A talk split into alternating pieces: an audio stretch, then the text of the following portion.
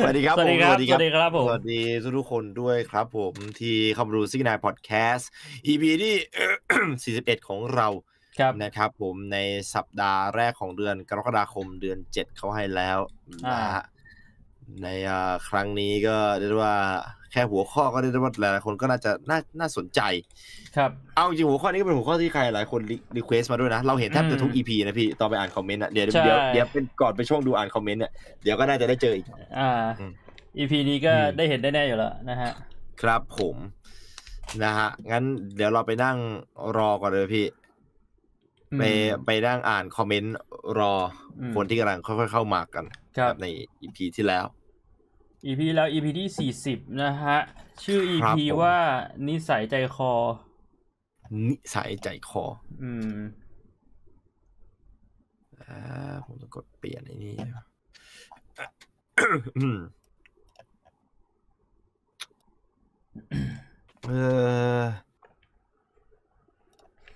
หลายเมนก็คงพูดไปแล้วว่าแบบทดสอบมันใช้ไม่ได้จริงเลยค่ะ และควรศึกษาเป็นฟังก์ชันมากกว่า นี่ขนาดเป็น INFP ก็ไม่ได้ใจดีหรืออะไรเลยอืมอยากต่อยคนถ้ามีเหตุผลที่ต้องต่อย ซึ่งถ้าเป็นอะไรที่คนส่วนหนึ่ง เอามาใช้ในการสร้างภาพจำเหมารวมผิดๆที่ตื้นเขินเกินไปเนี่ยเอ่อถึงแม้มันจะใช้ในการรับมือคนได้ส่วนหนึ่ง แต่ก็ไม่ใช่ทั้งหมดอยู่ดี ถ้าตามที่มีเม้นต์มันมี Anagram คืออะไรวะพี่ Anagram พวกไม่รู้เหมือนกัน 4W5 ลองเสิร์ชดูไปดิ จะได้รู้ตอนนี้เลย ผมชอบจริงๆเลยคำศัพท์ใหม่ๆเนี่ย Anagram personality test โอ้โหเป็นเป็นเป็นระบบอีกอันหนึ่งเหรอฮะ เป็นระบบการทดสอบอ๋อไมันมีไอ้มันมีสองอันเลยเหรอพวก 4W5 ทำให้เราแบ่งคนไทป์ต่างๆมาได้เป็นหลายล้านไทป์อ๋อ เรียกว่าน่าจะเป็นแบบทฤษฎีนะพี่ อันนี้คือเหมือนกับที่ไม่ได้เอาเป็นบททดสอบอะที่ใช้เป็นทฤษฎีอะอืมอ่าคือแบ่งคนได้ออกเป็นหลายล้านไทป์ และยังไม่รวมส่วนที่เราสามารถพัฒนาฟังก์ชันในการคิดที่ยกตัวอย่างเพิ่มมาด้วยค่ะ อย่างเช่นที่พี่เมนชั่นคาวยุงมาอ๋อมันก็เป็นเหมือน unconscious mind ด้านหลัง persona หรือนิสัยที่เราพัฒนาเปลี่ยนแปลงตามเวลาอืมซึ่งเลือกออกต่อบุคคลในสถานการณ์มากกว่า พอฟังแล้วก็ทำให้นึกถึงวิธีการแบ่งไทป์คนตามการใช้ชีวิตอีกอันหนึ่งด้วยค่ะ ที่เป็นโครโนไทป์เหมือนก็เป็นไทป์ของตามเวลาการนอนตามสัตว์ของเราแบบหมีโลมาจะไม่รู้ว่าพูดในอีพีความฝันหรือเปล่า แต่ เพราะว่ามันเกี่ยวกับการเรื่องนอนนี้หเรื่องกันี้ไม่น่าจะเคยพูดนะดีฟมากเลยนะพี่อืมดีฟมากเลยนะอันเนี้ยคือเหมือนกับว่าถ้าสมมติว่านับก็อย่างที่เราเราเราเราคุยกันก่อนอันเนี้ยคือถ้านับการตามไอ้เรื่องนิสัยจริง ๆ แล้วอะเราคงแบบไม่สามารถแบ่งกันได้หมดอะเพราะว่าอืมเราเปลี่ยนได้ด้วยไงฮะปัญหาคือแบบมันอืมมันมันเปลี่ยนได้ด้วย และคือในไทยอะก็จะมีคนมีความเห็นเห็นเกี่ยวกับเรื่องนี้เยอะซะด้วยสิ เรื่องของ personality test เนี่ยเพราะว่าในเอเชียเนี่ย เขาดันเอาพวกนี้มามามามามาเล่นหลายรอบแล้วคนที่รู้จริงอะก็จะหยิบมาด่าาคือแบบพวกคณะคณะที่เป็นคณะที่ต้องเรียนรู้เรื่องเนี้ยพวกแบบเอ่อหมอพื้นฐานหรือแบบพวกแบบเอ่ออะไรนะจิตแพทย์อะไรอ่าพวกคณะเนี้ยจิตวิทยาอะไรอย่างงี้อ่าอืมมันมีมันมันมีหลายคณะหลายสาขาในไทยมากเลย ที่สามารถมีจิตวิทยาเป็นวิชาฟรีได้ อ่าเอ่อเป็นแบบเป็นเอ่อเมเจอร์ที่เขาเขาเลือกได้เลยพวกเนี้ยก็จะมีคนแบบรู้เรื่องนี้เยอะกะไว้อยู่แล้วนะว่าคอมเมนต์เขาวเนี้ยต้องมีอะไรที่แบบ เยอะเลย อืม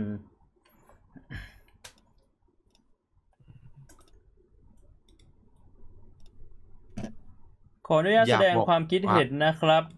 เอ่อออฮึผมว่ารายการนี้มี potential ที่จะพัฒนารายการขึ้นได้อีก หลายคลิปผมเห็นว่าพวกพี่คุยกันในเรื่องที่ค่อนข้างจำเพาะกับสาขาความรู้บางอย่างผมว่าการเชิญผู้ที่อยู่ในสาขานั้นๆ มาพูดจะเป็นประโยชน์ต่อคุณภาพรายการและผู้ฟังมากเลยครับ อาจจะไม่ต้องถึงขนาดเป็นอาจารย์หรือผู้ใหญ่ในสาขานั้นๆ แต่อาจจะเป็นเพื่อนๆ หรือพวกพี่ที่จบจากสาขานั้นๆ ที่ผ่านมาพี่ๆ มาพูดผ่าน opinion ของตัวเองมากกว่า based on evidence ซึ่งนั่นไม่ใช่เรื่องผิด และไม่ใช่เรื่องแปลก เพราะพี่ๆ ไม่ได้เชี่ยวชาญในสาขานั้น ในส่วนของความสนุกสนานผมว่าผู้ฟังทุกคนได้รับอยู่แล้ว แต่ในส่วนของความรู้ถ้าผู้ฟังไม่มีวิจารณญาณมากพอจะจับ opinion ของผู้พี่ๆ ไปปนกับแฟกต์ได้ อ่า ก็คือเขาคิดว่าอืมควรจะ เขาเขาแนะนำว่ารายการเนี่ยสามารถพัฒนาไปทางที่แบบว่า หาคนที่เชี่ยวชาญในเรื่องที่เราจะพูดมาพูดคุยกับเรา แล้วก็เราอาจจะได้แฟกต์มากขึ้นประมาณนี้ มันก็ต้องขึ้นอยู่กับหัวข้อด้วยนะพี่ว่าเราอยากที่จะได้แฟกต์หรือว่าสุดท้ายแล้วเราแค่อยากจะคุยกันเป็น opinion เฉยอืมๆคือคือในในในในเชิงเนี้ยเขามองเห็น potential ในจุดที่เอ่อเอ่อเขาเรียกว่าอะไรอะอยู่นอกเหนือความต้องการ แต่ว่าเป็นความเป็นไปได้ ก็คือเขาเขาพูดในในเชิงความเป็นไปได้ว่าแบบว่าเออมันมีความเป็นไปได้ที่จะเติบโตไปได้มากกว่านี้ด้วยสิ่งที่ไอ้นั่นแต่มันขึ้นอยู่กับว่าเราสองคนน่ะอยากให้รายการเนี้ยเติบโตไปในแนวทางนั้นหรือเปล่าเท่านั้นเองมสุดท้ายแล้วผมว่ามันก็จบอยู่ที่ตรงนี้อืมเพราะว่าในบางอันเราก็อยากไงในบางอันอืมเราก็รู้สึกว่ามันต้อง แล้วก็หลายครั้งด้วยนะ หลายครั้งเลยมีหัวข้อที่เราไม่ได้หยิบมาพูด เพราะว่าเรารู้สึกว่าเอ้ยหัวข้อเนี้ยยังไงก็ต้องมี ไม่สามารถที่จะอ่ามีผู้เชี่ยวชาญบมาพูดแบบนี้ได้ยังไงก็ต้องมีอืมผู้เชี่ยวชาญมาพูดอย่างแน่นอนอืมนะครับแต่ว่าณตอนเนี้ยเนี่ยปัญหามันก็คืออยู่ที่ว่าก็เราก็พูดไปบ่อยแล้วว่ามันติดโควิดอืมไม่ค่อยอยากให้มาโผล่แบบเหมือนตอนพี่กิฟต์อืมคือเขาเรียกว่าอะไรอะเราคุ้นชินกับ format แบบเนี้ยม เราเราเราคุ้นชินกับ format การพูดการอะไรแบบนี้ แต่ขณะที่คนใหม่ที่ที่ที่มาเนี่ยอาจจะไม่ได้คุ้นชินกับเราอืมด้วยส่วนหนึ่งเราอยากที่จะเจอสำหรับผมผมเป็นประเภทชอบเจอหน้าคน ถ้าสมมติว่าจะเออจะทำงานอะไรด้วยกันก่อนก็แล้วแต่นะคือไม่ต้องมานั่งด้วยกัน ใช่ผมอยากอ่ามมองหน้าเขาอะไม่ได้แบบอยากแบบอย่างเงี้ยหันมาแล้วแบบเป็น พี่กำบวแพกงมันเป็นผ้าเขียวอะเออเนี่ยพี่บวงมันคือผ้าเขียวแต่คือไม่จริงๆคือถ้าเอาเลือกให้เลือกได้เนี่ย ยังไงก็อยากที่จะนั่งข้างพี่บวงตอนนี้อยู่แล้วอืมแต่มันทำไม่ได้ แต่โชคดีที่พี่บวงกับผมอะเราคุยกันได้โดยไม่ต้องมองหน้ากันอืมอะอันนั้นมันเป็นข้อดีของการที่เราคุยกันในเรื่องกว้างขวางได้ เป็นคนที่แบบว่า general type ในการพูดคุยอะคือมี opinion เยอะกับหลายอย่าง well that's อืม fine กับบางคนที่ คุณคุณทีเจพูดนะครับ ว่าเป็นคนที่อ่ามีความสามารถเฉพาะทางเนี่ยอืมเขาจะมีความต่างกันได้ชัดเลยเขาจะเขาจะไม่ค่อยใช่ generic type อย่างเท่าสักเท่าไหร่อะมคือจะเป็นคนที่พูดได้เฉพาะเรื่องมหรือว่าอะไรพวกเนี้ย แล้วถ้าไม่ได้นั่งอยู่ข้างกันเนี่ยมันอาจจะทำให้เกิดปัญหาในการพูดคุย หรือว่าคใช่วามโฟล์ของรายถูการกต้องอืมถูกต้อง คือสุดท้ายแล้วอะผมก็จะมองว่ารายการของเรามันก็มันมันมันมันเป็นเวที่เราอยากให้มันเป็นอืมณตอนนี้อะนะฮะอ่า แต่ก็ชอบนะมชอบเพราะเพราะว่าเป็นสิ่งที่ผมก็คิดอยู่แทบตลอดเลย แล้วเวลาคุยกันเรื่องหัวข้อทีไรนะนี่ก็จะคืแบอบสิ่งที่แทบจะคุยกันทุกรอบเอเลยอนะก็จะเอ้ยน่าจะเอาคนนี้มาชวนมาใช่คุยเอาคนนั้นมา มันเป็นอย่างนี้ตลอดเลยครับ มันเป็นอย่างนี้อืมตลอดเลยคือแบบว่าไอ้เนี่ยอย่างอย่างวันเนี้ยที่คุยกันเนี่ยก็อยากนะที่อืมถ้าเชิญได้ก็เชิญว่าทักษิณว่าคุณธนาธรอย่างเงี้ย คุณช่อ ถ้าเชิญได้ก็อยากจะเชิญมานั่งคุยกันแต่คือมันอยากเจอกันมากกว่า มันอยากจะจ้องหน้ากันนะ ตอนเนี้ยไม่ได้อยากให้คือต้องรอครับ อืมแล้วตอนนี้ก็คือเรียกได้ว่ารออย่างน้อยก็คือขอสักเข็มหนึ่งก่อน เพื่อความปลอดภัยเพราะจะเห็นได้ชัดว่ามันค่อนข้างที่จะยากที่ต่อให้เป็นสตูดิโอที่ secluded เลยสตูดิโอที่ private มากๆนะครับ การเดินทางก็ยังคงจะมีสิทธิ์ที่จะทำให้เกิดการเอ่อแพร่เชื้อได้อืมและผมกับพี่บวงก็ยังไม่ได้ฉีด พวกเราได้โมเดอร์นาตอนตุลาคม ก็ต้องรอ รอไปก่อนนะครับแต่ก็ขอบคุณขอบความเห็นของคุณทีเจด้วย ซึ่งเป็นสิ่งที่เราคุยกันบ่อยมากเลย เรื่องนี้นะครับ ครับ อืมเอ่อหลายคนเราก็พูดถึงแล้วก็ยังไม่ได้ออกมา ก็อืมอย่างคนนั้นนะพี่ชื่ออะไรนะพี่ซันอ่าซันนี่น้องซันเฮนี่ลเกตอ่าน้องซันนี่เฮลเกตอ่าอีกหลายคนน่ะที่เราเคยคุยแล้วก็อยากมีคุณหมอตอนนั้น แล้วก็อืมเอ่อผมไปดีลไอ้นี่มาได้ด้วยพี่สุดท้ายแล้ว เด็กเรา ใช่เหรอ เขาเขายินดีมาออกนะพี่อ่าเออเขายินดีมาออกไม่มีปัญหาอะไร เป็นเด็กเราที่สนิทกันพี่ก็เคยเจออ่าอ่าพี่ก็เคยเจอเออเอ่อตะกี้นี้เราจะอ่านคอมเมนต์อะไรนะลืมไปแล้วพี่อ๋อนั่นเป็นคอมเมนต์สไตล์เดียวกันแหละว่าแบบว่าเหมือนกับไม่ควรวิเคราะห์จากแบบทดสอบ ซึ่งเราก็พูดไปแล้วนะซึ่งเราก็พูดไปแล้วนะว่าว่าเราไม่ได้เชื่อแบบทดสอบนะครับอืมเพียงแต่ว่าถ้ามองในมุมมองของคนเชื่อจะต้องคิดยังไงนั่นผมว่านั่นคือสิ่งที่เป็นสาระของอีพีที่แล้วนะ ว่าถ้ามองในมุมมองของคนที่เชื่อแล้วจะเป็นยังไง ซึ่งแบบว่าต่อให้พยายามจะมองในมุมมองคนที่เชื่อมันก็ตลกอยู่ดี มันไม่ make sense อืมในหลายๆอย่าง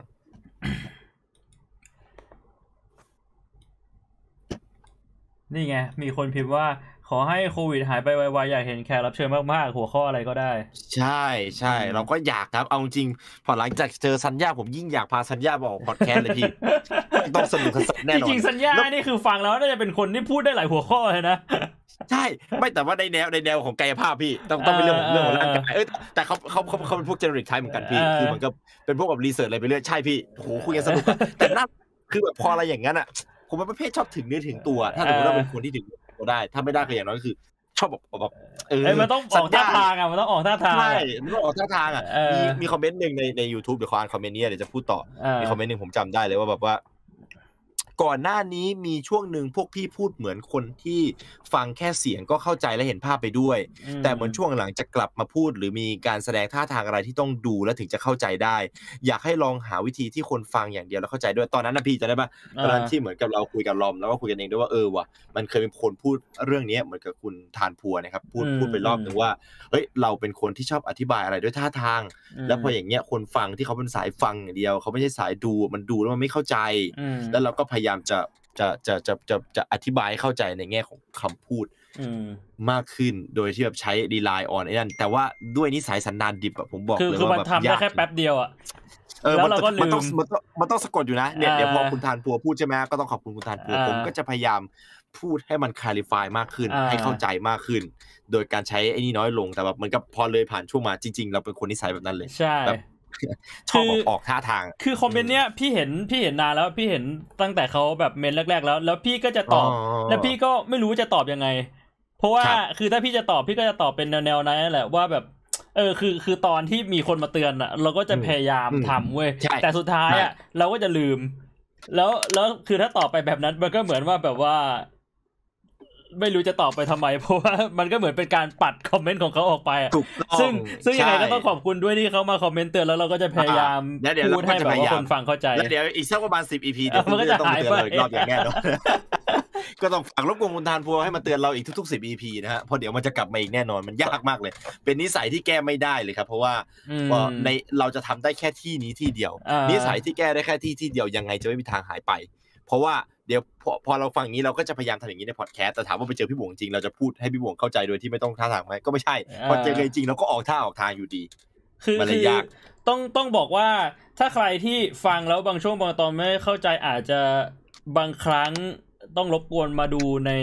YouTube หรือว่า Facebook ด้วยเพื่อให้เกิดความเข้าใจมากขึ้นนะครับ เพราะว่าผมว่าส่วนหนึ่งเนี่ยคือมันคือข้อดีของการที่เราไม่ได้ใส่แค่เสียงเข้าไป แต่เราใส่ภาพเข้าไปด้วย อันนี้คือเราเราใช้ประโยชน์จากเทคโนโลยีส่วนหนึ่งแต่ก็แต่ก็เข้าใจคนที่แบบว่าถนัดที่จะชอบที่จะฟังอย่างเดียวนะครับอ่าแต่แต่แต่ก็ต้องพูดให้แบบรู้กันไปเลยว่าแบบคือผมมั่นใจว่าจุดขายส่วนหนึ่งของเราคือการที่เราเล่นท่าเล่นทางได้อ่าใช่ใช่แล้วแล้วแล้วความเล่นท่าเล่นทางเป็นมุกตลกอะเรา มันแบบมันมันไม่สามารถแปลเป็นคำพูดได้ไงเช่นถ้าผมทำเงี้ย ผมจะพูดผม คนคนที่ฟังอยู่ก็ต้องแบบ มึงทำอะไรวะ กูต้องมาดูใช่ไหมตะเกียคือเสร็จปุ๊บแบบว่าไอ้มึงทำอะไรวะไม่หมดคือถ้าผมจะถ้าสมมติว่าจะแปลตะเกียผมต้องทำอะไรออกไม่ก็ต้องพี่เออผมกำลังสำหรับคนที่ฟังอยู่นะ ผมกำลังเอาลิ้นดันกระพุ้งแก้มเพื่อให้มันเกิดท่าทางผมกำลังแบบบู๊ผมกำลังแบบยัดกล้วยเข้ากระพุ้งแก้มอยู่ครับเมื่อกี้คือมันเป็นวิธีการกินกล้วยแบบโดยการที่ถ้ากระพุ้งแก้มเรารับรสชาติได้ผมก็เลยยัดแบบกล้วยเข้าไปในกระพุ้งแก้มก็จะอย่างเงี้ย ก็คือต้องพูดให้คนเข้าใจ ซึ่งสุดท้ายแล้วเชื่อดิ คุณก็คุณก็ต้องมาดูภาพอยู่ดีเพราะคุณก็จะงงว่าคนเฮี้ยอะไรมันกินกล้วยดันกับพุงแก้มกับพุงแก้มคือยังไง เอออ่าใช่ไหมล่ะ มันเป็นลักษณะแบบนั้นนั่นแหละนะฮะนั่นคือ ยิ่งแบบตอนที่ถามว่าทำไมผมถึงได้ชอบการเจอกันกับเนื้อกับตัว อย่างตอนไอเพชรอย่างนั้นอะพี่จะทำยังไงให้คนเราเข้าใจในวิธีการเล่นแบบตอนที่ผมเล่นกับไอเพชรอะในอีพีแรกให้ออกเป็นมันทำไม่ได้เลย ถ้าสมมุติว่ามันนั่งทำออนไลน์อย่างการตบหัวอย่างเงี้ยคือแบบเมื่อกี้ผมเพิ่งจะตบหัวไอเพชรคงไม่มานั่งอธิบายใช่ไหมเพราะว่าเราแบบเล่นกันถึงได้ถึงตัวผมชอบอะไรแบบนั้น อย่างถ้าเจอสัญญายังไงพี่ก็ต้องโดน ผมต้องแบบเพราะว่าผมโดนมาแล้วไง ผมก็จะต้องให้สัญญาแบบหมัดเทพเจ้าดาวเหนือใส่พี่แล้วพี่จะได้รู้ว่าการหายใจไม่ออกเป็นยังไงแบบ เราอย่างนั้นจริงเหรอ แล้วจะเอาอย่างนั้นจริงเหรอแต่มือไปแล้วฮะจริงแต่คือมือมาเรียบร้อยแล้ว แล้วแบบตาตาตาตาตอนนี้ตอนนี้พี่หายใจไม่ออกยังไงก็ต้องโดนเอออยากเอามาคุยกันเรื่องของแบบความมหัศจรรย์ของร่างกาย อืมผมคิดว่าสัญญาณจะตอบคำถามอะไรได้เยอะกับเรื่องกับเรื่องของว่าทำไมร่างกายคือแบบปัญหาเกิดที่อะไรก็แล้วแต่อย่าไปโทษที่อย่างอื่นให้โทษที่ร่างกายของเรานะครับ ปัญหาเกิดที่ปวดตามอย่าโทษว่ามันแบบเล่นคอม มันอาจจะไม่ใช่แค่เล่นคอมอย่างเดียวก็ได้ อาจจะเป็นปัญหาที่คุณใช้ตาของคุณผิดแบบในแบบไปเพ่งหรือไปจ้องอะไรอย่างนี้ ก็เป็นไปได้นะครับอันนั้นอันนั้นคือไม่ได้เกี่ยวกับคอมแล้วมันเกี่ยวกับที่คุณเป็นคนเพ่งไงเพราะว่าดูหนังสือก็เพ่งได้เหมือนกันใช่ไหมฮะใน ลักษณะนั้นก็เลยแบบว่าเออ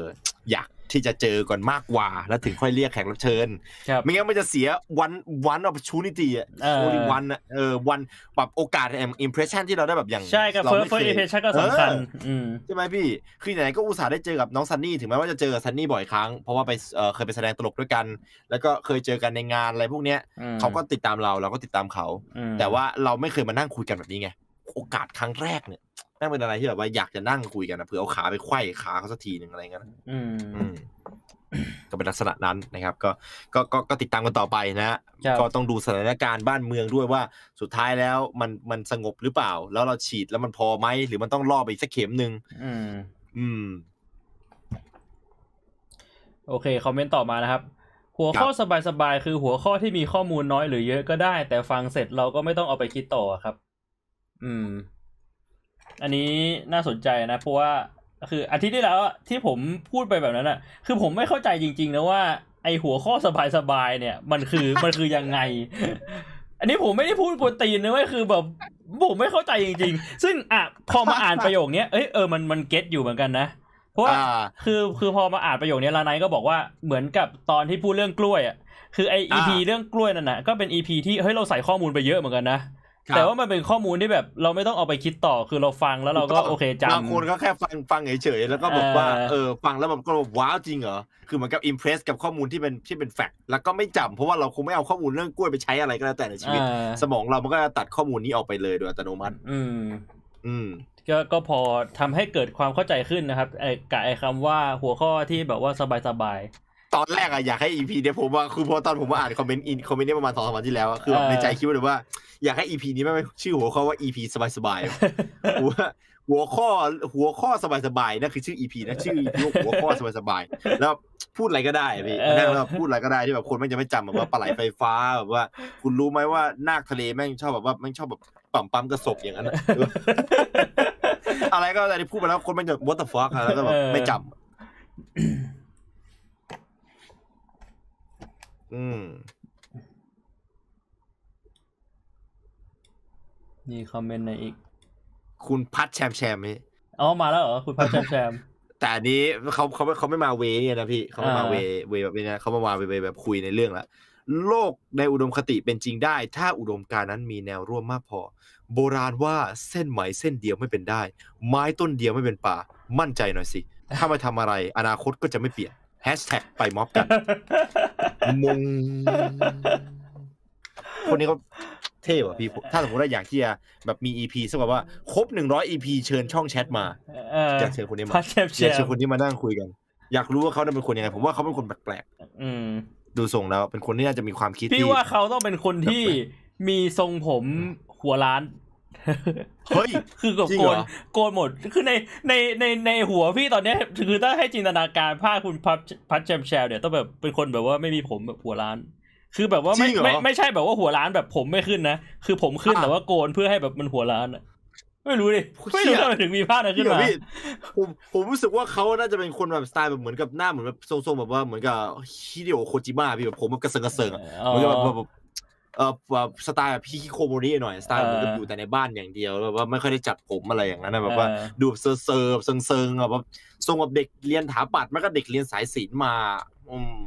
ปรากฏว่าเชื่อเป็นแบบนั้นนะไปเจอตัวจริงก็กูเป็นผู้หญิงพวกกันสนุกปากนะยิดแม่หรืออาจจะเป็นเด็กก็ได้นะพี่ ตอนนั้นเปิดประตูเราไปนั่งกันที่สตูตอนแบบว่าโควิดหมดแล้วกันแล้วติ้งต้องเปิดมาแล้ว อยู่ไหนอะกูอยู่นี่ไอ้สัตว์ The fuck ไม่ได้กับเจ็ดขวบอย่างนั้นอะเออปากไม่งแบบปากแซบอะเด็กเจ็ดขวบปากแซบบรรลุทางธรรมแล้วอะไรอย่างเงี้ย เชี่ยมันก็เป็นไปได้ปะวะ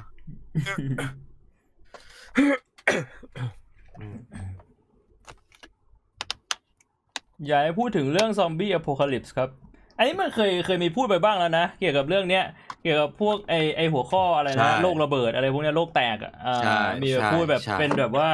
สถานการณ์สมมุติเราคิดว่ามันจะเกิดอะไรขึ้นนู่นนี่นั่นอะไรเงี้ย คือแบบว่าถ้าให้พูดทั้งเต็ม EP มันเป็นไปได้ยากครับเพราะว่าอืม เราไม่รู้จะพูดอะไรเกี่ยวกับมัน คือถ้าจะพูดก็คือแบบว่า เรียกว่า ถ้าจะมีโอสิทธิ์พูดได้นะ คือการพูดถึงความเป็นไปได้แบบในแบบในแต่ละปีเลยแหละ แบบว่ามันจะเกิดอะไรขึ้นอะไรอย่างนั้นต่อเนื่องกัน แล้วแบบ possibility of zombie apocalypse ที่จะเกิดขึ้นแบบมีอะไรจะเกิดขึ้นได้บ้าง แบบว่าอ่าส่วนส่วนใหญ่แล้วทฤษฎีที่เป็นไปได้มากที่สุดก็คือไอตัวเชื้อไวรัสของพี่เคยดูไอ้นั่นพี่ต้องเคยแน่นอนไอเชื้อไวรัสซอมบี้ที่มันเกาะมดอะพี่ อ่าอ่าอ่ามันเป็นเอาฟังมันเป็นเห็ดเป็นเห็ดเออ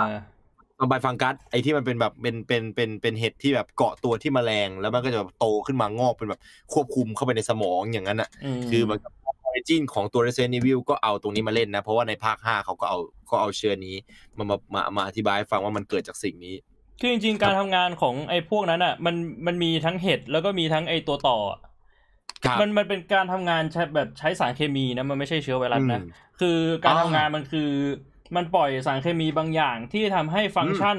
บางอย่างของสมองมันหยุดทำงานไป ก็คือฟังก์ชันการตัดสินใจอะไรอย่างเงี้ย มันหยุดทำงานไป มันทำให้แบบว่า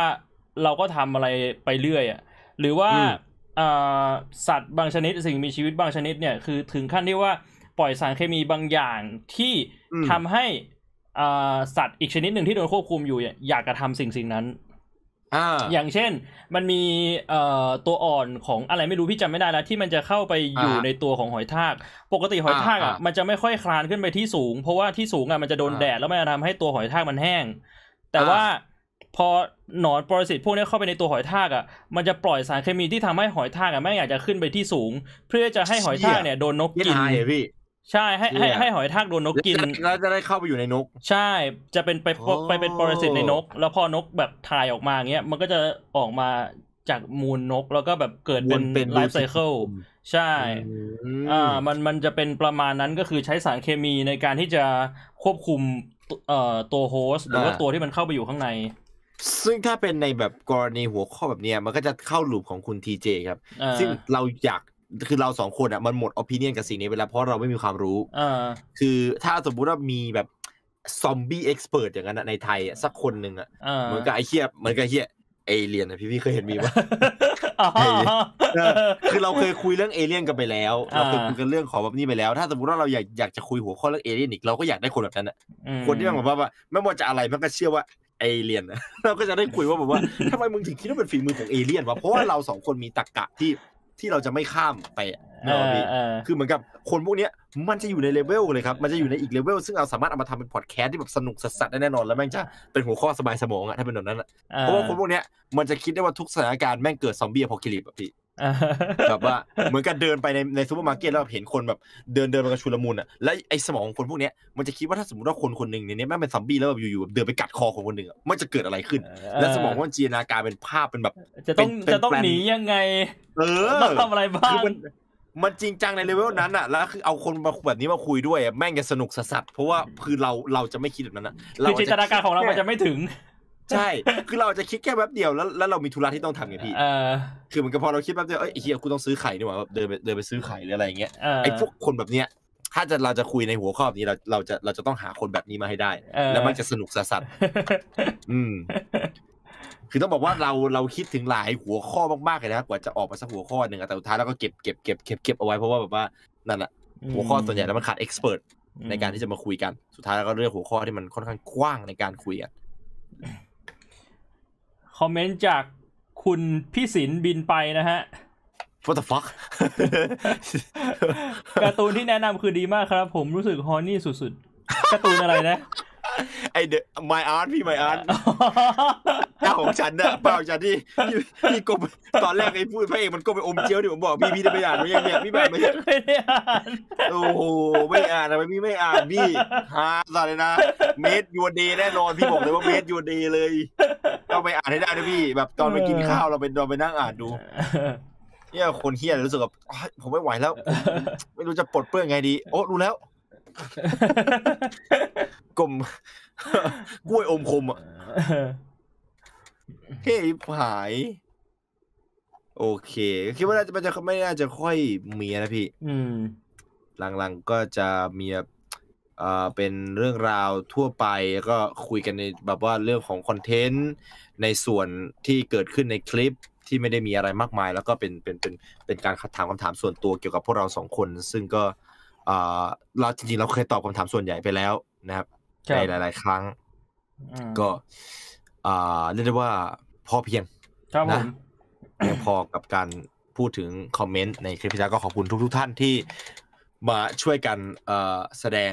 ความคิดเห็นครับนะครับ กับเรื่องราวที่เกิดขึ้นนะฮะเราก็คาดหวังว่า คงจะได้ความคิดเห็นที่น่าสนุกสนานกันอีกนะครับมาอ่าช่วยกันถกเถียงกันต่อใน EP นี้ซิกแกพอดแคสต์ EP ที่สี่สิบ41เอ็ดครับผม ครับ เหลื่อมล้อ่า ก็เหมือนเดิมครับเลยนะฮะ เราจะพูดครับถึงว่าทำไมเราถึงเลือกหัวข้อำนี้ได้มาคุยกันอ่าอ่าในหัวข้อนี้นี้ซึ่งเป็นหัวข้อที่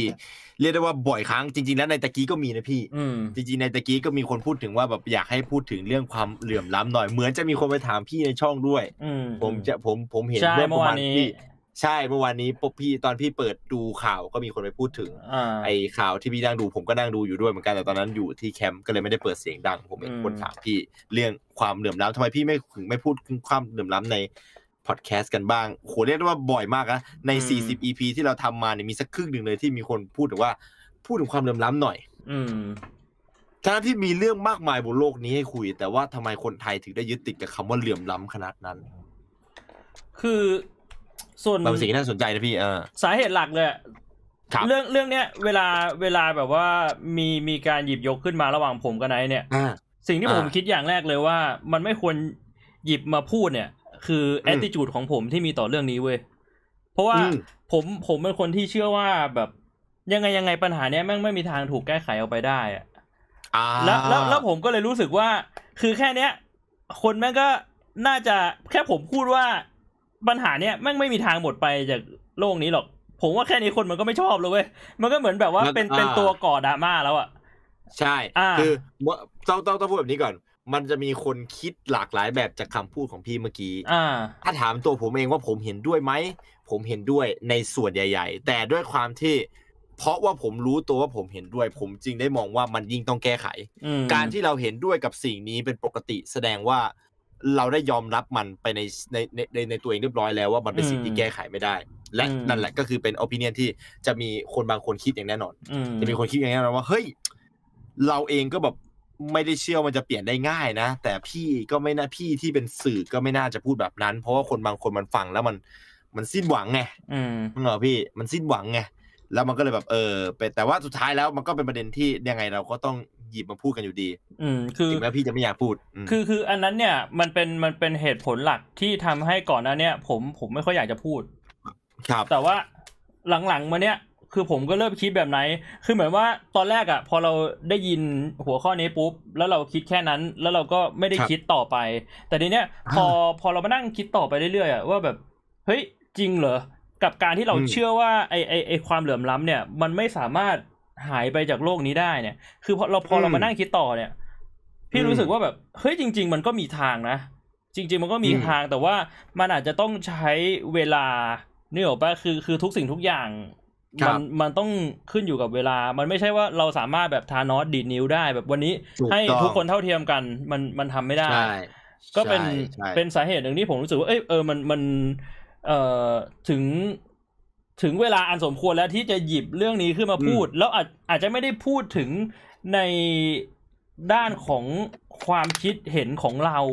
แต่อาจจะพูดถึงอ่า สาเหตุว่าเฮ้ยทำไมถึงเกิดความเหลื่อมล้ำอะไรประมาณนี้นึกออกใช่ไหมคือ คือพูดถึงอะไรที่มันอาจจะดูเป็นข้อเท็จจริงมากกว่าความคิดเห็นอืมอ่าถ้าเป็นถ้าเป็นแบบนั้นมันก็อาจจะ อาจจะทำให้เกิดดราม่าน้อยลงหรือเปล่า พี่ก็ไม่ไม่ผมรู้ไม่ได้สนเอาเอาจริงผมไม่ได้สนใจเรื่องนั้นนะผมอะมองตั้งแต่ครั้งแรกที่พี่พูดว่าเอ้ยพี่ไม่ได้อยากพูดเรื่องนี้เพราะว่าพี่มีความคิดมันเปลี่ยนไม่ได้ ผมกลับมองว่าเพราะอย่างนั้นดีถึงได้น่าพูด เพราะว่า มันจะได้มีการมันถกเถียงกันว่าทำไมถึงคิดแบบนั้น ใช่อืมใช่คือผมคิดว่ายังไงสุดท้ายแล้ว มันก็จริงอย่างที่พี่พูดว่า อ่า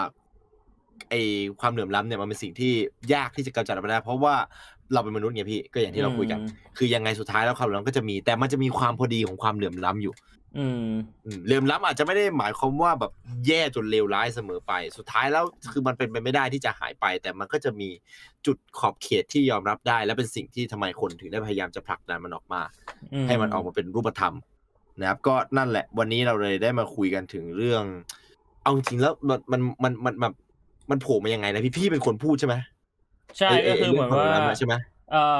ที่เราแบบนั่งคุยกันว่าจะเอาหัวข้อไหนดีแล้วก็แบบ เอออ่ามมาดูในคอมเมนต์แล้วกัน แล้วก็เจออมอันนี้มาอันแรกพี่ก็เลยพูดขึ้นมาเออความเหลื่อมล้ำไหมน่าพูดถึงเหมือนกันนะครับแล้วมันอืมแล้วไดก็บอกว่าเออมันสามารถโยงกับประเด็นสถานการณ์ปัจจุบันอะไรได้ด้วยนะอ่าเออก็เลยใช่ผมก็เลยจำไปแล้วเพราะว่าไอ้นี่ขึ้นตอนมาตอนตอนตอนแรกที่ไอ้ไอ้ไฟไหม้กิ่งแก้วผมก็อยากจะอืมพูดเรื่องนี้อื ผมอยากจะผมอยากจะหยิบมาพูดโยงกับเรื่องอะไรสักอย่างที่เราแบบไม่ค่อย คือปกติเราก็จะไม่ไม่บ่อยนะ คือสุดท้ายแล้วมันจะแทบทุกอีพีที่มันจะมีเกี่ยวโยงกับการเมือง เพราะว่า เพราะว่าอะไรฮะ เพราะประเทศไทยแม่งเพิ่งมันมันเข้มข้นเรื่องการเมืองอะณสถานกาโครรงณ์สตร้าอนเนี้ยงทางสังคมคือพูดทุกครั้งบ่อยครั้งในอืม stream อะนะพี่คุยกันทีไรนะแม่งจะวนกลับมาที่โครงสร้างทางสังคมอืมเออ แล้วมันก็เป็นอะไรที่หลีกหนีไม่ได้อะมันก็จะมีการพูดถึงบ่อยครั้ง แต่เราก็อาจจะไม่ได้พูดถึงประเด็นตรงอืมๆอ่าสักทีเดียว แต่ว่าครั้งนี้ก็มีโอกาสที่ดีเลย เพราะว่ามันมีเหตุการณ์ที่เกิดขึ้นแล้วแบบแม่งแย่แม่งเลวร้ายและแสดงให้เห็นถึงความเหลื่อมล้ำอย่างชัดเจน เพราะฉะนั้นในครั้งนี้ได้เป็นโอกาสที่ดีเลยครับ ที่จะพูดถึงความเหลื่อมล้ำในภาษาอังกฤษก็ inequality นะอ่าถ้าครัภาบษาผมอังกฤษมันมันน่าจะแปลง่ายกว่านะพี่ อืมอืม ความไม่เท่าเทียม อันนี้แหละคือสาเหตุว่าทำไมเราถึงหยิบยก หัวข้อนี้ขึ้นมาพูดในครั้งนี้นะครับ ครับ อะทีนี้พอเราได้สาเหตุแล้วอืมต่อมาเลยก็คืออะไรคือความหมายของคำว่าเหลื่อมล้ำ อ่าอะเราอธิเราบายเรามาให้ให้คเข้าวามใจหมายกันณอ่าตรงนี้ครับผมอืมเราจะได้คุยกันได้สะดวกขึ้นในหัวข้อต่อๆไปเพราะบางคนอาจจะได้ยินคำว่าเหลื่อมล้ำเหลื่อมล้ำเหลื่อมล้ำมาจนชิน จนบางคนแบบอาจจะอาจจะไม่ได้เข้าใจความนิยามบางอย่างของมัน ซึ่งที่เราจะอธิบายกันนะอืมว่าอธิบายว่าอะไรดีพี่คือคำพูดภาษาไทยที่พี่แปลตอนนั้นมันก็ฟังดูดีนะพี่แต่ผมก็ถ้าไม่รู้จะจะอเอาธิบายเพิ่มเติมแบบว่าอืมสั้นๆ ง่าย ๆ เป็นภาษาไทยจากในวิกิพีเดียเลยนะ ก็คืออ่า ความไม่เท่ากันของการกระจายทรัพยากร อืมอะฟังก็แล้วงง คือถ้าอืมแปลให้มันเข้าใจได้ง่ายอีกนิดนึงก็คือ การที่ครับอ่าประชาชนในประเทศเนี่ย แต่ละคนเนี่ยไม่สามารถเข้าถึงทรัพยากรได้เท่าเทียมกัน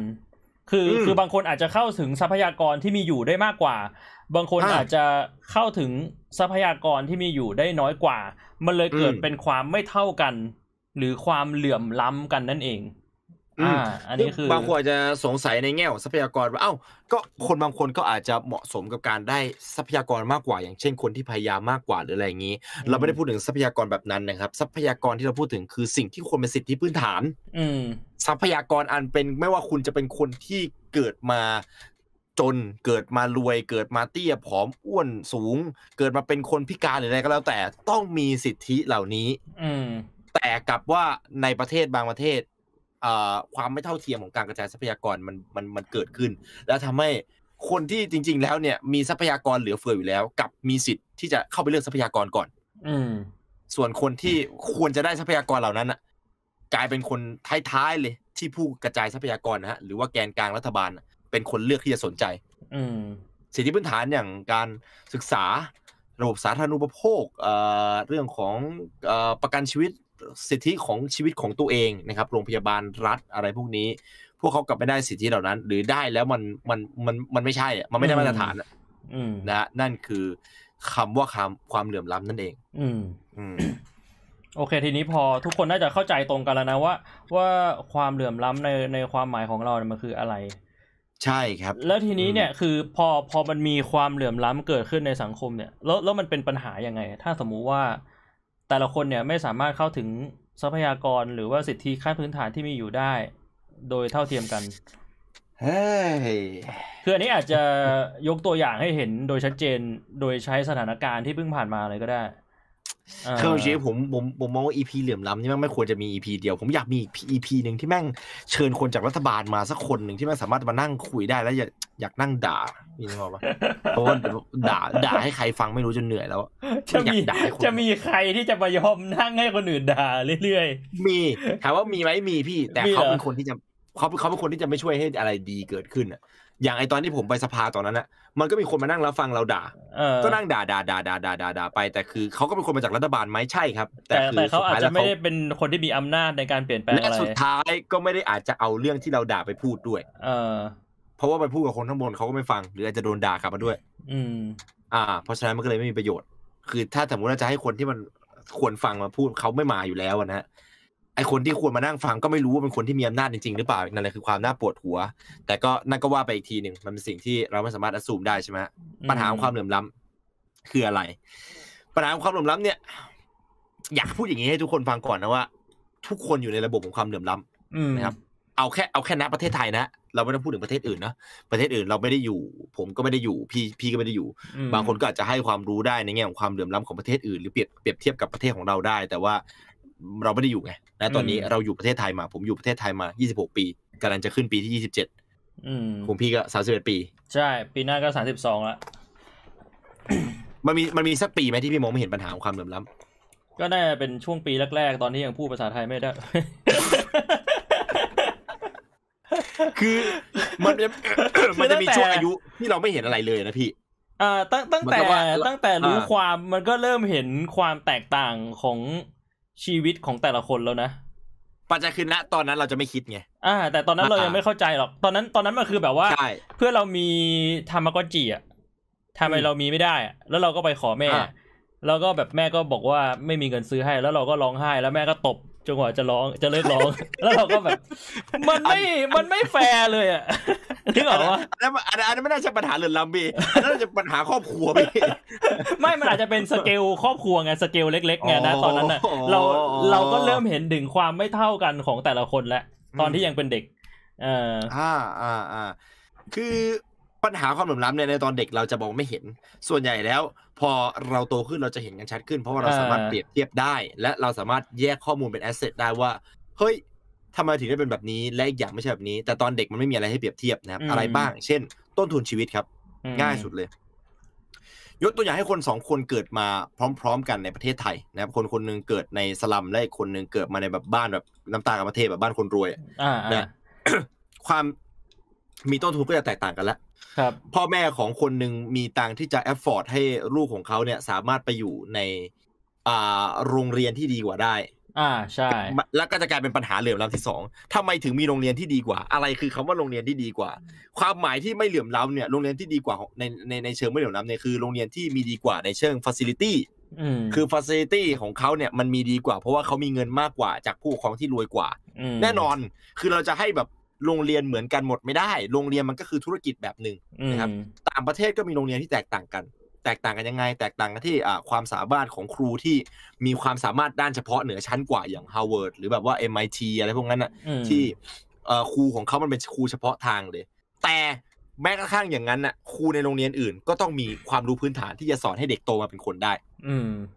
นั่นนะคือสิ่งที่ไม่เกิดขึ้นในไทยอืมถ้าสมมุติว่าคุณเป็นเด็กนักเรียนที่ไม่มีต้นทุน และต้องไปเรียนในโรงเรียนที่แทบจะไม่ต้องเสียเงินไปเรียนนะครับ คือแบบว่าเป็นสิทธิพื้นฐานที่เขามอบให้กับเด็กไทย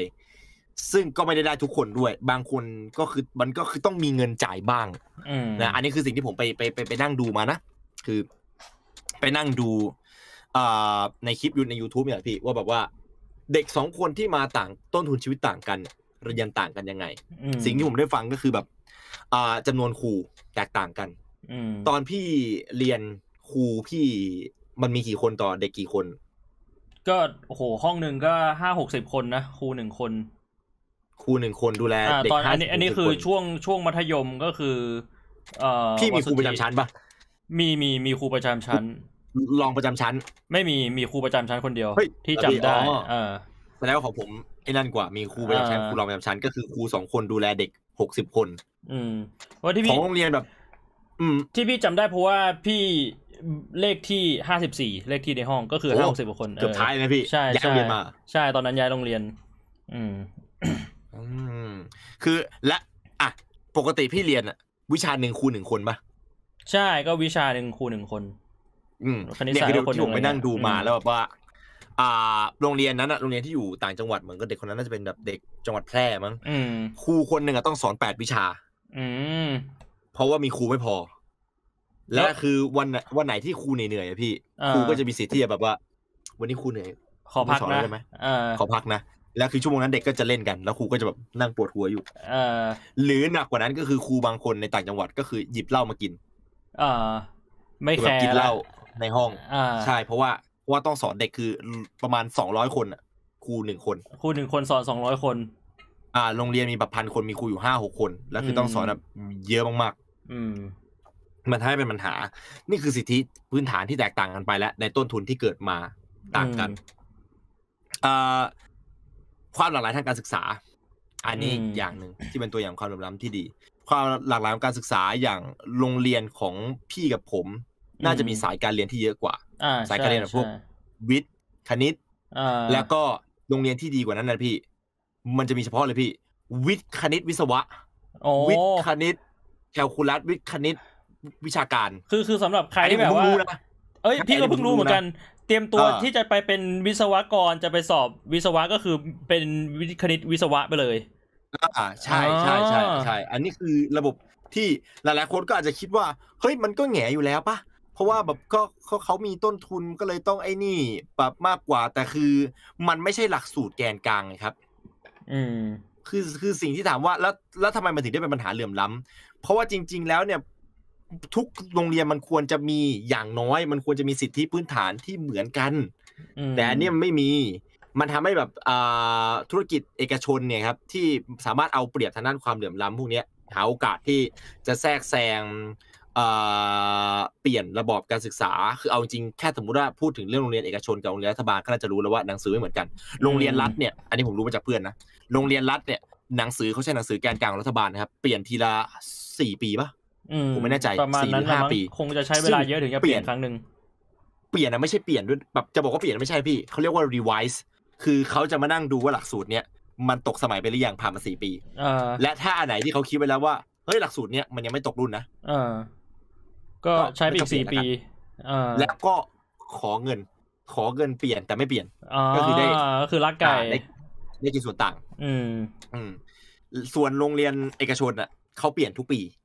อืมนะครับปีถึงสองปีจะมีการประชุมในการเปลี่ยนพวกนี้ โดยการโดยการที่ต้องมีแม่งคือความส้นตีนก็คือต้องมีอ่าแกนกลางด้วยนะ ต้องมีสาระที่มาจากรัฐบาลกลาง ซึ่งอาจจะเป็นสาระที่ไม่ได้เปลี่ยนมาแล้ว 16 ปี ก็ต้องอิมพอร์ตใส่ไปด้วย แม้กระทั่งเป็นเอกชนก็ไม่สามารถแบบสร้างหนังสือที่ ที่ที่ที่ออกมาได้อย่างชัดเจน แต่อันนี้อันนี้อันนี้อันนี้ไม่ใช่ปัญหาเหลื่อมล้ำแล้วอันนี้คือปัญหารัฐบาลส้นตีนอืมนะเป็นอีกอย่างหนึ่งอืมความเป็นความเป็นอยู่ไม่ได้มาตรฐาน โอกาสที่แตกต่างกันที่เกิดขึ้นแล้ว จากคนที่มีต้นทุนที่สูงกว่า กับคนที่มีต้นทุนที่ต่ำกว่า มีอะไรอีกับพี่ ประกันระบบสุขภาพอ่าโรงพยาบาลระบบรัฐเรื่องของอืมเอ่อการรักษาสุขภาพมันก็แตกต่างกันนะนะอืมแบบว่าบัตรทองอืมสามสิบาท เดี๋ยวนี้ยังมีอยู่ไหม บัตรทองสามสิก็บาทมีมีเพราะว่ามันมีช่วงของรัฐบาลลุงอะพี่ ที่ตอนแรกเขาบอกว่าเขาจะไม่เอาบัตรทองสามสิบาทเออแล้วสุดท้ายแล้วคนแก่ส่วนใหญ่ในประเทศเราอะชอบนโยบายบัตรทองสามสิบาท ประยุทธ์เขาก็เลยแบบว่า ต้องมีอันเนี้ไว้ยเพื่อให้คต้อนงมีเลือกไว้อืมใช่ ตอนแรกบอกไม่เอาด้วย แต่ว่าสุดท้ายก็เอานั่นก็ว่ากันอีกทีหนึ่งอ่า ซึ่งปัจจัยความเหลื่อมล้ำมันอยู่ที่อะไร ปัจจัยความเหลื่อมล้ำมันอยู่ที่ว่า ต่อให้เป็นโรงพยาบาลที่มีต้นทุนไม่เท่ากัน นะครับอืมก็อย่างน้อยก็ต้องมีมาตรฐาน คือต้องมีระบบอ่าที่เอื้ออำนวยอะพื้นฐานเลยอะมของการที่คือมันจะไม่มันจะต้องไม่แตกต่างกันจนแบบน่าเกลียดมากอย่างเช่น อย่างน้อยคือ เวลาในการตรวจรับรักการรักษาอืมผมไม่รู้ว่ามีใครเคยไปที่โรงพยาบาลรัฐหรือเปล่าพี่เคยไปโรงพยาบาลรัฐปะเคยเคย อ่า ตอนที่พี่ไปนี่ไปทำอะไรพี่จำไม่ได้แล้วแต่แบบเหมือนไปไปเพราะว่าแบบไปเยี่ยมญาติหรืออะไรอย่างเงี้ยแหละ เอออมของผมตอนนั้นอะ ผมจำได้ว่าย่าผมป่วยย่าผมเนี่ยจะไม่ยอมไปไหนเด็ดขาดยกเว้นโรงพยาบาลรัฐที่เขาเชื่อใจ อืมตอนที่ผมไปเนี่ยผมจำได้เลยว่าคนแม่งต่อแถวกันยาวเหยียดเลยอืมคือยาวยาวมากๆอะจากปกติคือปกติเวลาผมป่วย ผมจะไปอยู่แค่ที่โรงพยาบาลใกล้ตัวคือศรีครินทร์ศรีครินทร์เป็นโรงพยาบาลเอกชนที่อยู่แถวๆศรีนครินทร์มตอนไปเนี่ยคือตรวจประมาณคนละไอหมออายุรกรรมนะหมอหมออายุรกรรมตรวจตรวจเราทั่วไปเนี่ยตรวจประมาณสิบนาทีขั้นต่ำอืม คือถามไถ่เราเป็นอย่างดีว่า เอ่อป่วยเป็นไรนู่นนี่นั่น แล้วเป็นอย่างนี้ไหมเป็นอย่างนั้นไหมอาการแบบนี้มีไหมแอสซูมนู่นนี่นั่นอะมีการตรวจนู่นปั๊บปุ๊บเสร็จปุ๊บโอเคเอ่อน่าจะเป็นแบบนู้นแบบนี้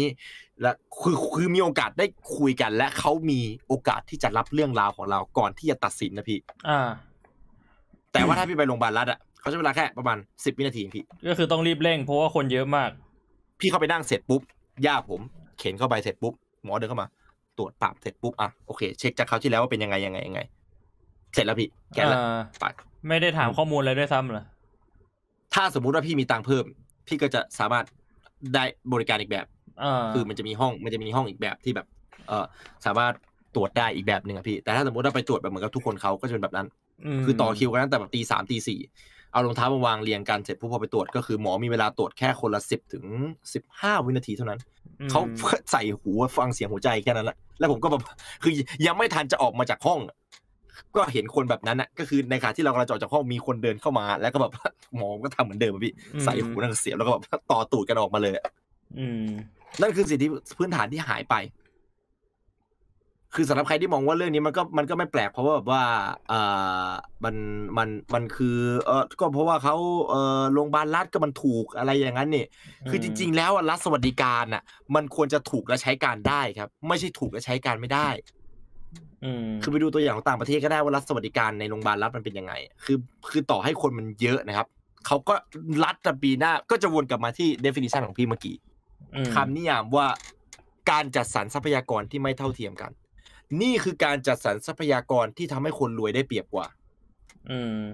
ถ้าสมมุติว่าจัดสรรทรัพยากรถูกต้องก็คือเขาต้องแบ่งทรัพยากรให้อย่างน้อยมีทรัพยากรเหลือมาทำโรงพยาบาลที่พอจะใช้การได้ให้กับคนจนบ้าง ให้กับคนที่ไม่มีความไม่มีไม่ไม่มีตังค์ถึงที่จะไปเสียอะไรแบบนั้นน่ะเขาไม่มีหลักประกันในชีวิตว่าไปแล้วมันจะหายแล้วหายแล้วเขาจะมีตังค์รอดไปใช้ชีวิตต่อ คือต่อให้หายป่วยสุดท้ายก็จะไม่มีตังค์ใช้อยู่ดี อืม นั่นแหละ คือปัญหาความเหลื่อมล้ำ นะครับคือสำหรับผมนะนั่นคือสิ่งที่ผมเห็น คือตอนเนี้ยพี่พี่ฟังมาถึงตอนเนี้ย แล้วพี่พี่ก็เกิดคำถามว่าส่วนหนึ่งอะอยากจะเอาไปพูดตอนท้าย เพราะว่าเนี่ยคือเราวางโครงไว้แล้วว่าช่วงนี้เราจะพูดอะไรช่วงนี้เราจะพูดอะไร แต่พี่ก็อดอ่าพูดไม่ได้คือ ทีเนี้ยคำถามที่ติดอยู่ในใจพี่มันคือ แล้วอะไรมันควรจะเป็นมาตรฐานขั้นต่ำที่ทุกคนควรได้รับนึกออกปะอย่างพูดถึงเรื่องของการศึกษา ถ้าสมมุติว่า โอเคไนท์ present ปัญหามาแล้วว่า ตอนเนี้ยคือการเข้าถึงของการศึกษาของแต่ละคนน่ะไม่ครับไม่เท่าเทียมกันมันแน่นอนอยู่แล้ว อันเนี้ยมันเห็นได้ชัด ทีเนี้ยถ้าสมมุติว่าจะแก้ให้อย่างน้อยๆอะพื้นฐานขั้นต่ำคือทุกคนได้เท่าเทียมกันหมด แล้วอืมไอ้คำว่าขั้นต่ำอะคืออะไร คือทุกคนจบป .6 ทุกคนจบม .6 หรือทุกคนได้เข้าเรียนมหาลัยนึกออกไหมผมเออไม่ได้เอ่อ ไม่ได้มองเป็นเวนั้นนะพี่อืมผมมองว่าปัญหาที่มันเกิดขึ้นอะมันเกิดขึ้นจากตัวตัวบุคคลทั้งส่วนใหญ่ ซึ่งตัวบุคคลเกิดขึ้นจากสวัสดิการทั้งส่วนใหญ่ คือมันเหมือนกับเทียบบริษัทไทยกับบริษัทญี่ปุ่นนะพี่มคือถามว่าทำไมบริษัทญี่ปุ่นเอ่อที่มาเปิดในไทยนะ คนถึงได้เราถึงได้มี motivation ทำไมคนถึงอยากเข้าบริษัทญี่ปุ่นอืมเอ่อพี่มีปะพี่มีว่าเพื่อนที่อยากเข้าบริษัทญี่ปุ่น ก็ก็พอจะมีใครแบบนั้นปะนึกออกแล้วว่าแบบคนที่อยากเข้าบริษัทต่างประเทศ อาจจะไม่ใช่ญี่ปุ่น อย่างเดียวก็คืออะบริษัทของต่างคือประเทศ หนึ่งมันคือเรื่องของโอกาสสองคือเขาให้เงินดีกว่า ใช่ใช่อ่าอ่า และผมว่านั่นแหละ คือปัญหา คือปัญหาคือตรงเนี้ยมาตรฐานน่ะ ผมก็ไม่ชัวร์เพราะว่าผมไม่ได้เรียนรัฐศาสตร์มา ผมไม่ได้เรียนเศรษฐศาสตร์มา ผมไม่รู้ว่ามาตรฐานในการที่จะกำหนดว่าอะไรไม่เหลื่อมล้ำคืออะไร แต่ผมรู้ว่าความเหลื่อมล้ำมันเกิดขึ้นแล้วมันเปรียบเทียบได้อืมเปรียบเทียบได้ว่าเฮ้ยอันเนี้ยแม่งดีกว่าอย่างเห็นได้ชัดเลย และอันนี้แม่งเทียบกว่าอย่างเห็นได้ชัดเลยอืมและคือสิ่งที่สิ่งที่มันเกิดขึ้นอะ มันคือมันเกิดจากสวัสดิการนะพี่ สวัสดิการที่ครูคนหนึ่งแม่งแบบครูเอกชนได้เงินเดือนสามหมื่นอืมได้สอนเด็กที่พ่อแม่มันสอนมาในระดับหนึ่งแล้ว ก็จะแบอืบมไม่ค่อยปวดหัวมาก ในขณะที่เอ่อครูรัฐอะต้องไปสอนเด็กที่บางคนพ่อแม่เขาต้องหาเช้ากินค่ำแบบว่าวันละสิบสองชั่วโมงอะอืไม่มีเวลาดูเด็กจนเด็กเขาไม่ได้มีเด็กเด็กคือกับต้องมาพึ่งอะ นั่นก็คือเป็นปัญหาความเหลื่อมล้ำอีกอย่างนะที่แบบทำไมคนแบบรวยคนจนถึงต้องทำงานวันละสิบสองชั่วโมง แล้วก็จะไม่มีวันขึ้นมา อันนี้มันคือกับดักความเหลื่อมล้ำอะอันนั้นค่อยว่ากันอีกทีหนึงอืม แต่ว่านั่นแหละ แล้วครูต้องไปแบบสอนเด็ก โดยที่ตัวเองไม่มี motivation นะพี่ คือเพราะว่าเงินเดือนมันก็น้อยอะอ่าสวัสดิการดีๆ ก็ไม่มีแล้วมันเอ่อสมคือถ้าเป็นคนมีความสามารถจะมาทำงานที่เงินเดือนน้อยทำไม ไปทำอย่างอื่นดีกว่า ถูกมันก็จะยิ่งเพิ่มปัญหาเหลื่อมล้ำไงพี่ อืม แกปออฟเหลื่อมล้ำมันก็จะยิ่งแบบ further happen อะเพราะว่าแบบว่าครูที่เขามีความสามารถ เขาโหมันมันจะหาคนที่มีศีลธรรมดีขนาดไหนที่แบบว่าเชี่ยกูจะยอมตกนรกอะกูจะยอมตกนรกแล้วกูจะไปที่วัดป่าหนองโคกเพื่อไปสอนเด็กให้โตมาเป็นคน ยอมไปเป็นเอ่อครูโดยที่ไม่รับเงินเดือนสามเดือนใช่เอ้ยเอ้ย ก็ถ้าครูรับใต้โต๊ะก็อาจจะได้อยู่พี่ถ้าเป็นอย่างนั้นอะแต่ถ้าครูไม่รับใต้โต๊ะก็ตาย ไม่ครูก็อาจจะตายแบบว่าออกบิณฑบาตแล้วก็สอนก็คือมีข้าวเฮ้ยพี่กินเอาวะมีที่อยู่นอนที่โรงเรียนกูไปไปไปสอนวัดโคงหนองไผ่คือเปลี่ยนจากครูเป็นพระด้วยพี่เป็นพระแล้วก็มาค่อยมาสอนเหรอเอ้าอะไรก็กันเมื่อเนี่ยก่อนเมื่อก่อนพระเขาก็คือครูนะเออเมื่อก่อนพระก็เป็นครูอ่าถูกต้องพี่เมื่อก่อนพระก็เป็นครูอันนี้ก็ก็ถูกอยู่แต่คือไหนๆจะแบบว่าไม่รับเงินเดือนแล้วก็โกนหัวใส่ผ้าเหลืองบิณฑบาตเลย เนี่ยพี่นั่นแหะคือปัญหาความเหลื่อมล้ำที่เกิดขึ้นแล้วอะคนคนหนึ่งไม่งต้องทำขนาดเนี้ยเพื่อให้สิทธิของคนคนหนึ่งแม่งอาจจะด้วยนะใช้คำว่าอาจจะมีสิทธิ์ขึ้นมาเท่าเทียมกัน คนคนหนึ่งแม่งต้องแบบพยายามถึงขั้นนั้นอะเออไม่แฟร์ปะวะเออ นั่นนะคือนั่นนะคือสิ่งที่เป็นปัญหา คืออมการจัดสรรงบประมาณที่ที่ทำให้แบบว่าฝั่งรัฐอะเขาไม่มีต้นทุนเลยอะอ่าผมเคยคุยกับคุณหมอที่เป็นคุณหมอส่วนตัวของคุณย่าผมนะพี่เขาเป็นคุณหมอที่เก่งมากและคือเป็นคุณหมอที่ คือถ้าสมมติว่าดูรูปตอนตอนที่เขาเพิ่งจะมีไฟแรงขึ้นมาทำใหม่ๆอะอ่าพี่จะเห็นได้เลยว่าเขาไม่เหมือนกับตอนเนี้ยอ่าเขาเหมือนคนใกล้ตายตอนที่ผมไปดูเขาเหมือนคนป่วยมากกว่าหมออีกอะอ่า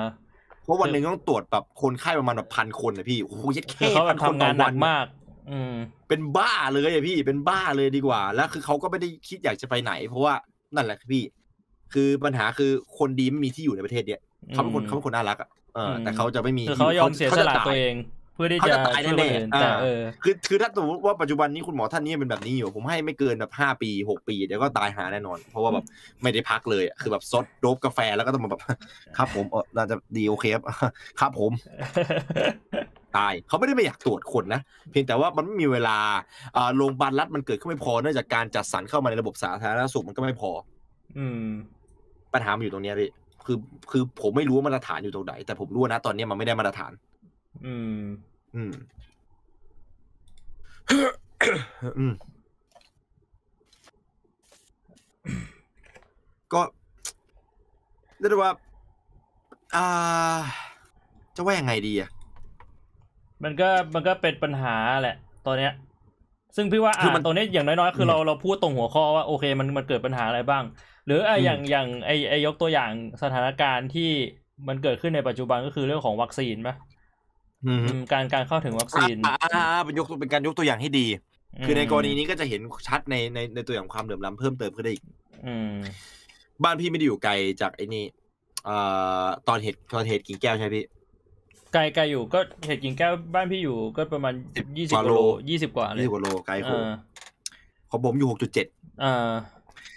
สิ่งที่ผมเห็นคือ ตอนที่ขับรถออกมา ตอนแรกผมคิดอยู่นานมากว่าผมจะขับมาดีหรือเปล่า เพราะว่า ตอนแรกมันบอกห้าสภาพมันเพิ่มไปเจ็ดจุดห้าสภาพมันเพิ่มไปสิบอืมผมก็เลยงงว่าเชี่ยทำไมมันถึงได้แบบ เพิ่มลดขึ้นได้อย่างนั้นวะแล้วอ่าข่าวอันไหนแม่งคือถูกข่าวอันไหนแม่งคือผิดอ่าคนคนแม่งออกมาบอกแบบบางคนแม่งแบบใครก็ไม่รู้อะพี่ แต่มันมีคนแชร์มาเออคืออยู่ก็แบบโผล่มาโผล่มาแบบว่าโผล่มาในในหน้าฟีดผมไม่รู้ใครแชร์มาว่าแบบว่า ข่าวทั้งหมดที่ออกมาตอนนี้แม่งคือข่าวเก๊ใช่คือคือคือแบบอันนี้ก็คือความบัดซบอย่างหนึ่งตรงที่แบบว่า แม่งไม่รู้เลยว่าข่าวอันไหนจริงข่าวอันไหนปลอม เราควรจะเชื่อข่าวอันไหน แล้วก็ตอนตอนที่พี่ไลฟ์วันนั้นน่ะ ที่พี่ไลฟ์ดูข่าวอะ ก็มีคนบอกว่าเปิดทีวีเราไม่เห็นพูดถึงเรื่องนี้เลย คือคือพี่เลยงงว่า แล้วนี้คนคนที่แบบว่าไม่ได้แบบเสพข่าวจากอินเทอร์เน็ตแม่งหาข้อมูลจากไหนอะไรเงี้ย นั่นแหละพี่อ่านี่นี่ก็คือปัญหาความเหลื่อมล้ำตั้งแต่เริ่มต้นเลยอืมคนที่เขามีทรัพยากรมากกว่าในจุดเนี้ยเอาง่ายๆคือคนที่รวยแหละออเขามีสิทธิ์ได้ข้อมูลตรงเนี้ยที่เราไม่ได้ ผมไม่รู้ด้วยว่า how อะเออเพราะว่าเพราะว่าเพราะว่าเพราะว่าคนที่แบบแบบหลายคนที่มาบอกผมคือแม่งก็คือ เป็นแบบลูกคนนั้น ลูกคนนี้ แม่งก็มาบอกได้ว่าเฮ้ยมันเป็นอย่างนี้นะมึงต้องรีบอพยพนะไอ้เชี่ยแล้วคนแบบคนที่เขาไม่มีในสิ่งนี้เขาก็จะไม่มีโอกาสได้ทรัพยากรตรงนี้เลย เขาจะไม่ได้รับข้อมูลแม่งคือสิ่งที่เบสิกที่สุดนะพี่อืมแม่งคือสิ่งที่เบที่สุดเบสิกที่สุดของมนุษย์อะว่าแบบว่า มันเกิดอะไรขึ้นรอบตัวเราตอนนี้ ใช่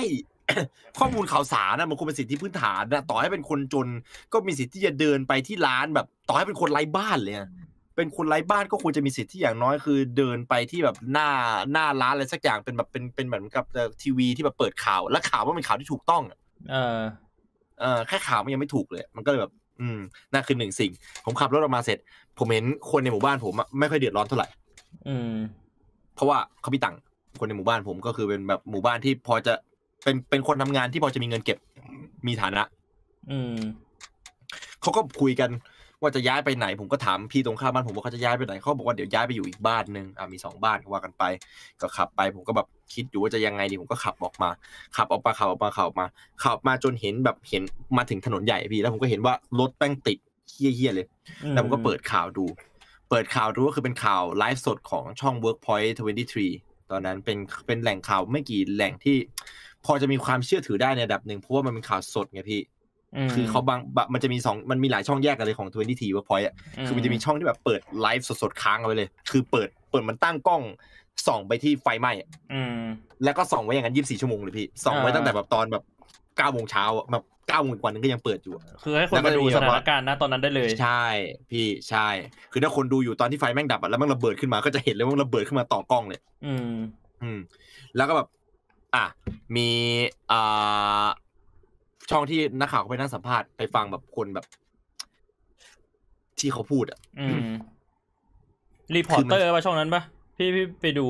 ใน Facebook พี่จำไม่ได้แล้วว่ามันมีจำไม่ในได้ทีเหมือนวีกันไหมแต่ผมก็คือคือตอนแรกฟังจากนักข่าวก่อนอ่าผมฟังจากอ่าผมผมไอยผมฟังจากนักข่าวว่าแบบว่า เออ คุณแบบณตอนนี้นะครับผมควรที่จะออกจากบ้านให้เร็วที่สุดอย่าห่วงสินทรัพย์ในของตัวเองนะครับ ห่วงชีวิตตัวเองไว้ก่อนารีบออกมานักข่าวอีกท่านหนึ่งเขาก็หันไปแต่อันนี้ไม่ใช่ช่องเวิร์กพอยต์นะผมจำไม่ได้ว่าช่องไหน เขาบอกว่าอ๋ออย่างเออจริงผมเห็นด้วยนะฮะคือเราไม่ควรจะไม่ควรจะห่วงสินทรัพย์ของตัวเองมากกว่าชีวิตนะ เพราะว่ามีชีวิตอยู่เนี่ยยังไงก็คงยังสามารถที่จะตั้งต้นต่อไปได้ อ่า ก็คือแบบเอาชีวิตรอดไปก่อน แล้วจะยังไงที่ต่อค่อยว่ากัน พี่พี่ฟังแล้วพี่คิดยังไงกับสเตทเมนต์เนี่ยคือก็บางคนมันทำได้อะแต่บางคนมันไม่ได้ไง บางคนนั่นไงแบบว่าของของในบ้านคือทุกอย่างที่เขามี แล้วจะให้เขาไปอยู่ไหนก็คือ คืออะอย่างอย่างถ้าเป็นอย่างเราเนี้ย สมมุติตอนเนี้ยแบบว่า รัฐบาลบอกว่าออกจากบ้านเดี๋ยวนี้ถ้าอยู่ในเขตนี้ เพราะว่าไม่งั้นจะตายแล้วอะเราก็สามารถเดินออกจากบ้านได้เลย ไม่ต้องเอาอะไรติดตัวไปถูเอากมือพี่ถือ เอามือถือไปเอาอะไรไปแล้ว เราเรามีเงินอะเราไปหาแบบเช่าโรงแรมอะไรอยู่ก็ได้ใช่ปะล่ะได้อ่าพี่แต่ถ้าสำหรับบางคนอะ มันไม่ได้ไงคือเอาเดินออกไปแล้วยังไงอะ ก็คืออ่า ไปไปนอนใต้สะพานลอยที่ตรงนี้เหรออะไรเงี้ยมันใช่มันแบบไร้หนทาคืงอกับบางคนแม่งก็เหมือนกับแม่งก็เหมือนตายอะเออการออกจากบ้านนะตอนนั้นที่ไม่เอาอะไรออกไปเลยอะครับ แม่งคือเหมือนไปตายอะเออแล้วบางคนเขาก็ต้องมานั่งคิดดีว่ากูจะเลือกไปตายข้างนอกหรือกูจะเลือกตายที่บ้านดีอะเออนั่นแหะคือปัญหาความเหลื่อมล้ำทางที่ปกติแล้วจริง ๆ มันควรเป็นหน้าที่ของรัฐอืมที่เมื่อเกิดเหตุขึ้นข่าวของรัฐต้องเชื่อถือได้มากที่สุดอืม คือมันต้องมี security protocol พี่อืแม่งโอ้โหเนี่ยแล้วมันก็จะวนกลับมาที่ปัญหาเชิงโครงสร้างในในในด้านเดิมว่าแม่งมีโรงงานตรงนั้นได้ยังไงตั้งแต่แรก อืมเพราะว่าคือผมผมไม่ผมผมไม่ได้ผมไม่ได้ตามข่าวนะแต่จำได้มีคนเคยพูดตะกี้เหมือนในแชทก็จะคุยกันอยู่ว่า แล้วโรงงานหรือบ้านที่มาก่อน ซึ่งไม่ว่าอันไหนจะมาก่อน มันก็ผิด security protocol ทั้งคู่พี่ ในฐานะคนเรียนถาปัดนะ มันจะมี security protocol อยู่ว่า อ่าอย่างบ้านห้ามสร้างติดกันกี่เมตรต่อกี่เมตร ถ้าสมมุติว่าจะสร้างติดกันต้องเปลี่ยนชนิดบ้านจากบ้านเดี่ยวกลายเป็นบ้านห้องแถว บ้านห้องแถวต้องใช้วัสดุอะไรเพื่อไม่ให้มันถล่มลงมาพร้อมกันแล้วคนแม่งตายหาพร้อมกันอืมมันคือ security protocol พี่ เมื่อเกิดเหตุขึ้นปุ๊บต้องมีทางหนีให้ใกล้ที่สุด เพราะว่ามันเป็นห้องแถว คนมันวิ่งออกมาแล้วมันวิ่งติดกัน จะต้องมีทางแบบนี้แบบนี้แบบนี้แบบนี้ตีไว้ว่าถ้าโรงงานสร้างก่อน มันก็ต้องมี security protocol อยู่แล้วว่าโรงงานสร้างก่อนอ่าเกิดเหตุอย่างนี้ขึ้นจะต้องทำยังไง เกิดเหตุนี้ขึ้นจะต้องทำยังไงและสำคัญที่สุดคือ รัศมีเมื่อเกิดเหตุอะไรสักอย่างขึ้น อย่างเช่น น้ำท่วมสารเคมีไหลตามน้ำมันจะต้องอยู่ห่างจากลุ่มน้ำกี่เมตรอืมไฟไหม้เกิดการระเบิด รัศมีระเบิดมีความเป็นไปได้ เท่าไหร่ การสร้างห้องใต้ดินเป็นสิ่งจำเป็น ซึ่งเขาก็มีนะครับอืมแต่ห้องใต้ดินเห็นได้ชัดว่า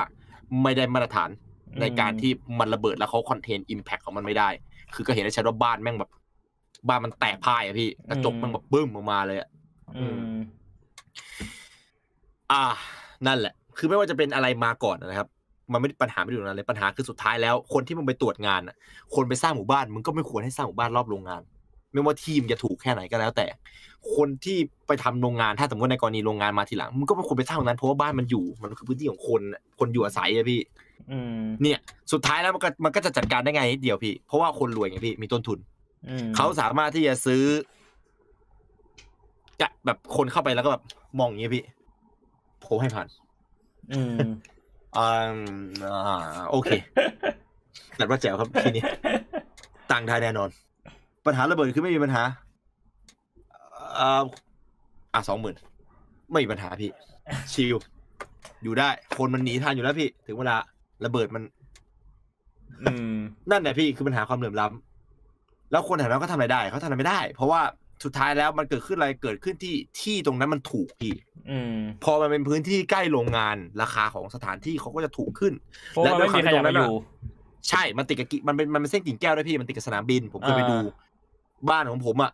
เอ่อมันสี่ล้านใช่ไหมผมพยายามจะหาที่ที่ถูกที่สุด เพราะว่าผมไม่ไม่ไม่ชอบที่จะสร้างภาระให้กับพ่อกับแม่อยู่แล้วอ่าผมพยายามหาที่ที่ถูกที่สุด เส้นตรงกิ่งแก้วอะถูกที่สุด เพราะว่าอ่ามีมีโรงงานเยอะกับมีมีเครื่องบินบินผ่านอ่าประมาณสามสามรอบผมเคยไปจอดรถอะพี่ไปจอดรถอยู่ตรงนั้นอะแล้วผมก็นอนอยู่อะตั้งแต่ประมาณแบบแปดโมงอะยันแบบสองทุ่มอะแม่งมีเสียงว่าอ่า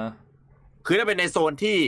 มีแค่อย่างใดอย่างหนึ่งอะ ราคาก็อาจจะโอเคหน่อย แบบโอเคในที่นี้ไม่ได้หมายถึงว่านั่นนะแพงหน่อยอืมเพราะว่ามันอยู่ใกล้สนามบินไงพี่การอืมขนส่งก็จะเคลื่อนที่ง่าย แต่มันก็จะมีปัญหาเรื่องของเสียงทำให้ราคามันไม่ดีดขึ้นไปอืมแต่ถ้าสมมติว่าไปอยู่ใกล้โรงงานด้วยเนี่ย ราคามันจะค่อนข้างถูกเลยแหละพี่อืมันเป็นจุดที่ afford ได้ พอตัว คือ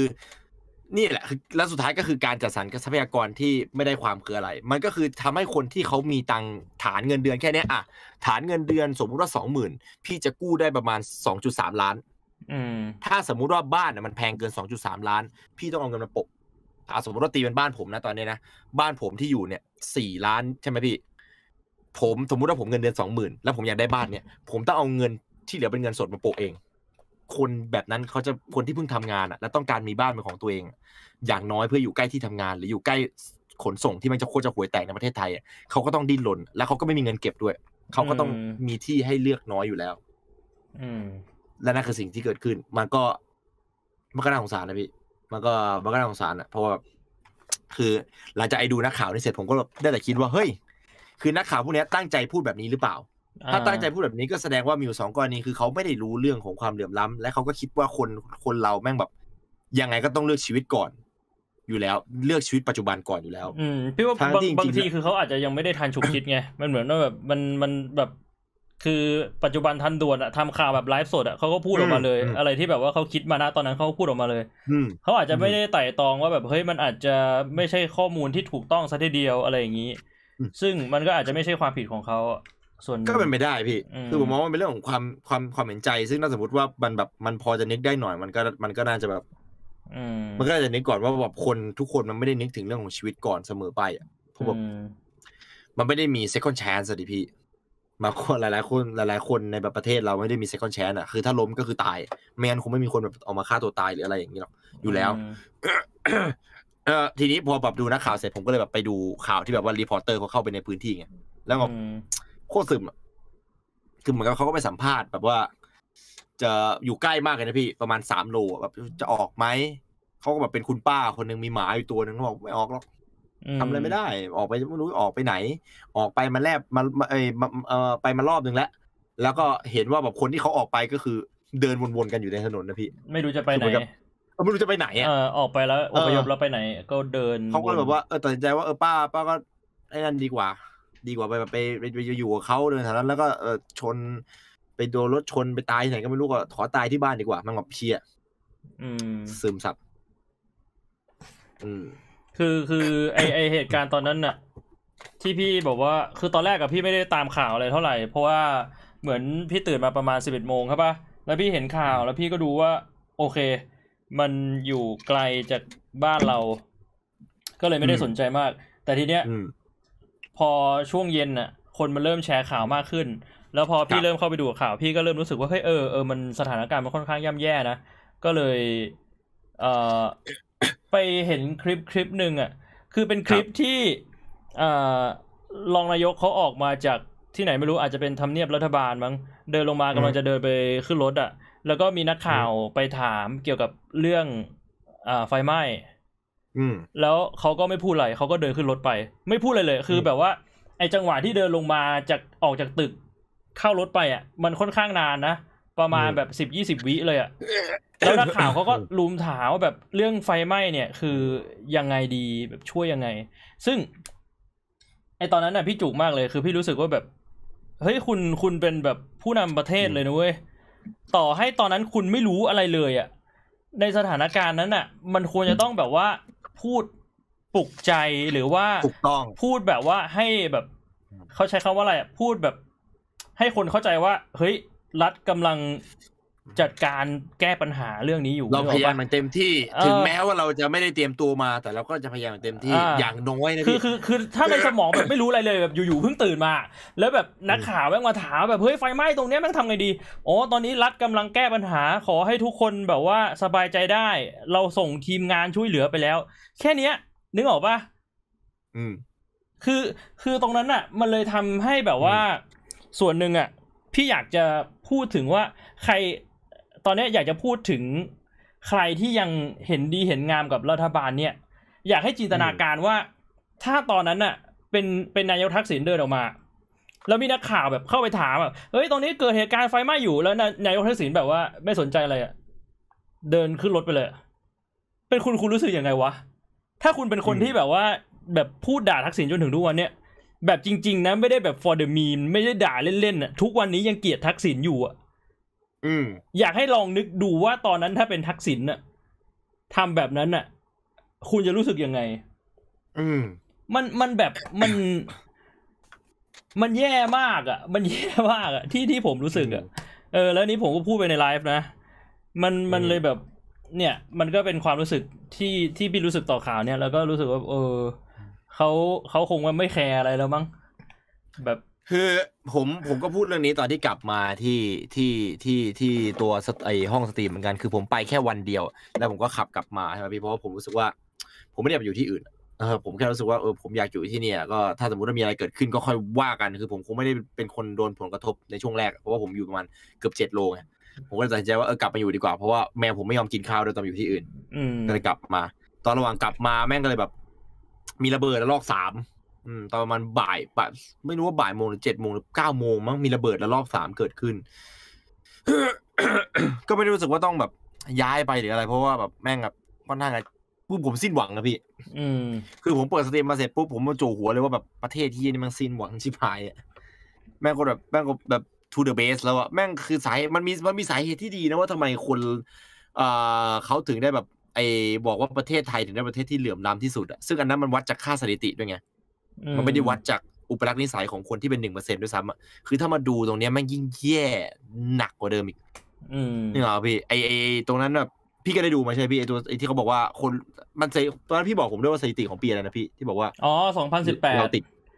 อ่าปีสองพันสิบแปดคือเป็นปีเป็น2018รู้สึกว่าเป็นบริษัททำวิจัยเกี่ยวกับพวกเอ่อเศรษฐกิจรอบโลกอืมของสวิตก็คืออมเขาทำออกมาทุกปี ตัวเนี้ยไปดูได้เลย ชื่อบริษัทว่าเครดิตสวิตอะไรสักอย่างอะ เขาอืมเขาจะทำแบบวิเคราะห์ออกมาว่า โอเค ปีเนี้ยภาพรวมเศรษฐกิจของโลกเป็นยังไง แล้วเอ่อเศรษฐกิจของแต่ละรีเจียน แต่ละภูมิภาคเป็นยังไง แล้วในครับภูมิภาคนั้นมีประเทศอะไรบ้างที่มันเกิดการเปลี่ยนแปลงที่เขาคิดว่ามันโดดเด่นจนจะเอามาใส่ แล้วก็อืมมันมีอยู่หัวข้อหนึ่งอะเขาพูดถึงความเหลื่อมล้ำของอืมเงินของคนในประเทศ โดยเขาวัดอืมจากการที่เขาดูว่าคนที่รวยที่สุดหนึ่งเปอร์เซ็นของประเทศนั้นๆน่ะ กำเงินเอาไว้เท่าไหร่ คนที่รวยที่สุดห้าเปอร์เซ็นในประเทศนั้นๆน่ะกำเงินเอาไว้เท่าไหร่สิบเปอร์เซ็นในประเทศนั้นกำเงินเอาไว้เท่าไหร่ คือให้คุณจินตนาการ สมมุติว่าเป็นประเทศ A ประเทศ A มีคนสิบคน คนที่รวยที่สุดอันดับหนึ่งมีเงินเก้าสิบเก้าบาท นอกนั้นที่เหลือมีหนึ่งบาทหมดเลย กับอีกประเทศหนึ่งประเทศ B มีคนสิบคนเหมือนกัน คนที่รวยที่สุดมีเงินยี่สิบาท คนที่จนที่สุดมีเงินสิบาท คือทุกคนแบบว่า ความรวยความจนมันถัวๆกันไป อันนี้เขาใช้อืมตัวนี้มาเป็นตัววัดว่าประเทศไหนมันเหลื่อมล้ำมาก ประเทศไหนมันเหลื่อมล้ำน้อยอืมซึ่งตอนตอนแรกๆอะในปีสมัยก่อนๆอะก่อน 2016อะประเทศไทยไม่ติดอันดับ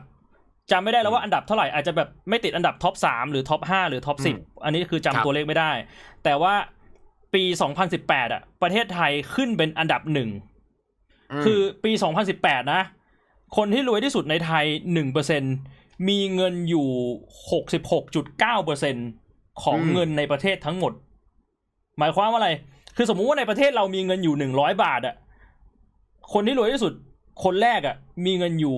60 กว่าบาทในกระเป๋า และอีก 30 กว่าบาทที่เหลือ เอามาแบ่งกันร้อยคนอะอีกอีกเก้าสิบเก้าเปอร์เซ็นเอามาแบ่งกัน แต่ว่าเอ่อพอปีสองพันสิบเก้าเนี่ย ประเทศไทยก็ตกลงมาเป็นอันดับสอง เพราะว่าอืมรัสเซียขึ้นแซงเป็นอันดับหนึ่งเหมือนเดิม คือก่อนหนั้นเนี่ยรัสเซียเป็นอันดับหนึ่งนึกออกไหมครับแล้วรัสเซียเขาตกลงมา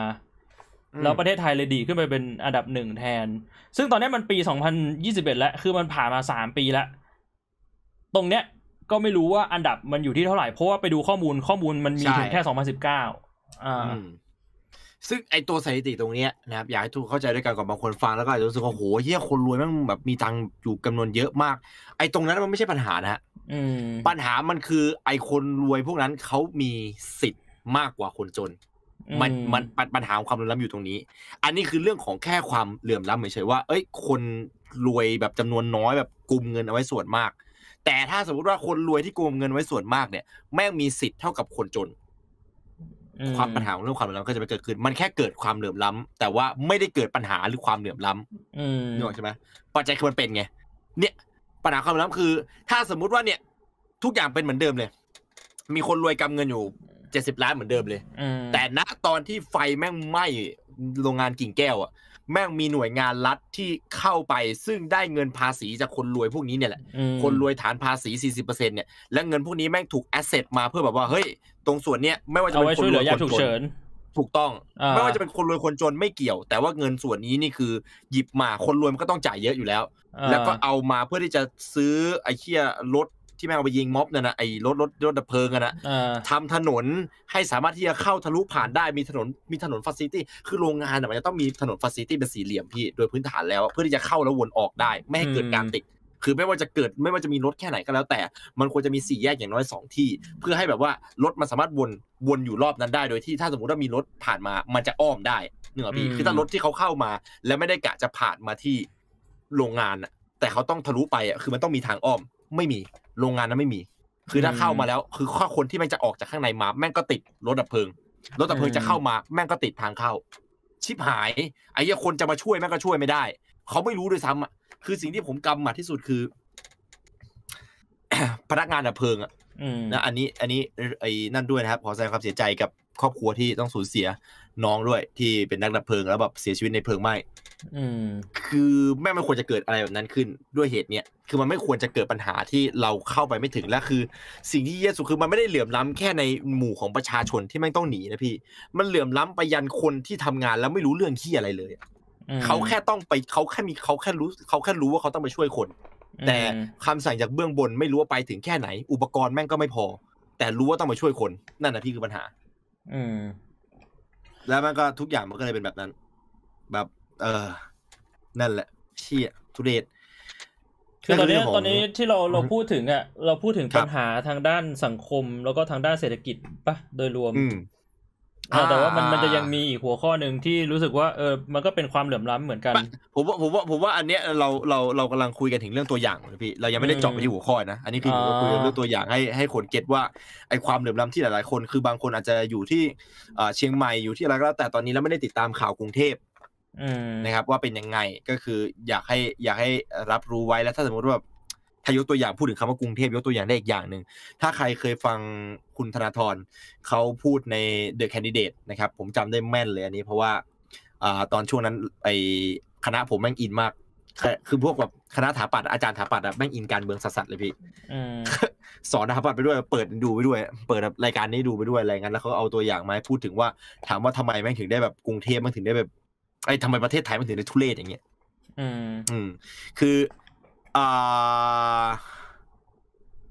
คนที่ทำงานในกรุงเทพเนี่ย ย้ายเข้ามาในกรุงเทพเนี่ย มีสิทธิ์จะได้งาน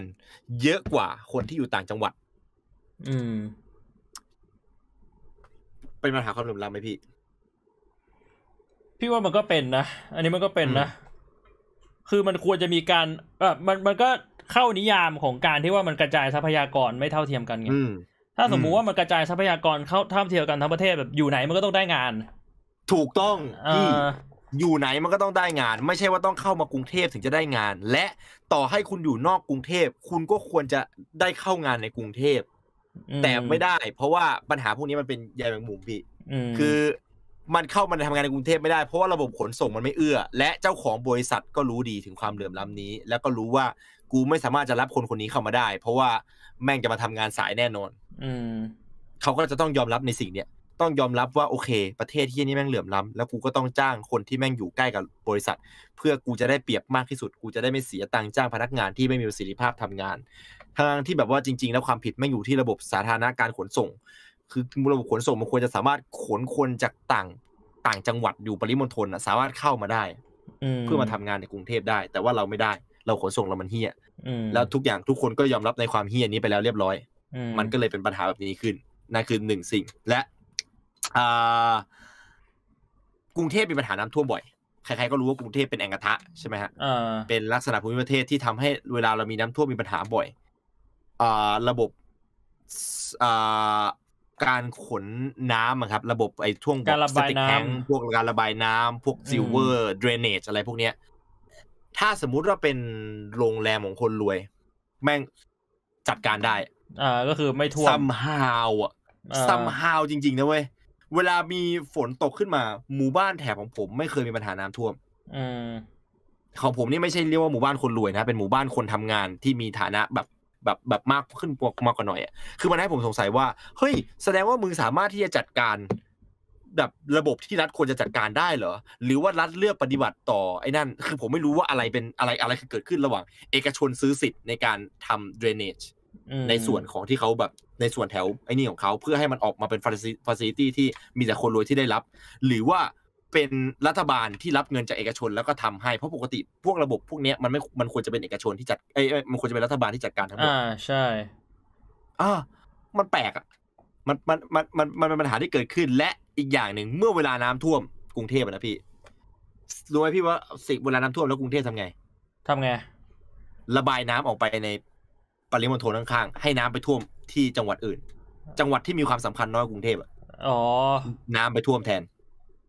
เอาเขาก็ไม่เสียไม่ได้ภาษีไม่ได้เหมือนกันไม่ได้ไปลงเจ้าพระยาแล้วออกทะเลเหรอไม่ใช่ มันไม่หมดพี่มันไม่หมดอ่ามัมันก็จะมีต่อให้ออกเจ้าพระยานะพี่สิ่งที่เกิดขึ้นก็คือ river bank คนที่อยู่ตรงนั้นอะอ่าเขาก็โดนผลไม่กได้ระทดูบข้างๆเออท้าที่จริง ๆ แล้วมันควรจะมีระบบที่ต่อออกไปได้เลยในอ่าวที่แบบว่าไม่ควรที่จะต้องแบบเกิดการกระทบต่อผู้คนที่อาศัยอยู่ คือทุกอย่างมันจะแบบต่อเนื่องกันไปเรื่อยๆอะพี่ แล้วแบบบางแบบ เขาเขาทำไมเขาต้องโดนอะทำไมทำไมเขาต้องโดนบ้านน้ำท่วมเพื่อที่ให้คนในกรุงเทพได้อยู่สบายทั้งที่คนกรุงเทพก็จ่ายภาษี คนที่อยู่ตรงนั้นเขาก็จ่ายภาษีเหมือนกัน เนี่ยแหละคือปัญหาความเหลื่อมล้ำอืม อืม ไม่มีความเท่าเทียมเกิดขึ้น ในทุกอนุทั้งเรื่องของการอยู่การใช้ชีวิตการทำงานการขนส่งใดๆก็แล้วแต่อืมวัคซีนอีกถ้าจะยกตัวอย่าง วัคซีนก็วัคจะพูดตรงไหนดีอะพี่วัคซีน คือเอาจริงๆนะ พี่ไม่รู้ว่าพี่แบบว่าไร้ความผิดชอบในฐานไร้ไร้ความรับผิดชอบในฐานะประชาชนอะไรหรือเปล่า แต่พี่ไม่เคยสนใจที่จะหาวัคซีนมาฉีดเลย เพราะพี่รู้สึกว่าถ้ามาจากรัฐอะแม่งแบบคือ คืออันนี้พูดตามตรงเลยนะ แบบ ไม่มีความมั่นใจในวัคซีนที่แบบว่าจะไปขอรัฐฉีดเลยเว้ยไม่มีเลยอะอืมคือรู้สึกว่าอืมออกไปฉีดอะ กูเสี่ยงติดมากกว่ากูอยู่บ้านอีก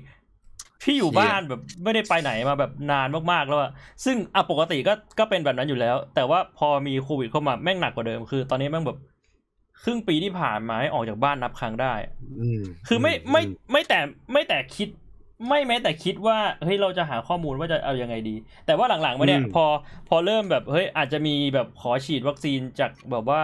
เอกชนได้อะไรเงี้ยอื ก็เริ่มแบบเออเอ้ยอันนี้เป็นทางเลือกที่ดูน่าสนใจนะ อะไรแบบเนี้ย เออ คือแบบแล้วแบบ แม่งเป็นสิ่งที่ควรจะเข้าถึงอะนี่อืมนี่คือสิ่งที่พื้นฐานทางด้านแบบ สาธารณูปโภคอะแบบว่าเรื่องของการแพทย์อะคือแม่งควรจะได้ฉีดฟรีด้วยซ้ำแต่สุดท้ายก็ต้องเสียเงิน และเสียเงินในเวอร์ชันที่คนคนที่เขาไม่มีตังค์ afford ไม่สามารถซื้อได้ เขาก็ต้องแบบว่า ทนฉีดซีโน เพราะว่าซีโนมันฟรี เพราะแล้วก็ทนไม่ตายอะนึกออกปะพี่อืมคือเขาว่าซีโนมันกัน mortality rate ไงพี่ มันไม่ได้กันโอกาสติดอะมันแค่ทำให้แบบมันเพิ่มภูมิขึ้นมาแล้วภูมิก็ตกในเข็มที่สองแบบผ่านไปสองอาทิตย์อย่างนั้นอะอืมฉีดเข็มที่สามไปกระตุ้นขึ้นมาได้หน่อย แทบไม่ช่วย สุดท้ายก็ติดแต่ติดแล้วแค่ไม่ตายเฉยๆก็คือต้องทนไปติดแต่ไม่ตายสำหรับคนที่ไม่มีตังค์ฉีดก็ไปติดแต่ไม่ตาย อย่างน้อยก็ไม่ตายเหรออืมเออแต่จะไม่ตายก็คือต้องอยู่ในการควบคุมของ โรงอ่ารัฐบาลซึ่งโรงงานไอโรงพยาบาลเต็มหมดแล้ว อืมนั่นก็เห็นได้ชัดอีกอย่างหนึ่งว่าจัดสรรงบประมาณได้ไม่พอกับกับคือมันควรจะมีเงินก้นถุงอะพี่เนี่ยผมถึงได้งงกับ security protocol ว่าแบบมันแบบเทียบดูอย่างที่ไหนก็ได้อะที่ไหนก็ได้อะเวลามันเกิดขึ้นเขาสามารถจะ set up โรงพยาบาลโรงพยาบาลแบบสนามขึ้นมาได้ทันทีในเวลาไม่ถึงหนึ่งอาทิตย์อะพี่ ไม่แต่คือตอนนี้พี่ว่าอย่าว่าแต่เงินก้นถุงเลยว่า เราเราต้องจ่ายหนี้ไปอีกกี่ปี ก็ยังไม่รู้ว่าหนี่มันเยอะมากมันที่ท้ายผมงงว่าคือผมไม่ได้ไปนั่งดูอ่านไอ้นี่ด้วยดิไม่ได้อ่านดูไอ้แบบว่าเขากู้เงินมาใช่ไหมพี่เขากู้เงินมาที่ทำให้เราแบบมีมีหนี้เพิ่มอีกคนละประมาณห้าหมื่นป่ะเออเออรวมๆกันแล้วไม่รู้กี่แบบกี่หมื่นล้านอะเขากู้มาทำอะไรวะทำรถไฟหรืออะไรสักอย่างวะไม่รู้ เชี่ยผมไม่ได้อ่านกู้มาเยอะมากมากอะเห็นเขาบอกว่ากู้รัฐบาลนี้กู้เยอะสุดปะ กว่ารัฐบาลไหนใช่ๆใช่ใช่รัฐบาลนี่เป็นรัฐบาลที่กู้เงินมันก็เลยอะที่ทำให้รู้สึกว่าก็ถ้าสมมุติว่ากู้มาเยอะขนาดเนี้ยแสดงว่าแบบเราไม่มีเงินสำรองแล้ว มันก็เลยไม่รู้ ไม่รู้จะเอาเงินสำรองมาจากไหนอ่าซึ่งนั่นก็เป็นปัญหาที่อ่าไม่ใช่ปัญหาความเหลื่อมล้ำอันนี้อันนี้อันนี้ผมว่าไม่ใช่ปัญหาความเหลื่อมล้ำนะถ้าสมมติว่ารัฐบาลกู้มาแล้วใช้งานอะเออไม่ใช่ปัญหาความเหลื่อมล้ำคือบางทีถ้าเงินมันหมดมันก็ต้องกู้ ปัญหาความเหลื่อมล้ำคือมึงกู้มาแล้วใครได้อ่า ถ้ากู้มาแล้วมีแต่คนรวยได้ หรือมีแต่เขาที่ได้นั่นแหละเหลื่อมล้ำเผลอๆคนเพราะว่ากู้คนไม่ได้อยู่ประเทศไทยด้วยซ้อย่าละวันนี้อะำคือสมมุติว่าเป็นรัฐบาลไทย ก็อืมกู้มา แล้วก็อืมโกงกิน แล้วก็เอาเงินที่โกงกินไปอยู่ประเทศที่พัฒนาแล้ว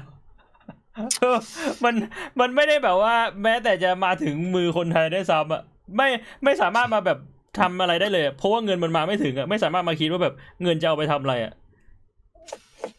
ชี่ยแม่งมันมันเหมือนอะไรรู้ป่ะมันเหมือนแบบยังไงพี่ พี่อยากจะซื้อรถแล้วพี่ก็บอกนายค้ำให้หน่อยดิแล้วนายก็ค้ำแล้วพี่ก็ขับรถไปต่างประเทศ แล้วก็ไม่กลับเอามาเจอเลกัยนน่ะเจอกันเหรอพี่เจอกันน่ะ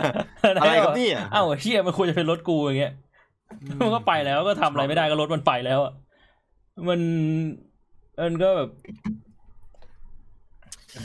นั่นอะ คือสิ่งที่เกิดขึ้นคือความเหลื่อมล้ำแม่งคือแทบจะแทรกซึมอยู่ในทุกอนุระบบ คือผมถึงได้ย้ำไปตอนแรกว่าก่อนที่จะเริ่มพูดเนี่ยอยากให้ทุกคนรู้ไว้ก่อนว่า คุณก็อยู่ในความเหลื่อมล้ำบางคนอาจจะคิดว่าเอ้ยตัวเองอยู่สบายณตอนนี้เอ่อไม่น่าจะอยู่ในระบบความเหลื่อมล้ำนะกูก็เข้าถึงฟ a ซิลิตี้ได้ นั่นแหละครับคือความเหลื่อมล้ำเพราะถ้าคุณมองลงมาถึงคนที่ฐานะต่ำกว่าคุณ และเขาไม่มีสิทธิ์เดียวกับคุณ เลยไม่มีความใกล้เคียงเลยนั่นน่ะคือความเหลื่อมล้ำที่เกิดขึ้นแล้วเรียบร้อย อ่า คือคือคือคือคนที่ไม่รู้ถึงเรื่องความเหลื่อมล้ำส่วนใหญ่จะเป็นคนที่ชีวิตอยู่อย่างสอยู่อย่างพอสบายได้นะตอนนี้เอ่อหรืออยู่อย่างสบายไปเลย ก็อาจจะไม่ได้มองลงมาแล้วเห็น ในกรณีที่แย่กว่าอาจจะอาจจะแย่กว่านั้นอีกคือสิ่งที่ผมมองว่าแย่ที่สุดในความเหลื่อมล้ำนะพี่ มันคือความไม่เข้าใจกันระหว่างความเหลื่อมล้ำคือหมายถึงว่า คนที่เขารวย และไม่ได้ไม่ได้ไม่ได้เรียนรู้ถึงเรื่องนี้เลยคือมันเป็นเรื่องที่ทุกคนควรจะมีความรู้เขาเข้าใจ อาจจะไม่ต้องถึงขั้นว่าเท่ากันแต่อย่างน้อยต้องต้องยอมรับก่อนว่าความเหลื่อมล้ำมีอยู่จริงอืมแล้วคุณอยู่ในระบบนั้น ถ้าไม่ยอมรับในสิ่งนี้ก็คือจบแล้วคุยกันไม่ได้ มันมีมันมีคนที่ไม่ยอมรับว่าสิ่งนี้มีอยู่จริง แล้วบอกว่าไอ้เหี้ยคนจนอะแม่งเกิดจากแบบมึงแม่งไม่ขยันเว้ยอืม เฮียคือกว่าบ้านกูแม่งจะประสบความสำเร็จขนาดเนี้ยพ่อกูแม่งพยายามเฮียเขาบอกกูอยู่ตลอดว่า คนที่พยายามเท่านั้นอะแม่งถึงจะแบบนั่นได้ คนจนอะแม่งคือคนที่ไม่พยายามเว้ยอืม เชี่ยผมแบบ Amazing สัสๆเลยนะเวลาแบบมีใครสักคนหนึ่งยิ่งถ้าเป็นคนรู้จักแม่งพูดแบบนี้นะอืม คือแบบไอ้เฮียคือประเทศประเทศเนี้ยพี่ มันคือประเทศที่ romanticize ความแบบความแบบความขยันอะความพยายาม ความพยายามจนสำเร็จอะเออจนแม่งไม่ได้ไม่ได้นึกถึงเลยว่าจริง ๆ แล้วคนเรามันไม่ต้องพยายามในเรื่องที่มันไม่ต้องพยายามขนาดนั้นนะคนเราควรจะพยายามสรรหาในสิ่งที่เราเรารักเราอยากจะทำอืมแต่ประเทศต้องมี offer ก่อนเพื่ออมสิ่งที่สิ่งที่มันควรจะมีก็ควรจะมี สิ่งที่ควรจะมีคือ คุณเกิดมา แล้วถ้าสมมติว่าคุณพยายาม คุณจะเป็นอะไรก็ได้ ไม่ใช่ว่าต่อให้คุณพยายามแค่ไหน คุณก็ไม่มีวันเป็นนักการเมืองได้ถ้าเส้นสายไม่ถึง คุณไม่มีวันเป็นเอ่อ สิ่งนี้ได้ถ้าเงินคุณไม่พอที่จะไปไปจ่ายใต้โต๊ะเขาไม่สามารถเข้าไปทำงานกับเขาได้โดยซ้ำเหลืออะไรพวกเนี้ยมันไม่ควรจะเกิดขึ้นแล้วพอมีคนพูดแบบนี้แม่งเลยแบบแม่งแม่งเศร้าแม่งเศร้า คนที่ไม่เข้าใจปัญหาความเหลื่อมล้ำอะคือสิ่งที่น่าเศร้าที่สุดอืมในปัญหาความเหลื่อมล้ำเรื่องอืมเรื่องนี้น่าสนใจมากครับพี่ว่าเออนายพูดขึ้นมาก็ มันก็น่าฟังอะ คือ อย่างตรงเนี้ยพี่พูดประสบการณ์ตรงของพี่ได้เลยนะคือบ้านพี่อะอยู่ติดสลัมอยู่ติดชุมชนแออัด แล้วคือแบบว่า เราเราโตมาจะไหนจำได้ไหมว่าที่ไหนมาจอดรถบ้านพี่อะมคือถ้าไหนออกมาจากรถอะเดินไปสามก้าวก็คือถึงเลยอะที่ซอยที่มันทะลุเข้าไปอะเออซอยที่มันทะลุเข้าไปอะอ๋อ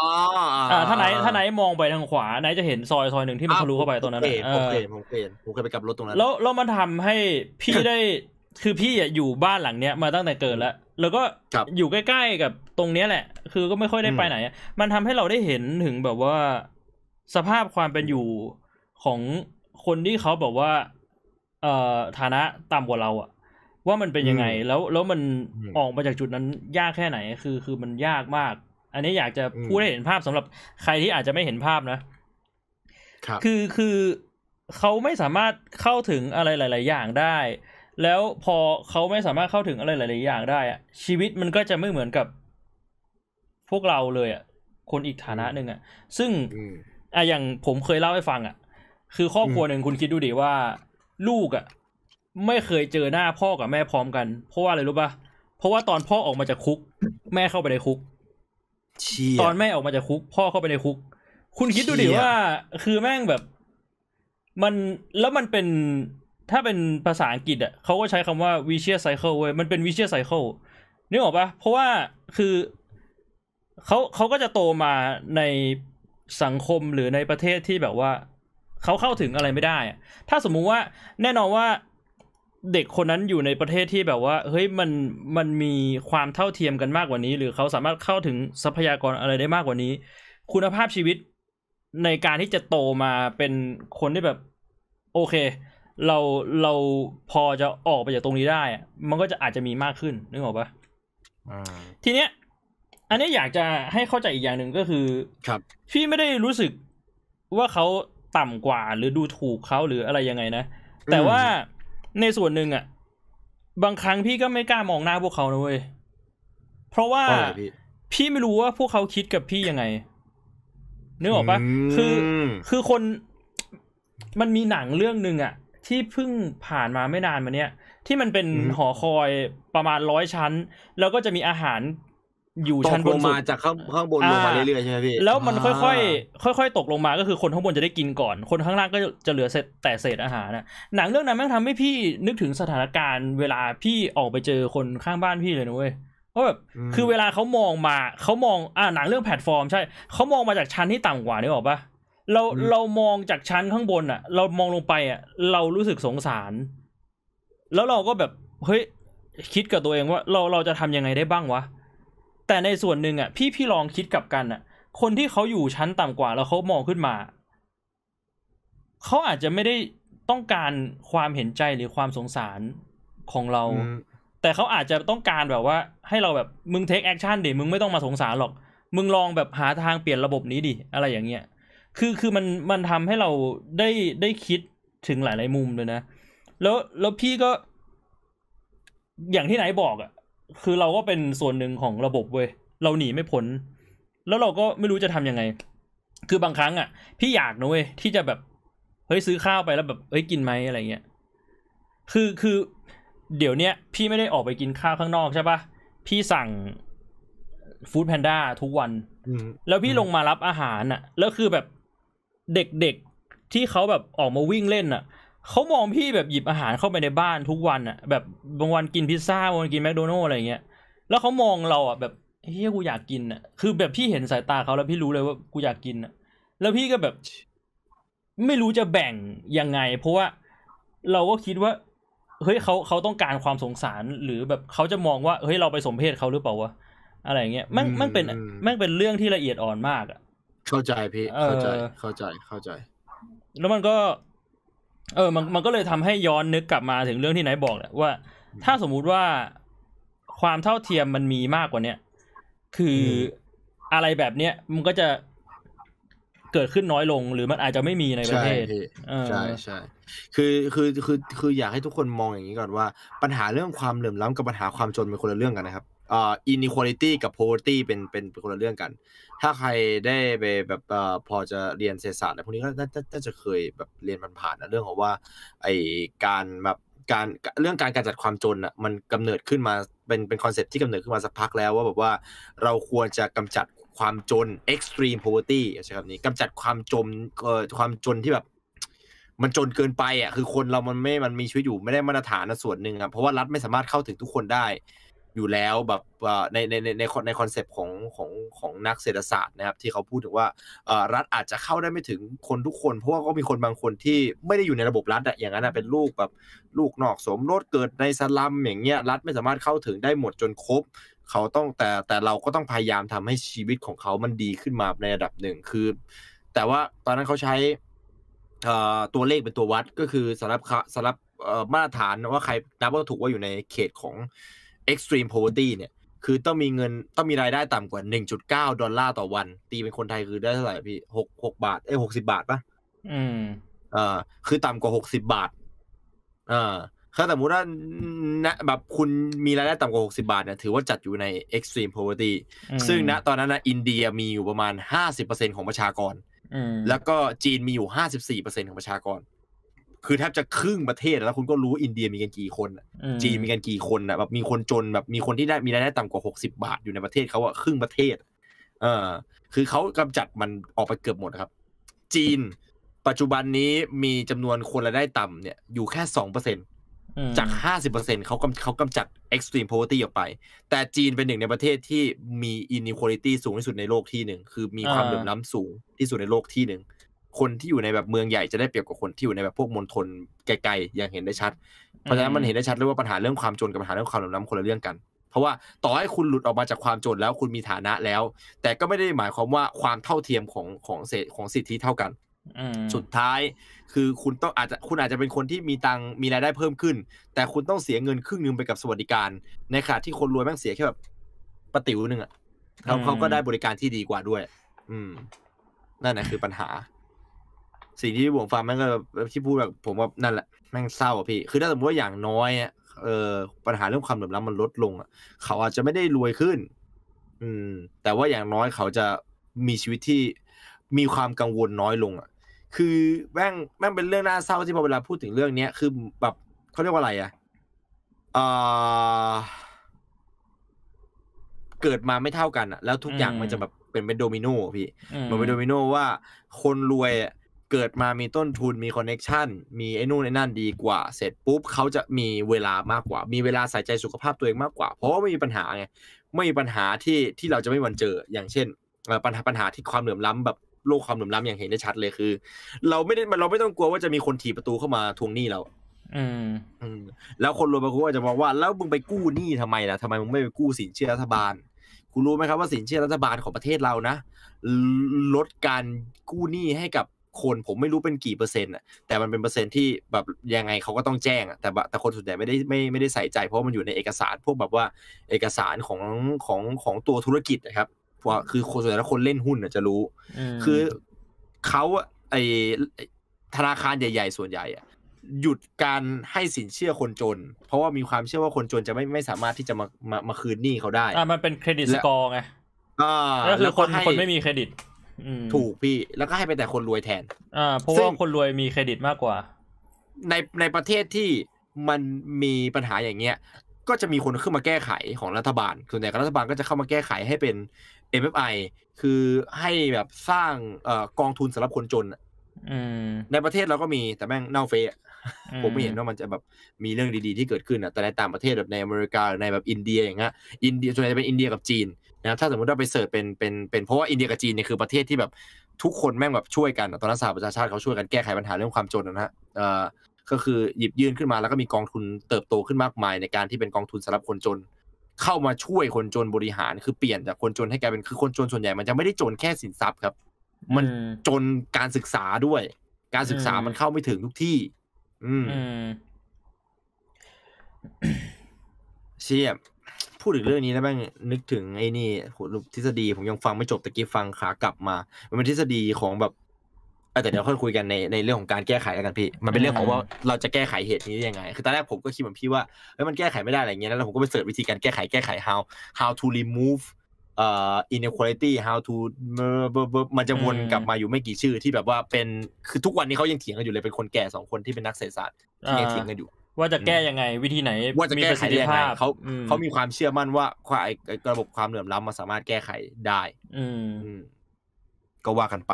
อ่าทีนี้เราพูดถึงเรื่องความเหลื่อมล้ำโดยทั่วไปแล้วผมคิดว่าคนส่วนใหญ่น่าน่าน่าน่าจะเข้าใจแล้วอืมน่าจะเข้าใจพอตัวว่าความเหลื่อมล้ำเกิดขึ้นเป็นปัญหายังไงสำหรับคนที่อาจจะไม่เคยมองเห็นก่อนก็อาจจะได้เห็นเพิ่มขึ้น ทีนี้เรามาพูดเป็นหัวข้อกันนะพี่ หลาย ๆ อย่างก็อาจจะพูดกันแค่แบบแป๊บเดียวเพราะเราก็ยกตัวอย่างไปเยอะละอ่า เห็นแต่ภาพกันแล้วใช่ส่วนใหญ่เวลา พูดถึงอะนะครับต้องบอกว่าในไทยด้วยนะอืมในไทยส่วนใหญ่เวลาพูดถึงปัญหาเรื่องความเหลื่อมล้ำอะจะกำหนดเป็นสามหัวข้อนี้หลักอืมๆอืม ปัญหาความเหลื่อมล้ำทางด้านเศรษฐกิจ อ่า อย่างแรก อืม แล้วก็ปัญหาความเหลื่อมล้ำทางด้านสังคม อย่างที่สองอืม แล้วก็อย่างสุดท้ายคือปัญหาความเหลื่อมล้ำทางด้านการเมือง อันนี้เฮี้ยสุด อย่างที่อืมสามเลยให้เป็นอย่างที่สามเพราะว่าแบบว่าส้นตีน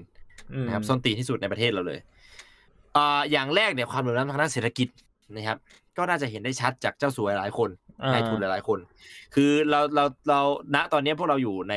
ระบอบเอ่อประชาธิปไตยทุนนิยมนะฮะอืมคือประชาธิปไตยที่มีทุนนิยมเป็นคนจัดการเรื่องของความประชาธิปไตยอะนะพูดกันแบบนั้นไม่รู้ว่าจะเข้าใจกันหรือเปล่านะไม่รู้จะพูดยังไงดี คือประเทศเราอะถูกผูกขาดทางด้าน การบริการและ การให้การบริการ เยอะมาก คือเรามีเจ้าสัวหลายคนที่ตั้งธุรกิจมาแล้วทำให้ SME หรือแบบว่าธุรกิจรายเล็ก ไม่สามารถเกิดได้อืมคือเราต้องใช้บริการของเขาไม่สามารถใช้บริการของคนอื่นได้เลี่ยงพราะไม่ว่าได้คนอื่นยังไงก็เลี่ยงไม่ได้ มันมันมันเจ๊งไปหมดแล้วด้วยอะไรพวกนี้ด้วย พวกเนี้ยมันเกิดขึ้นจากปัจจัยหลายอย่างนะครับอืมคือมันเกิดจากระบบที่แม่งเป็นใยแมงมุมอะมันเกิดจากสินเชื่อที่เอื้อให้กับนายทุน คือถึงเวลาที่ถ้าสมมติว่าจะมี SME สักอันหนึงแม่งอยากจะโตขึ้นมาสู้บ้างอะไม่สามารถสู้ได้ เพราะว่าสินเชื่อเขาไม่ยอมให้เรากู้ เพราะว่าเขาไม่ไม่มั่นใจในความถ้าแทนที่จะเป็นอย่างนั้นนะสู้ไปปล่อยสินเชื่อให้กับเจ้าสัวดีกว่าอ่าเพราะว่าเขาสามารถจ่ายให้คืนได้เงินได้ชัวร์แน่ๆอืมอ่า ความปลอดภัย กินรวบผูกขาด เท่านี้ก็คือสิ่งสายป่านมันก็จะต่างกันแหละ ใช่อ่ามันทำให้คนที่จะโตขึ้นมา แม่งต้องมี condition เหมือนกัน คือต้องเป็นคนที่อยู่เหนือความเหลื่อมล้ำเหมือนกันอืม นี่คือสิ่งที่เหี้ยที่สุดเลยอะอืมคือ ถ้าสมมติว่าคุณที่จะต่อสู้กับเหี้ยคุณก็ต้องเป็นคนที่มีแบ็กกราวเป็นคนเฮี้ยมาก่อนอะไม่ก็ยาจะป็ก็เหมือนว่าพ่ขงคุณถ้าไปเล่นเกมที่มันเป็นเพย์ทูวินอะเราจะชนะเออคนที่เพย์ทูวินได้เราก็ต้องเพย์ทูวินเราก็เติมสู้อะเออใช่พี่ฟิวนั่นเลยไม่เติมสู้ก็สู้ไม่ได้ คือเหมือนแบบจะไปเล่นแล็กอะแล้วแบบคุณแบบคิดว่าเฮ้ยลองไปสายฟรีดูดิกูจะจัการปัญหเรื่องนี้สายฟรีเล่นไงไม่มีทาง คุณไปดูเนี่ยสายฟรีอะตีเท่าไหร่สายฟรีในแล็กตอนเนี้แบบเอาเอ็กอะถือคาตาน่าฟันทีละแบบยี่สิบอะ เจอแบบว่าอ่าสายเติมเงินอะวิ่งมาแล้วแบบแบดรัวๆทีละพันหนึ่งอะแล้วไอ้เหี้ยกดมานากด potion blue potion แล้วก็ไป bash ต่อมึงมึงไปหามายังก็ได้สายฟรีที่มันสู้สายเติมได้อะโอ้โหภาวนาเลยถามจริงเหอะสายฟรีตอนนี้เติม damage เอ้ยถ้าไม่ถ้าไม่เติมเลยนะ damage ประมาณสองพันผมให้สองพันสามพันเต็มที่อ่าผมเติมไปแสนหนึ่ง damage หมื่นหนึ่งคนที่แม่งเติมไปล้านหนึ่ง damage ตอนนี้แปดหมื่นแล้วเอาเหี้ยใครไปสู้วะ damage แปดหมื่นมันไล่เคาะผมอะมันเอาแบงค์ตีหัวคุณอะ ไอ้เหี้ยของคุณแม่งแบบโดนก็ดูดไปหมดอะไม่มีอะไรจะไปสู้หรอกไม่มีทาง เพราะฉะนั้นคุณก็ต้องเป็นแบบต่อให้คนคนคนที่เข้ามาในเกมใหม่เหมือนกันอะคุณก็ต้องเป็นคนที่เข้ามาในระบบนั้นอะคือคุณเข้ามาแล้วแบบว่า เออ มามาสร้าง SME แต่คือคุณมีแบบเงิน background เป็นแบบเงินแบบคือคุณคุณหลุดจากระบบเหลื่อมล้ำอะเพราะว่าคุณแม่งอยู่ในในสุดทางของเหลื่อมล้ำเหมือนกันอ่า somehow อะอืม some someway somehow คุณก็ต้องเป็นคนรวยเหมือนกัน แม่งเลยแบบเหี้ย ซึ่งใครมันจะมานั่งทำอย่างนั้น ใครๆก็รู้ว่าประเทศเรามันโมโนโพลีครับ เรายึดติดแล้วคือพวกเนี้ยเขาไม่ยุ่งกันอ่าเพราะฉะนั้นเราจะหาใครมาสู้มันไม่ได้ เขาก็จะพยายามหลีกไปในธุรกิจที่แบบแยกกันอะอันนี้ก็คุมธุรกิจนี้เจ้าสัวคนนี้คุมอีกธุรกิจเนี่ยอะคนนี้ยุ่งเกี่ยวกับเรื่องของนั่นไปแล้วไอ้ยคนนี้ไปทางที่ไอ้นี่ดีกว่า เมืองไทยเมืองพุทธทำแอลกอฮอล์ดีกว่าคลองตลาดอย่างเดียวอะไรอย่างนั้นอะมันเป็นเวนั้น อืมบีดูเบียร์คราฟดิจะขึ้นมาโตได้ได้ที่ไหนอะอืม เบียร์คราฟแทบจะสู้ไม่ได้เลยมันจะมีกฎหมายเอื้อว่าเอื้อและเอ่อขั้นอืมต่ำต้องทำอย่างนี้อย่างนี้ไม่งั้นผิดกฎหมายโดนจับอีกโค้ดทั้งที่คนไทยแม่งทำเบียร์โคตรเก่งผมบอกเลยอ่าเบียร์แต่ละตัวที่เป็นเบียร์คราฟของไทยที่แบบถ้าเอ้ยเสียงหายเสียงหายนะฮัลโหลฮัลโหลแค่สองเวย์ครับที่อ่าเอาเหรอพี่ว่าไงกลับพี่มาแล้วเสียงกลับมาแล้วตะกี้เสียงอ๋อหายมีอยู่แค่สองเวย์อะที่คนที่ทำเบียร์คราฟแม่งจะรอดคืออะไรรู้ไหมฮะ คือถ้าสมมุติว่าคุณไม่มีเงินพอที่จะไปสู้กับเขาได้ หรือสู้กับกฎหมายได้ คุณก็ต้องขายสูตรให้เจ้าสัวอ่าให้เจ้าสัวนั่นนะเอาสูตรเข้าตลาดของเขา แล้วก็คือใช้ชื่อของคุณเหมือนเดิมนะ แต่เขากินลิขสิทธิ์ไปแล้วอ่าเขาก็ได้อย่างนี้ได้อะรายได้ส่วนใหญ่ไป เออ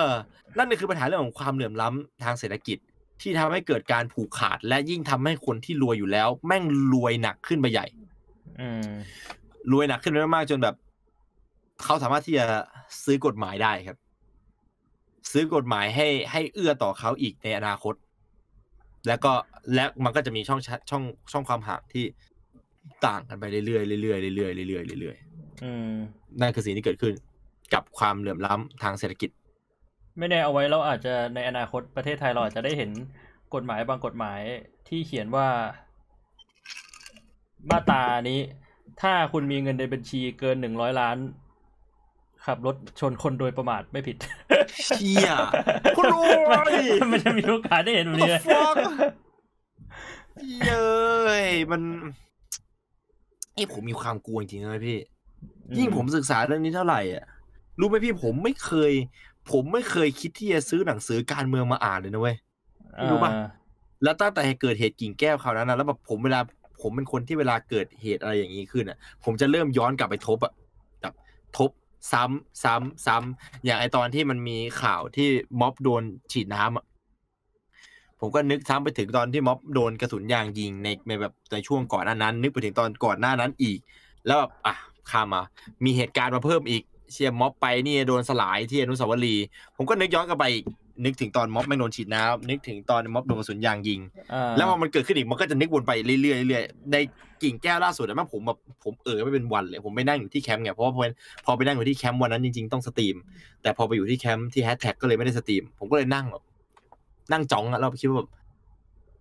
เชี่ยประเทศที่นี่มันโคตรสิ้นหวังเลยสัตว์คืออยู่ความคิดนี้มันก็เข้าหัวขึ้นมา คือจะคือคือผมใน แบบเฮ้ยผมไม่รู้อะผมไม่รู้ ผมไม่รู้ว่าพี่เป็นหรือเปล่า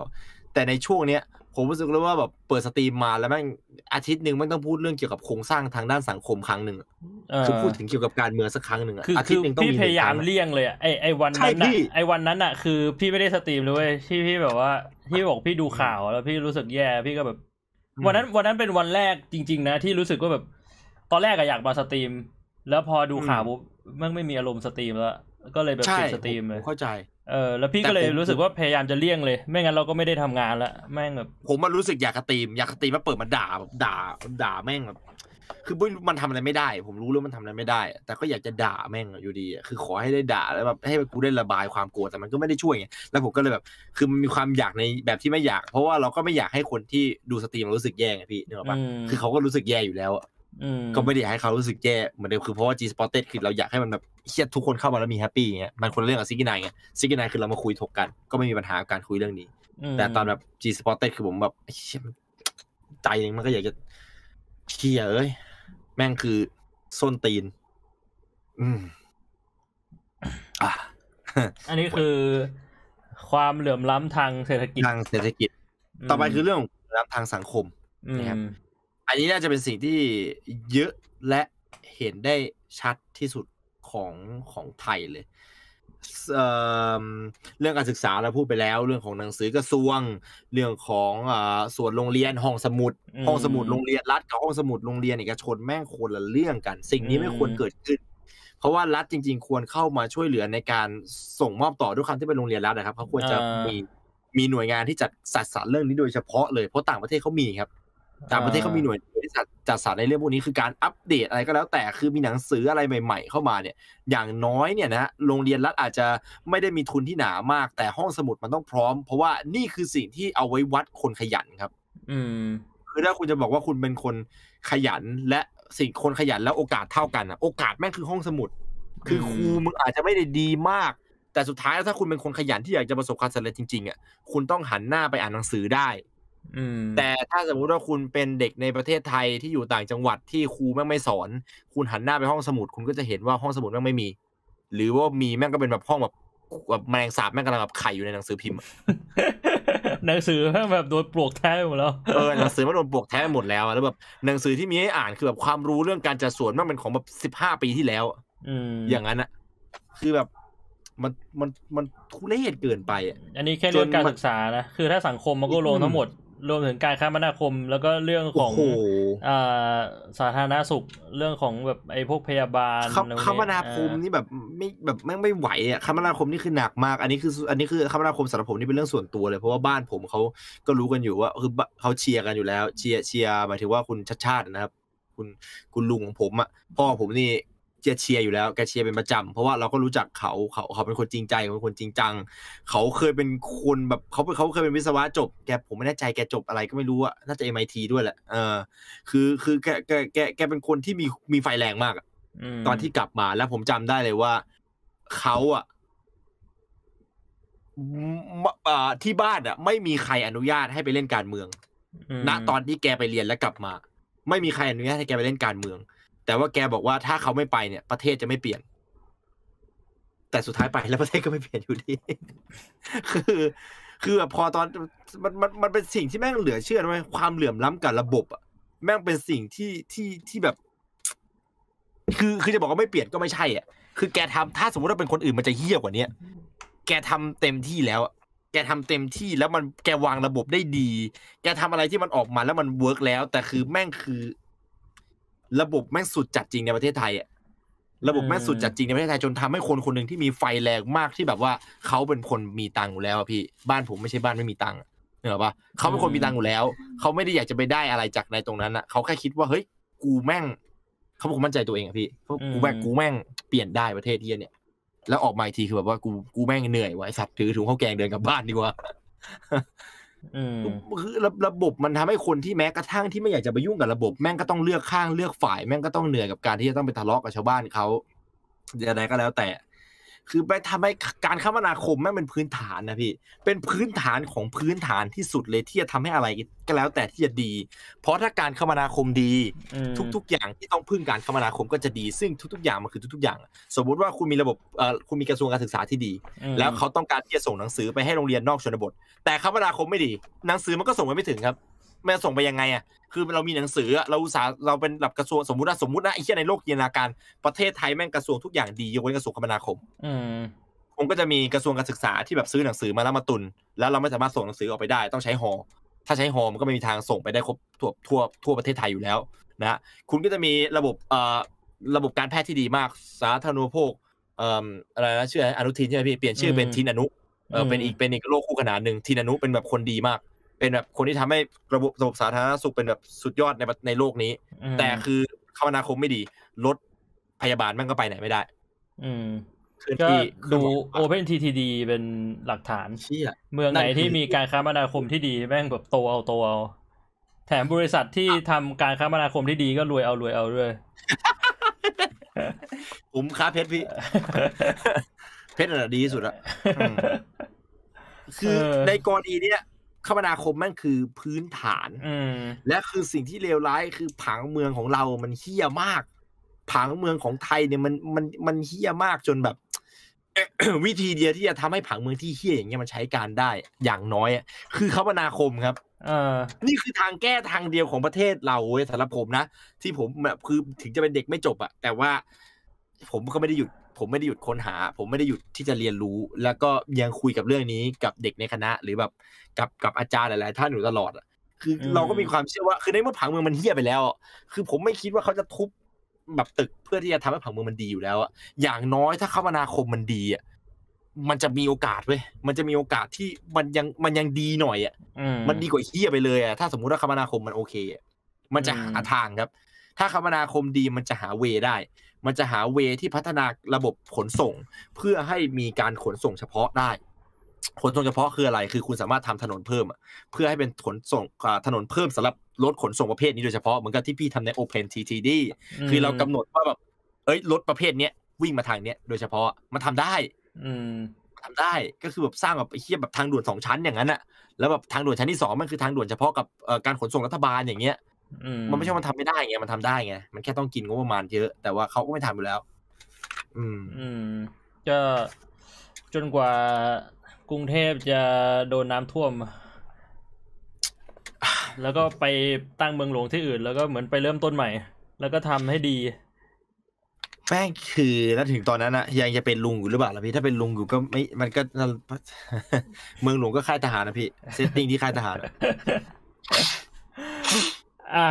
อันนี้คือความเหลื่อมล้ำทางสังคม แล้วก็ใช่อย่างสุดท้ายก็คือความเหลื่อมล้ำทางการเมือง อันเนี้ยคือจุดเริ่มต้นสำหรับผมนะอืมสำหรับผมนี่คือประเด็นที่ใหญ่ที่สุด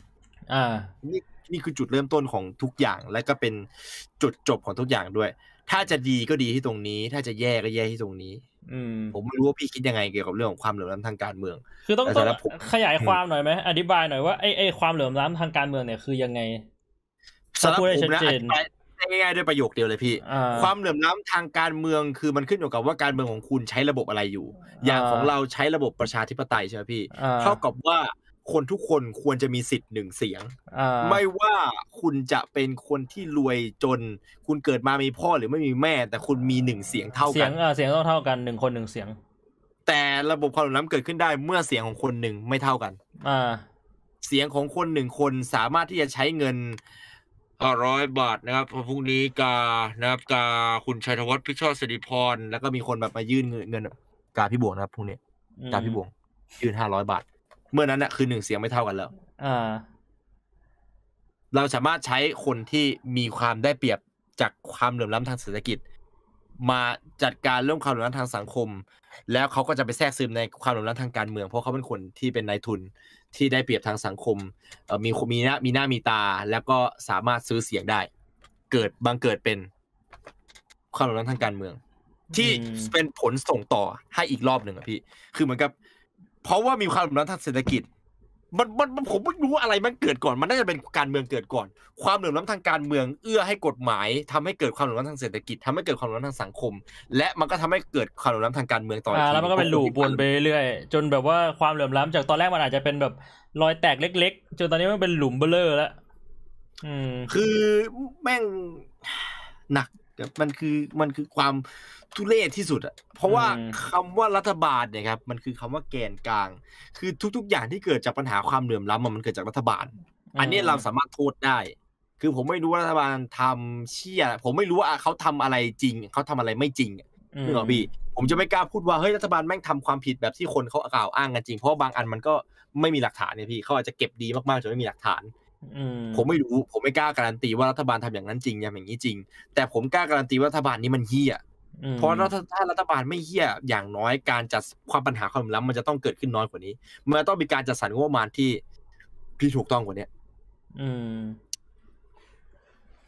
แม่งคือเอ่อเหมือนเราเหมือนเราเหมือนเราแบบเล่นเล่นอะไรกันสักอย่างสิบคนแล้วแบบเราก็เราก็เหลือเล่นโป๊กเกอร์อย่างนั้นอะเหมือนเล่นไพ่กันสิบคนแล้วเราก็เอาเงินไปรวมที่เจ้ามือแล้วแล้วรัฐรัฐมันคือเจ้ามือ แล้วเจ้ามือก็วิ่งหนีไปแล้วชิงแล้ว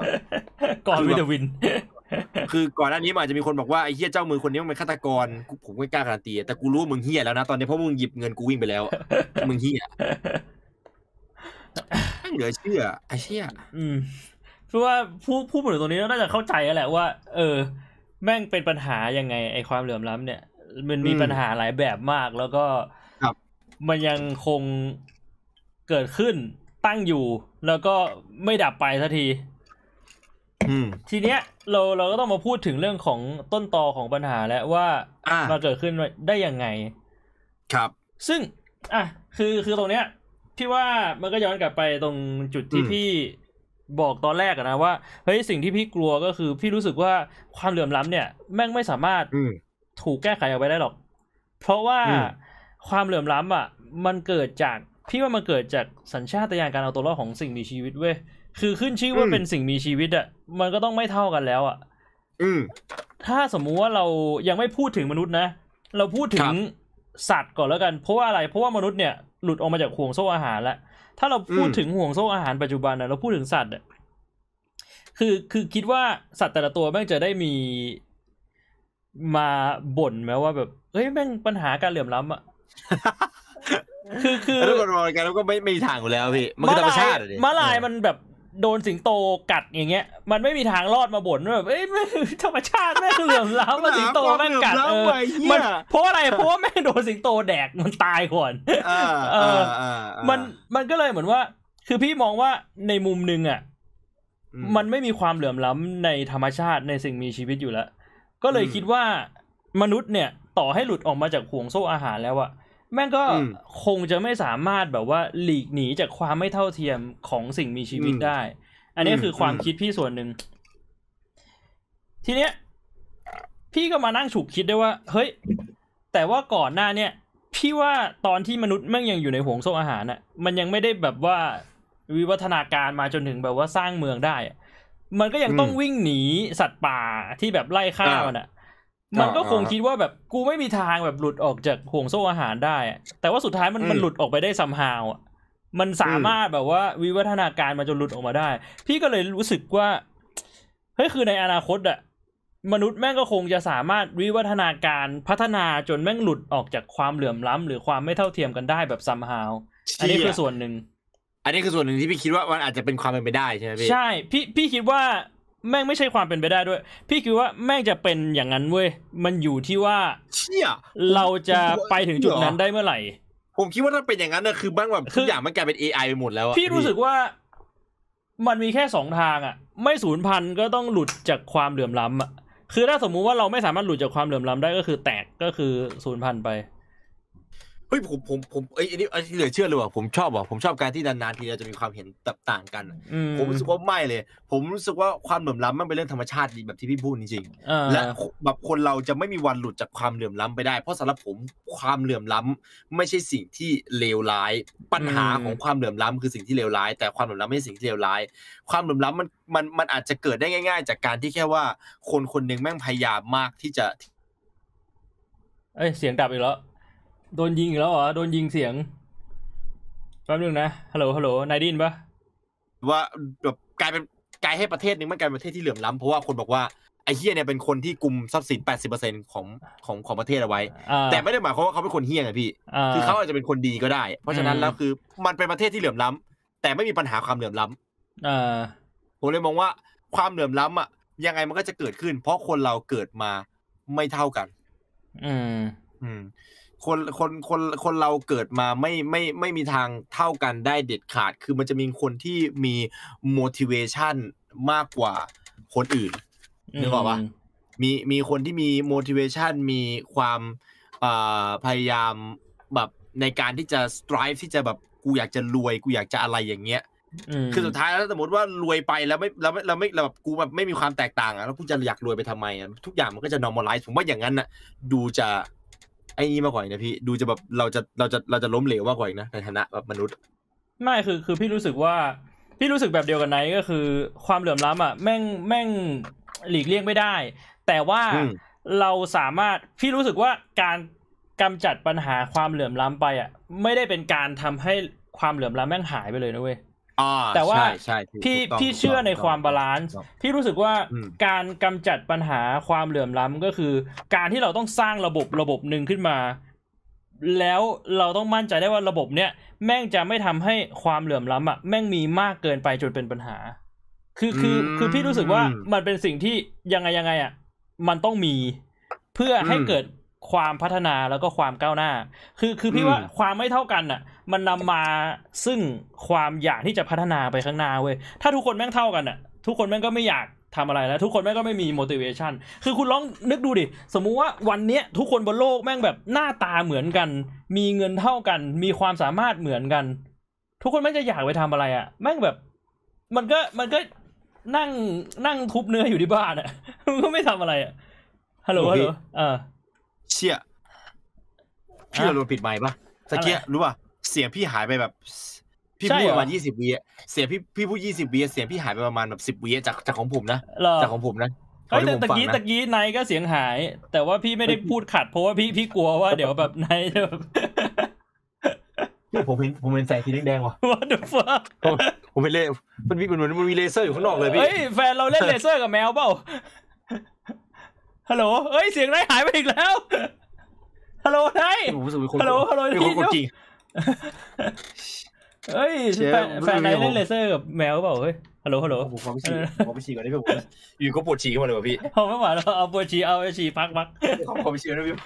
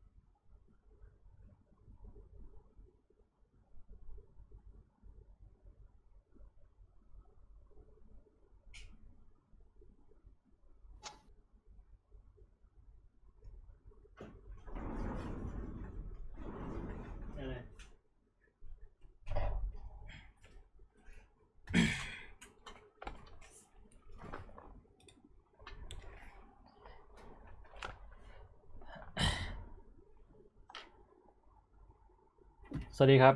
เสียงมายังเอ่ยอ่ามาแล้วพี่อ่าเฉย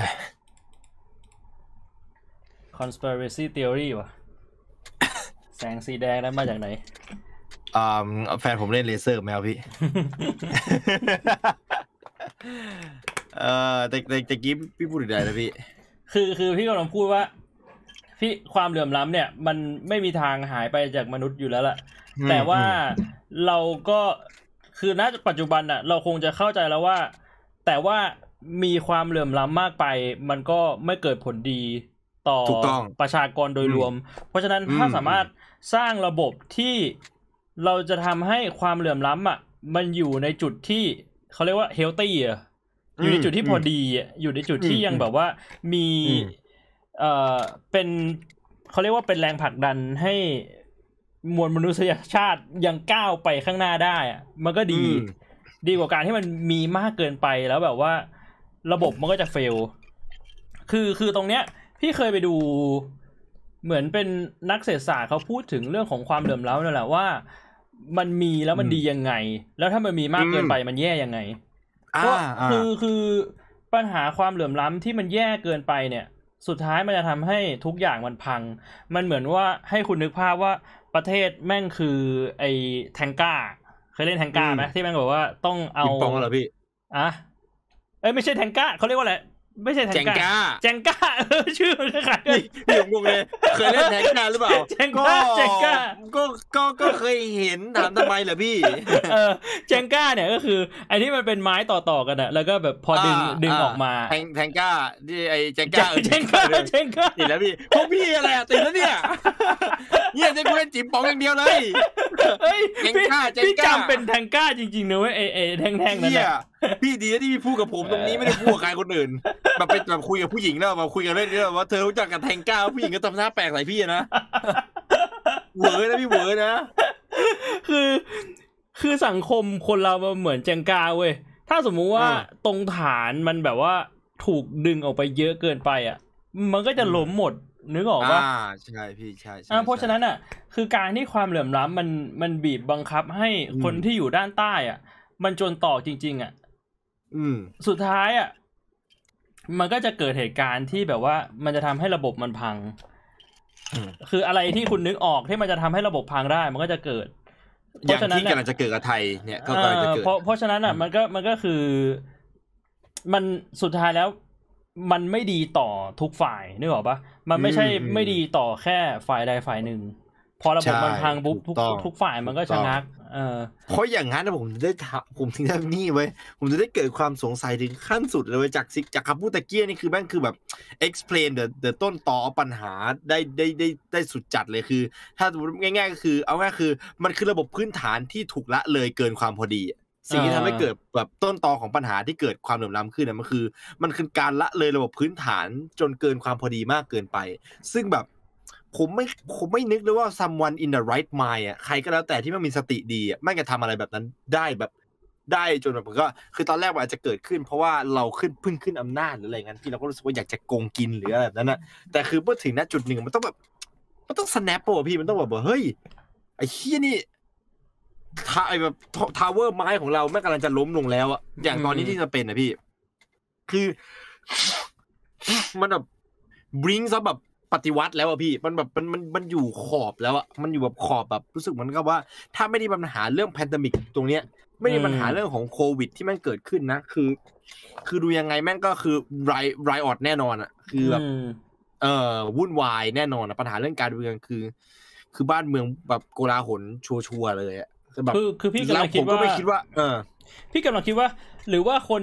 ที่อยู่ข้างบนเนี่ยเขาคิดว่า ข้างล่างจะพังก็เรื่องของมัน กูขึ้นเครื่องบินหนีไปอยู่ที่อื่นได้ เฮ้ย มันได้อย่างนั้นเหรอวะพี่ คือแบบผมผมก็ไม่รู้นะเออแต่คือถ้าสมมติว่ามันรวยมากๆ มันก็คงได้แล้วก็คือแบบช่างแม่งคือเดี๋ยวกูเออพังพี่แล้วเดี๋ยวพี่กูก็พี่กำลังคิดในในเพอร์สเปกทีฟในมุมมองของคนที่อยู่แบบว่าเขามีเงินเยอะมากๆแล้วอะในเป็นสมมติสมมติในบัญชีเขามีแบบห้าพันล้านอย่างเงี้ยเขาคงคิดคงคิดว่าแบบเออ มันก็อยู่ในจุดที่ยังไงก็ต้องพังแล้วอะ กูอ่าไปก็พังพังแม่งไปเดี๋ยวกูก็หนีอยู่ดีช่าเองอแม่งไปอยู่ที่อื่นดีกว่าคอยแก้ปัญหานึกออกปะคนที่อยู่ข้างบนเขาคงคิดแบบนั้นนะเป็นเป็นพี่พี่ก็คงคิดแบบนั้นอะ เป็นพี่ถ้าให้มีตัวเลือกว่าตอนเนี้ยเงินในบัญชีมีห้าพันล้านอะ จะอยู่ประเทศไทยแล้วก็พยายามต่อสู้แก้ไขปัญหา ให้ให้แบบว่าทุกคนแม่งกลับมาแบบมีความสุข หรือว่าจะออกไปอยู่ที่อื่น แล้วก็แบบ don't give a fuck พี่ว่าพี่ก็คงเลือกออกไปอยู่ที่อื่นอะ ถ้าเป็นอ Don't อปชัน give a ที่เลือก fuck ได้ เอออื มันเข้าใจมันก็คง เพราะว่าอยู่ตรงนี้แม่งแบบ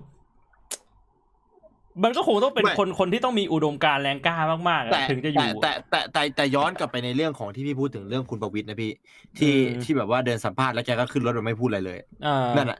คือ at the very least อะอย่างน้อยที่สุดอะใช่การแกล้งทำเป็นคนดีมันยากขนาดนั้นเลยเหรอวะคือคือพี่ว่าจริงตอนนั้นเหรอพี่เขาก็เขาก็แบบว่าเหมือนตอกย้ำคำพูดเราแล้วก็คือ มันเหมือนเป็นสัญลักษณ์แล้วว่าเขาขึ้นรถหนีไปแล้ว แล้วพวกมึงจะล้มยังไงก็เรื่องของพวกมึงเฮ้ยมันมันมันมันมันเหลือเชื่อจนขั้นแบบผมไม่รู้จะพูดยังไง คือมันแบบว่ามันแบบอย่างน้อยคือคือคือคือแบบแกล้งเป็นคนดีแป๊บหนึ่งมันยากขนาดนั้นเลยเหรอวะแบบแบบเหลือเชื่อ จนแบบมันให้ผมนึกว่า คือมันโง่อะมันดูโง่อะพี่ มันดูโง่มากอะมันดูคือเราสามารถอะคือเวลาผมแบบนึกถึง option อะพี่เอาง่ายคือ option ว่าแบบว่าอืมกินเค้กกับกินเค้กใช้ช้อนอย่างนั้นอะ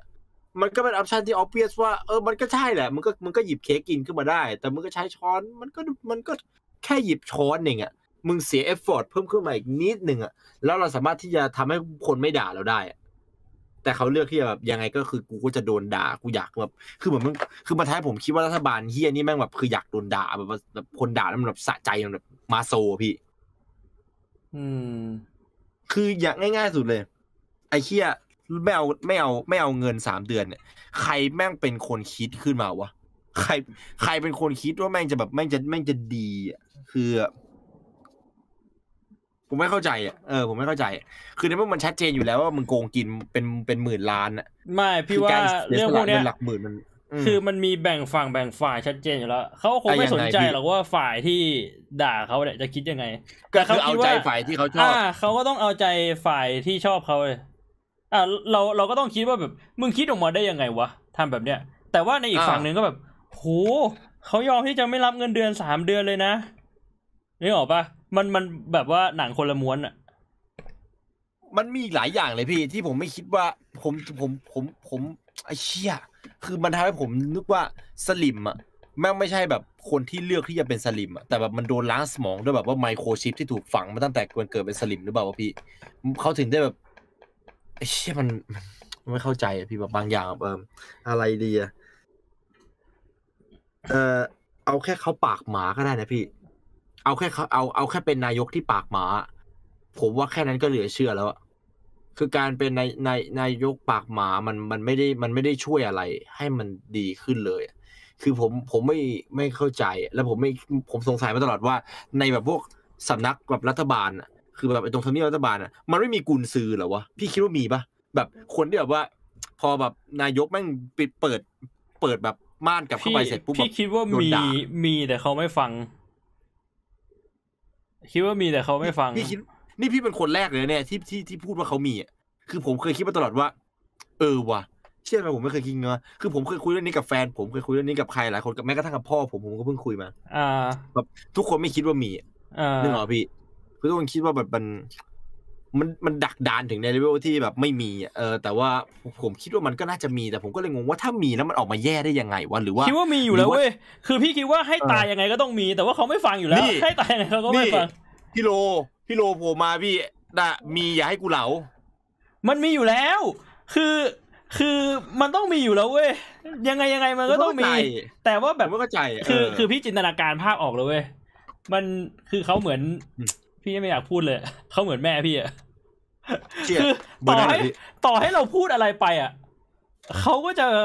อืมไม่สนใจคำพูดของเราเว้ยเขาจะสนใจแค่ว่าเขาจะทำอะไรนึกออกปะสมมุติแบบว่า มีทางเลือกสองทางจะไปทางซ้ายหรือทางขวาอ่าเขามาถามเรา เขามาถามเรานะเฮ้ยบ่วงไปทางซ้ายหรือทางขวาดีอะแต่ในใจเขาอะมีคำตอบอยู่แล้วนึกออกปะก็คืออย่าไปทางขวา ใช่สมมุติว่าในใจเขาอยากไปทางขวา มันไม่เกี่ยวว่าพี่จะตอบว่าอะไรเว้ย มันไม่เกี่ยวว่าพี่จะบอกว่าทางขวาเนี่ยเป็นเหวนะ ทางซ้ายเนี่ยมีแมคโดนัลล์อยู่ หิวใช่ไหมไปทางซ้ายดิ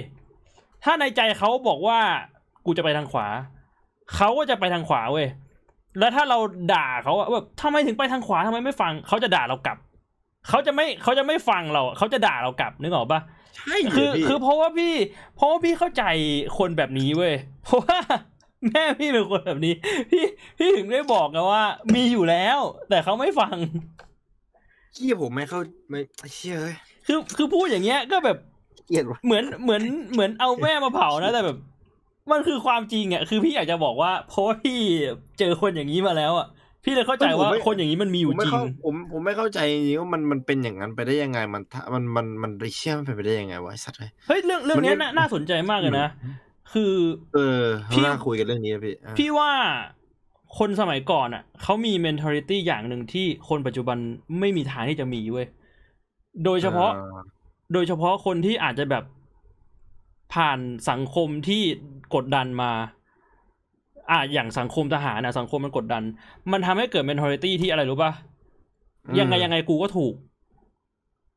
เอยไอไอความคิดที่ว่ายังไงยังไงกูก็ถูกเนี่ย มัน พี่ว่ามันมันเกิดมาจากแบบว่า การที่แบบว่า สังคมแม่งแบบ มันมันคนละแบบกับปัจจุบันแล้วอะอืมอืมอืมอืมซึ่งซึ่งความคิดแบบนั้นน่ะหรือหรือ mentality แบบนั้นน่ะพี่ว่ามันมีประโยชน์ในบางสถานการณ์นะจริงเหรอพี่มีประโยชน์ยังไงพี่ พี่อะถ้าสมมุติว่าเรามายกตัวอย่างสถานการณ์ที่แบบดูออดายอะคือมันอืมเป็นสถานการณ์ที่เกี่ยวกับความเป็นความตายอะอะซึ่งถ้าเป็นทหารออกไปรบ มันต้องเจอสถานการณ์แบบนั้นบ่อย ถูกปะ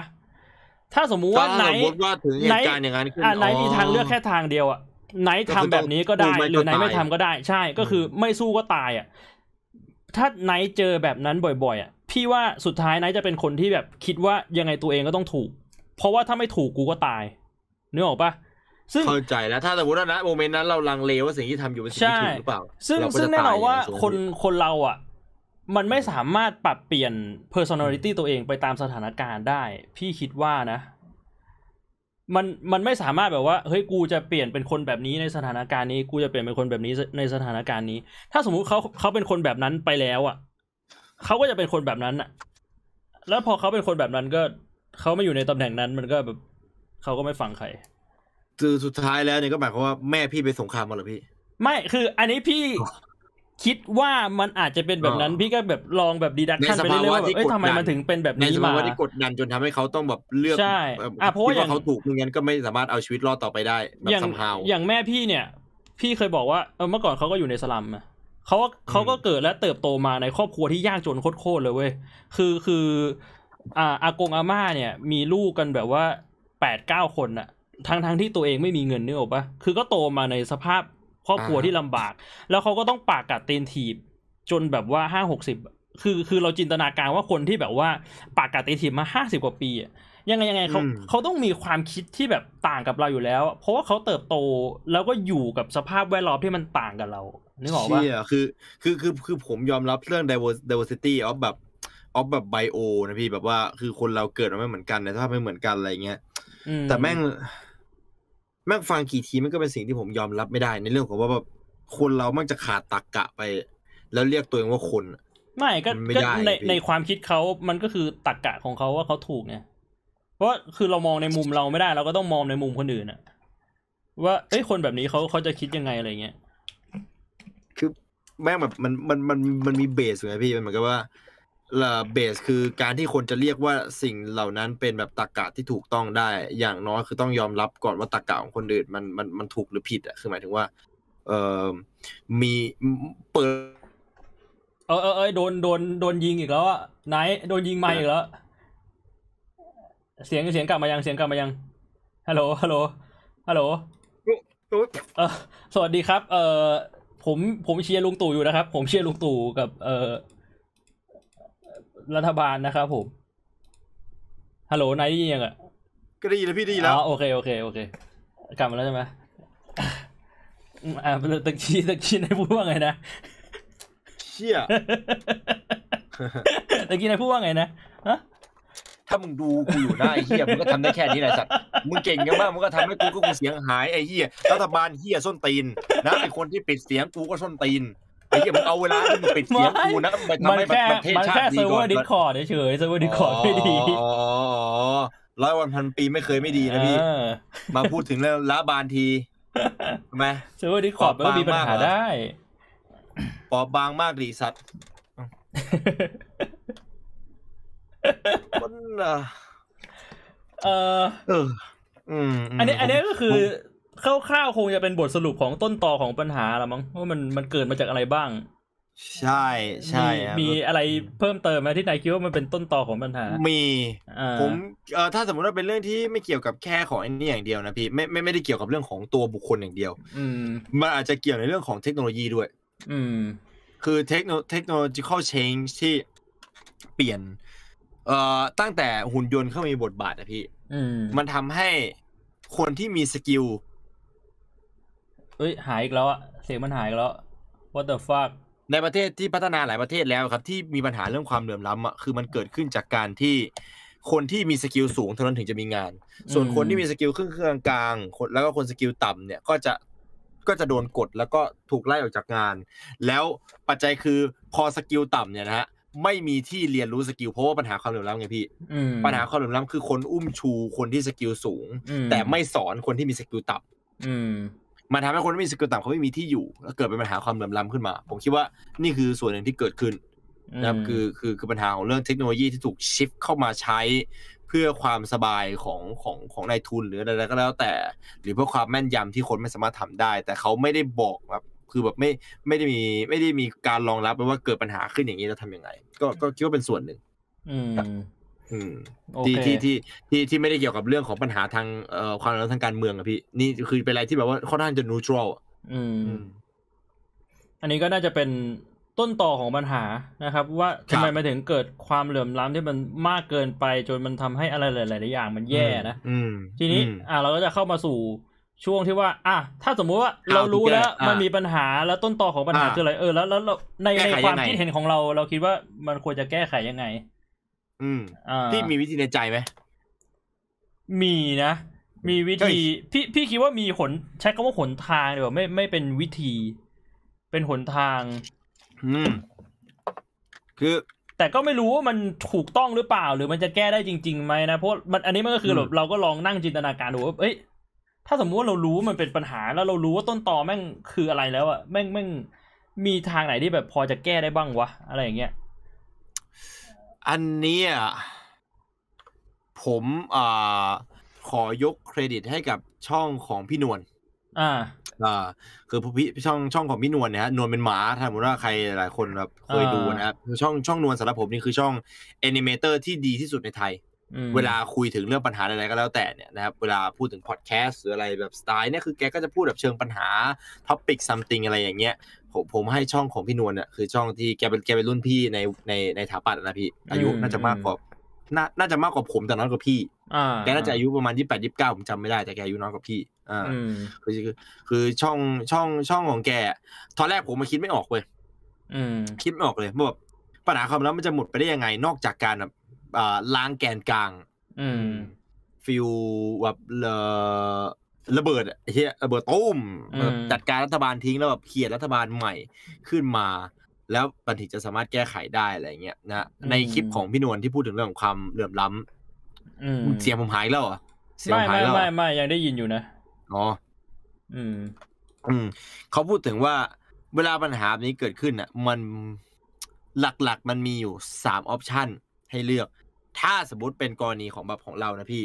คือกรณีที่ปัญหาความเหลื่อมล้ำส่วนใหญ่มันเกิดขึ้นจากปัญหาความเหลื่อมล้ำทางการเมืองอะอืมอ่า ปัญหาเหล่าเนี้ยมันจะมันจะสามารถทำได้อยู่แค่สามแบบเท่านั้นเองสำหรับคนแบบเราๆนะฮะคือแบบที่หนึ่งคือ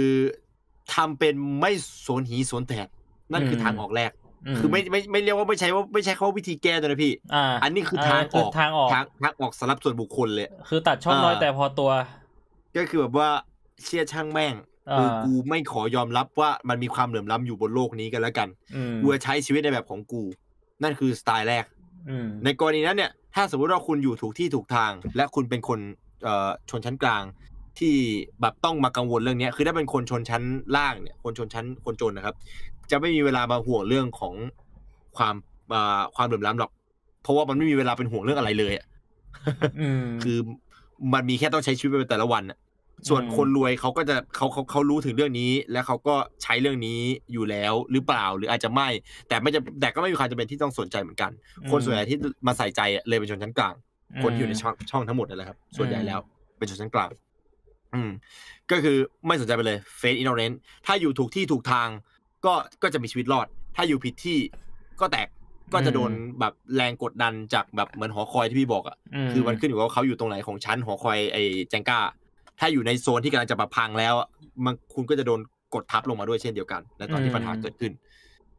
วิธีที่สองคือเล่นตามเกมอืมเล่นตามเกมก็คือ คุณเรียนรู้ที่จะเอาเรื่อง เพราะว่าคุณคิดว่ายังไงนะ ตอนนี้มันแก้ไขไม่ได้ ถ้าสมมุติว่าเดี๋ยวกดเปลี่ยนเดี๋ยวเราค่อยเปลี่ยนตาม แต่ว่าในณตอนนี้ที่กดเป็นแบบเนี้ยเราก็ต้อง เราก็ต้องไปตามกฎอะพี่อืม คือกฎมันเป็นเหลื่อมล้ำแบบไหน คุณต้องศึกษาความเหลื่อมล้ำที่คุณสามารถที่จะเอาเปรียบคนที่แม่งเอาเปรียบกันด้วยเหมือนกันอะเหยียบหัวคนอื่นขึ้นไปอะและถ้าสมมุติว่าคุณไปอยู่จุดอยู่ถึงจุดหนึ่งคุณก็พอที่จะมีโอกาสที่จะทำให้ค่าศีลธรรมของคุณเติมเต็มขึ้นได้ ด้วยการบริจาคหรือการทำความดีอืมนี่ของพี่คือเหมันกับกูเหยียบหัวคนอื่นขึ้นมาแต่พอถึงเวลาแล้วกูรู้สึกแย่มากๆคือกูไม่ได้อยากจะเหยียบหัวคนอื่นหรอกแต่กูต้องเล่นตามเกม คุณก็เอาแบบเอาตังค์ที่ได้มาไปบริจาคไปทำให้ตัวเองรู้สึกดีไปสร้าง อะไรกับสังคม อืม อืม แล้วคุณก็จะรู้สึกดีขึ้น แล้วคุณก็ไปเหยียบหัวคนอื่นต่ออีกทีหนึ่งนั่นคือเวที่สองอืมส่วนเวที่สามเนี่ยอันเนี้ยคือเป็นเวที่แก้จริง ๆ คือการไม่ยอมรับในระบบอันบิดเบี้ยวที่เกิดขึ้น ณตอนนี้และพยายามที่จะทำอะไรสักอย่างเกี่ยวกับมัน ออกมาปฏิรูปอืมโดยโดยมีความคาดหวังว่ามันจะออกมาดีอืมอ่าทีนะณตอนนี้ที่ผมคิดว่ามันก็มันก็คงอยู่ที่มันก็คงมีอยู่เท่านี้แหละพี่ ซึ่งมันก็คงเป็นเวที่สามนั่นแหละ ถ้าสมมติว่าจะพูดว่าถามว่าจะแก้ยังไง คือ มันต้องแก้ที่แกะกลางอะเพราะว่าปัญหาความเหลื่อมล้ำคือปัญหาของการที่เราไม่สามารถที่จะเอ่อเขาเรียกว่าอะไรนะพี่ที่เราใช้พูดไอการกระจายทรัพยากรเขาเรียกว่าอะไรนะเออใช้คำว่าการกระจายทรัพยากรก็ได้แล้วมั้งการการกระจายทรัพยากรอย่างไม่เท่าเทียม คือปัญหาความเหลื่อมล้ำใช่ไหมพี่อ่า มันก็ผิดที่คนกระจายทรัพยากรนั่นแหละอ่าอ่าคือเพราะฉะนั้นเราก็ต้องจัดการไอ้คนกระจายทรัพยากร AKA รัฐบาลอ่าแล้วมันถึงจะแบบอย่างน้อยอะมันก็จะมีโอกาสที่คนต่อไป แม่งจะเป็นคนที่สามารถจัดสรรได้อย่างถูกต้อง ถ้าสมมุติว่าอืมมีรัฐบาลที่กระจายทรัพยากรอย่างเท่าเทียมเงี้ย อย่างนี้เป็นระบอบคอมมิวนิสต์ไหมผมไม่คิด เอ้ยเสียงหายเฉยเลยทำไมเสียงหายฮัลโหลจริฮัลงโหลๆแล้วฮัลโหลฮัลโหลเสียงหาย ได้ยินยังเชี่ยอะไรวะเนี่ยพี่นะสมมึงดูกูอยู่อะไอ้ที่มึงฟังกูอะพูดถึงระบบคอมมิวไอ้นิสต์เติมเป็นมาเสียงนี่หายมานี่นะมานี่นะไอ้เหี้ยฮะทำไมไม่ชอบคำว่าคอมมิวนิสต์เหรอหึมึงยอมรับแล้วดิว่าประเทศตอนนี้มันคอมมิวนิสต์อยู่อะมึงบอกว่ามึงเป็นประชาธิปไตยแต่เนี่ยมันคอมมิวนิสต์ไอ้สัสไอ้ตู่ไอ้เหี้ย What the fuck ใจเย็นอ๋อ คือเอาจริงๆผมคิดว่าด่าแกไปไม่ได้ช่วยอะไรขึ้นมาเลยนะพี่อืมพี่คิดเหมือนผมปะพี่คิดว่าการด่าคนไม่ช่วยอะไร เออคนคนส่วนใหญ่ที่ที่ที่ด่าแกไปอะไม่ได้ช่วยเหี้ยอะไรเลยอืไม่ว่าจะเป็นด่าไอ้ตู่ไอ้ป้อมหรืออะไรก็แล้ว แต่มันมันไม่มันไม่มันไม่ได้ประโยชน์อะไร เพราะว่า ผมไม่ได้คิดว่าเขามีเขาไม่ได้มีอำนาจอะไรจริง ๆ ด้วยซ้ำอะแต่กี้นี้ตอนแรกก็มีคนถาม คือพี่พี่พูดเรื่องนี้ไปก่อนหน้าเนี้ยพี่บอกว่าการด่ามันไม่ช่วยอะไร แล้วเขาก็เลยถามว่าพี่ไนท์คิดยังไง คิดแบบพี่บวงหรือเปล่าอะไรเงี้ย ผมเพิ่งจะพูดเรื่องนี้ไปเมื่อเมื่อเมื่อวันเมื่อวานมั้งตอน stream เมื่อวานซืนเออน่าจะเป็นอืมเมื่อวานหรือเมื่อวันน่าจะเป็นวันที่เพิ่งกลับมาจากที่ไปแคมป์พี่โลแหละอืผมก็พูดเหมือนกันว่า ผมไม่เข้าใจคนที่แบบคือเหมือนกับว่าในหน้าเฟซมันแบบฟีดมีแต่เด้งขึ้นมาว่าแบบไอ้ตูไอ้เฮียแบบไอ้ตูไอ้ซัดแบบอะไรก็แล้ว แต่ผมว่าลุงแม่งเฮียลุงออกไปเถอะอะไรอย่างนั้นอะผมคิดว่าแกออกไปก็ไม่ได้ช่วยอะไรก็มีคนอีกมากมายที่เราจะเสียบที่มาจากเขา ถ้าสมมติว่าเขาออกตอนนี้แล้วเอาคนใหม่ขึ้นมาแม่งก็เป็นลุงคนใหม่อะอืมเอ่อ ลุงแบบลุงพลลุงแบบไอ้เฮียใครก็ก็ต้อได้งสักลุงไอ้นึงไงลุงไหนก็แล้วได้มันก็สักซัมลุงอะไอ้แล้วมันก็เหมือนเดิมซัมลุงชอบอันนี้เอว่าอ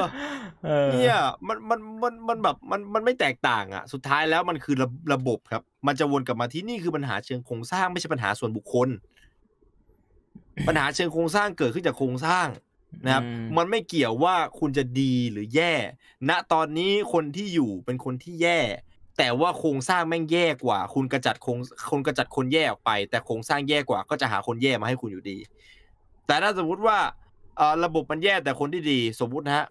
พี่บวง ถ้าสมมุติว่าพี่เป็นพี่เนี่ยพี่จะจัดการปัญหาณตอนนี้ได้ยังไงพี่อะพี่สมมุติว่าแบบไฟไฟไหม้กิ่งแก้วพี่เป็นนายกพี่ทำไงอะพี่ก็ต้องประกาศเลยว่า เออตอนเนี้ย ให้อพยพแล้วอพยพไปที่ไหนสำหรับอืมคนที่ไม่มีที่ไปนึกอืมออกปะ คือคืออมอย่างน้อยๆอะเปิดทีวีทุกช่องอะ แม่งต้องมีข่าวเรื่องเนี้ยอืมอันนี้คืออย่างน้อยๆเลยนะ แล้วมันอาจจะมีระบบแบบว่าส่ง SMS เตือน เพราะเดี๋ยวนี้ต่างประเทศมันก็มีส่งระบบ SMS เตือน Emergency เวลาเกิดอะไรขึ้นอืมส่งไปทุกเบอร์อะไรเงี้ย หรือว่าถ้าอะเอาแบบโง่ๆเลยแบบสมัยสงครามเขาใช้อะไรนะไซเรนเหรอ เท่ากับว่าอย่างน้อยๆ คือทั่วกรุงเทพอะ อันนี้ไม่พูดถึงทางประเทศแล้วกัน ถ้าทำทางประเทศถ้าทำทางประเทศได้มันก็คือ ทั่วทั้งประเทศอะแม่งต้องมีระบบกระจายเสียงปะอันนั้นแบบอะญี่ปุ่น เออคือใช่ง่ายที่พี่สุดเลย แล้วก็กระจายเสียงเลยว่า ตอนเนี้ยเกิดเหตุการณ์อะไรที่ไหน แล้วเราควรจะทำยังไง เนี่ยแม่งแบบเบสิกมากๆอะแค่เนี้ย แล้วทุกคนมันก็จะโอเค กูรู้แล้วว่า กูต้องทำอะไรตอนนี้ เพราะอะไรแล้วก็ทำพี่แล้วก็อาจจะพี่คิดแบบว่าอ่าอะพี่พี่คิดว่าพี่ทำดีแล้วป่ะ คิดว่าคือคือพี่คิดว่ามันก็คงจะไม่ได้ดีมาก แต่ว่าอันนี้น่าจะเป็นสิ่งแรกที่ควรทำแล้วก็แบบอ่าอาจจะแก้ปัญหาได้เร็วขึ้นอะไรเงี้ยเออพี่ตายพี่ตายในวันต่อมาพี่อ่ากำลังจะพี่แก้ปัญหาพี่ทำดีแล้ววันต่อมาพี่ออกมาเตรียมตัวที่จะรวบรวมคนเพื่อไปแก้ไขปัญหาพี่เดินออกมาจากหน้าบ้านแล้วพี่สะดุดหัวใจบันไดวายตายเออหัวใจวายตาย ระบบแย่จะหาคนอะไรก็ไม่รู้มาให้ อันนี้นี่คือนี่คือคนดี แต่อ่าระบบยังเหมือนเดิมนะ ถ้าสมมุติว่าพี่ตายทุกอย่างก็ยังจะเฮี้ยเหมือนเดิมอยู่ดีเออผมจะได้บอกกันว่าสุดท้ายอะมันไม่เกี่ยวว่าใครไม่งจะขึ้นมาเป็นนายกนะตอนนี้ มันถ้าระบบว่าระไม่บบเอื้อนะตอนเนี้ยเป็นมันยังก็ไงไม่ช่วยเออระบบมันเฮี้ยสุดท้ายนะ ใครแม่งจะกลับมาก็ช่างแม่งเลยเฮียถ้าสมมุติว่าเกิดเขาตายขึ้นมาทำไงอะ ระบบอืมมันก็จะยังเฮี้ยเหมือนเดิมทุกอย่างเลยต้องแก้ไขด้วยระบบ อือืมมคือแบบเออแล้วปัจจัยคือระบบเฮี้ยๆแบบเนี้ยมันมักจะจัดการคนดีได้ว่องไวมากซะด้วยสิ นึกออกปะสมมุติว่าเป็นเอ่อผมเคยคิดอยู่นะว่าสมมติว่าคุณธนาธรเขาได้ขึ้นมาเป็นนายก ซึ่งแบบโหตอนนี้ผมนั่งดูเดอะแคนดิเดตที่เขาพูดถึงการแก้ไขปัญหา ผมไม่แปลกใจว่าทำไมคนบางคนมันถึงได้แบบกรีดอะกรีดแบบพี่พี่ธนาธรคะพี่ธรอืมเออ ผมไม่แปลกใจนะ เพราะว่าเพราะว่าเราคงไม่บ่อยนักที่เราจะได้เห็นคนที่พูดจารู้เรื่องอะเอาแค่พูดจารู้เรื่องพอนะพี่ ขึ้นไปอยู่ในแท่นที่มันแบบ แท่นของคนที่คนที่ มันควรจะเป็นคนแบบนั้นที่ขึ้นไปอยู่เป็นนายกอะอืมนึกออกใช่ไหมพี่ สาเหตุมันง่ายๆเลยเพราะว่าเขาพูดจารู้เรื่องแล้วทำให้คนฟังแล้วเข้าใจได้ แค่นั้นเลยอืมฟังแล้วแบบมันเข้าใจอะคือกูเป็นคนธรรมดาที่ไม่ได้รู้เรื่องเฮียอะไรแต่กูฟังมึงแล้วกูรู้สึกว่าเฮ้ยมึงกำลังจะช่วยประเทศเฮียนี้ได้อะนั่นน่ะ คือสิ่งที่นายกควรจะเป็น ผมไม่คิดว่านายกควรเป็นคนเก่งที่แก้ไขปัญหาให้ทุกอย่างนะแต่เขาควรเป็นคนพูดจารู้เรื่องที่สามารถคิดเป็นตรรกะได้อืมแค่นั้นเลยพี่ คือผมคิดว่าพี่ขึ้นเป็นนายกในวันพรุ่งนี้ประเทศไทยก็จะดีขึ้นกว่านี้อีกสิบเท่า ต่อให้พี่ไม่มีความรู้หาเกี่ยวกับการบริหารอะทวิตเตอร์ของแตพวกกเลนั้ยนมันนะสามารถขึ้นเป็นนายกฮะอะไรพรุ่งพี่นี้ทวิตเตอร์แตกเลยนะโอ้ยไอ้โหยหยีอย่าจแย้บงแล้วเราดิไม่ได้ทายจบแล้วอย่าแย้งผู้หญิงก็ตกเป็นทาสเรียบร้อยกูขึ้นไปด้วยทวิตเตอร์เบอร์สองไอ้สัตว์ไม่เกี่ยวกันดี หลอนแล้วมีอย่างนั้นอะเออ เอาเอาแค่ว่ามาพูดจารู้เรื่องอะแค่นั้นอะผมมองว่าแค่นั้นก็สามารถแล้ว เพราะว่าคนที่พูดจารู้เรื่องแล้วคิดเป็นตรรกะได้อะมันจบแค่นั้นเลย เพราะว่าคุณไม่มีความสามารถใช่ไหมคุณก็แค่หาคนที่มีความสามารถมาเพราะว่าคุณเป็นคนรู้ไงเกิดปัญหาไฟไหม้ขึ้น นายกไม่จำเป็นต้องรู้หรอว่าไฟไหม้เกิดจากอะไร ไม่จำเป็นครับสำหรับผมนะมึงก็แค่หาคนที่รู้มาดิและก็ยอมรับที่จะฟังเขาอะ แบบไอ้เหี้ยแย่แล้วไฟไหม้โรงงานกิ่งแก้วเอาละเอ่อต่อสายผมไปหาเลขาแล้วบอกให้ตามนักเคมีที่เก่งที่สุดในไทยมาสิบคนเดี๋ยวนี้เลย แค่นั้นเองผมว่าว่านายกที่เก่งอะแม่งควรเป็นแบบเนี้ยแค่นั้นอะคือ act fast act fast act smart จบเลย คืออมให้ให้คนที่ฉลาดอะมาช่วยตัดสินใจให้แล้วมึงเป็นแค่คนเออที่ตัดสินใจว่ามันต้องไปทางไหนอะอืมแต่เพราะแค่นั้นอ่าเนี่ยคนมีถูกตรรเลยกะจริงไม่คือทำได้ อืมอืมแล้วแบบ เออ มันก็เลยแบบว่า เออคิดว่าแบบ ซึ่งปัญหาคือปัญหาคือระบบ เพราะสุดท้ายแล้วต่อให้คุณธนาธรเนี่ยเขาขึ้นมาเป็นนายกได้นะครับ ระบบแม่งอาจจะเขี่ยเขาออกในวันต่อไปก็ได้แม่งอาจจะแบบคุยคุยดิสคอร์ดกับเพื่อนอยู่อย่างนั้นแล้วแบบมีแสงแดงๆเข้ามาที่หัวอะไรอย่างนั้นอะอืมอะแล้วก็แล้วระบบก็จะดีดคนเฮี้ยขึ้นมาอยู่ดี อืมของพวกนี้มันเลยต้องแบบปฏิรูปไง มันเลยต้องล้างไง มันเลยต้องล้างระบอบ ถามว่าทำไมต้องล้างระบอบทำไมสลิมต้องบอกว่า เออเย่ททำไมต้องล้างระบอบอะเอาแค่ลุงตู่ออกอย่างนี้ก็พอแล้ว ไม่ได้ไงไอ้เฮียมันได้ที่ไหนอะปัญหาคือระบอบทุกอย่างที่มันโยงกันเป็นใยแมงมุม คุณเจอเดินไปในป่าแล้วคุณเจออยากย่ายใยแมงมุมที่แม่งแบบใหญ่เหี้ยๆปื้อมันมันมีอยู่แค่สองเวย์คือมึงรอดข้ามไปนั่นก็คือหนีไปประเทศอื่น กับคุณเกี่ยวใยมันลงมา ไม่ใช่แค่ตัดไปเส้นเดียว ตัดไปเส้นเดียวมันออกมันพุ่งไปได้ที่ไหนอะมันก็ต้องถางลงมาทั้งอันน่ะอืมมันแบบ อืมเออนั่นแหละพี่คือก็ เสียงหายอีกแล้วอืม มันมันเป็นมันเป็นแค่โอกาสอะพี่ แต่มันก็ดีกว่าทำไมเสียงมันหายบ่อยจังวะวันนี้ตายอยู่ที่นี่อะเสียงมันหายบ่อยใช่ไหมเชี่ยแต่กี้ที่พูดไปประมาณสิบกว่าวิไม่ได้ยินเลยหายอีกแล้วอะไรบอกวะว่าผเนี่มยอยากเป็นซอสเฮ้ยจริงกับพี่พี่ เอ้ย พี่ว่าพี่ว่าเซิร์ฟเวอร์มันมีปัญหาจพี่ชาย ริงๆเลยเดี๋ยวนะ เฮ้ยแต่ถ้าเซิร์ฟเวอร์มันมีปัญหา มันต้องบอกว่าเซิร์ฟเวอร์มีปัญหาตรงนี้นี่ใน Discord อะใช่ปะอันนี้มันยังขึ้นสีเขียวอยู่เลยอะนายได้ยินปะใช่ก็ได้ยินนี่พี่ผมเห็นมันขึ้นสีเขียวตลอด ตอนผมพูดเออก็ขึ้นสีเขียวตลอด เออ ปกติถ้าไม่ได้ยินมันต้องขึ้นสีแดงดิวะเราเราเราเราเราเราย้ายไป Discord เออพี่เราย้ายไปเดือดไหมอ่า ย้ายไปเดือดย้ายไปเดือดฮัลโหลฮัลโหลได้ยินยังฮัลโหลพี่ฮัลโหลพี่ อ่าอ่าอ่าได้ยินแล้วได้ยินแล้ว อะเชี่ยเอ้ยสัตว์อย่านะมึงอย่านะไอ้เหี้ยมึงมาดิกูไม่กลัวมึงหน่อยควายน่าขี้ไม่ไม่ไม่น่าจะใช่เฮดโฟนแบตเตอรี่นะ เพราะว่าถ้างั้นอย่างน้อยๆ เอ้ยเดี๋ยวนะเออ เป็นเป็นแบตของ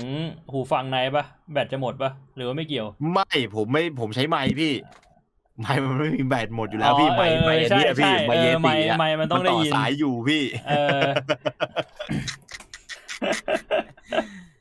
ตะกี้พูดถึงไหนกูอะรู้นะนะไอ้เฮียกูรู้นะมึงฟังกูอยู่ไอ้หน้าหีนะมึงรีบไปจัดการประเทศให้มันดีก่อนที่กูจะด่ามากกว่าอ่านี้เรื่องเรื่องของระบบถ้าระบบมันดีอะต่อให้แบบว่าใครอ่าขึ้นมาอย่างน้อยอ่าๆระบบก็จะอ่าพาไปได้ใช่ไหมใช่ใช่เพราะฉะนั้นความแบบทางออกของผมอะที่ผมคิดเลยคือปฏิรูปเท่านั้น ระบบ ปฏิรูประบบ ใช่พี่ มันคือมันคือมันคือสิ่งที่ต้องมีมันคือมันคือสาเหตุว่าทำไมแบบว่าอ่า USA ถึงได้แบบมีแบบมีความเหลื่อมล้ำที่น้อยกว่าเราในจุดนี้นะในในในเรื่องของการเมืองนะพี่เอาแค่ปัญหาเรื่องความเหลื่อมล้ำทางการเมืองอย่างเดียวนะอืมเพราะว่ามันมีเบอร์หนึ่งเบอร์สองเบอร์สามเบอร์สี่อืมที่แบบว่าระบบต้องอุ้มชูเขาขึ้นมาทั้งหมดอะพี่อ่าแบบว่าคนที่เบอร์หนึ่งกับเบอร์สองแม่งก็เกิดจากแบบว่าอ่าคือถ้าเป็นในกรณีแบบเดียวกับเขาอะเบอร์หนึ่งของเราก็คือเป็นอ่า ลุงตู่ใช่ไหมพี่ เบอร์สองของเราต้องเป็นธนาธรอ่าfeel ประมาณนั้นนะอ่าแล้วอ่า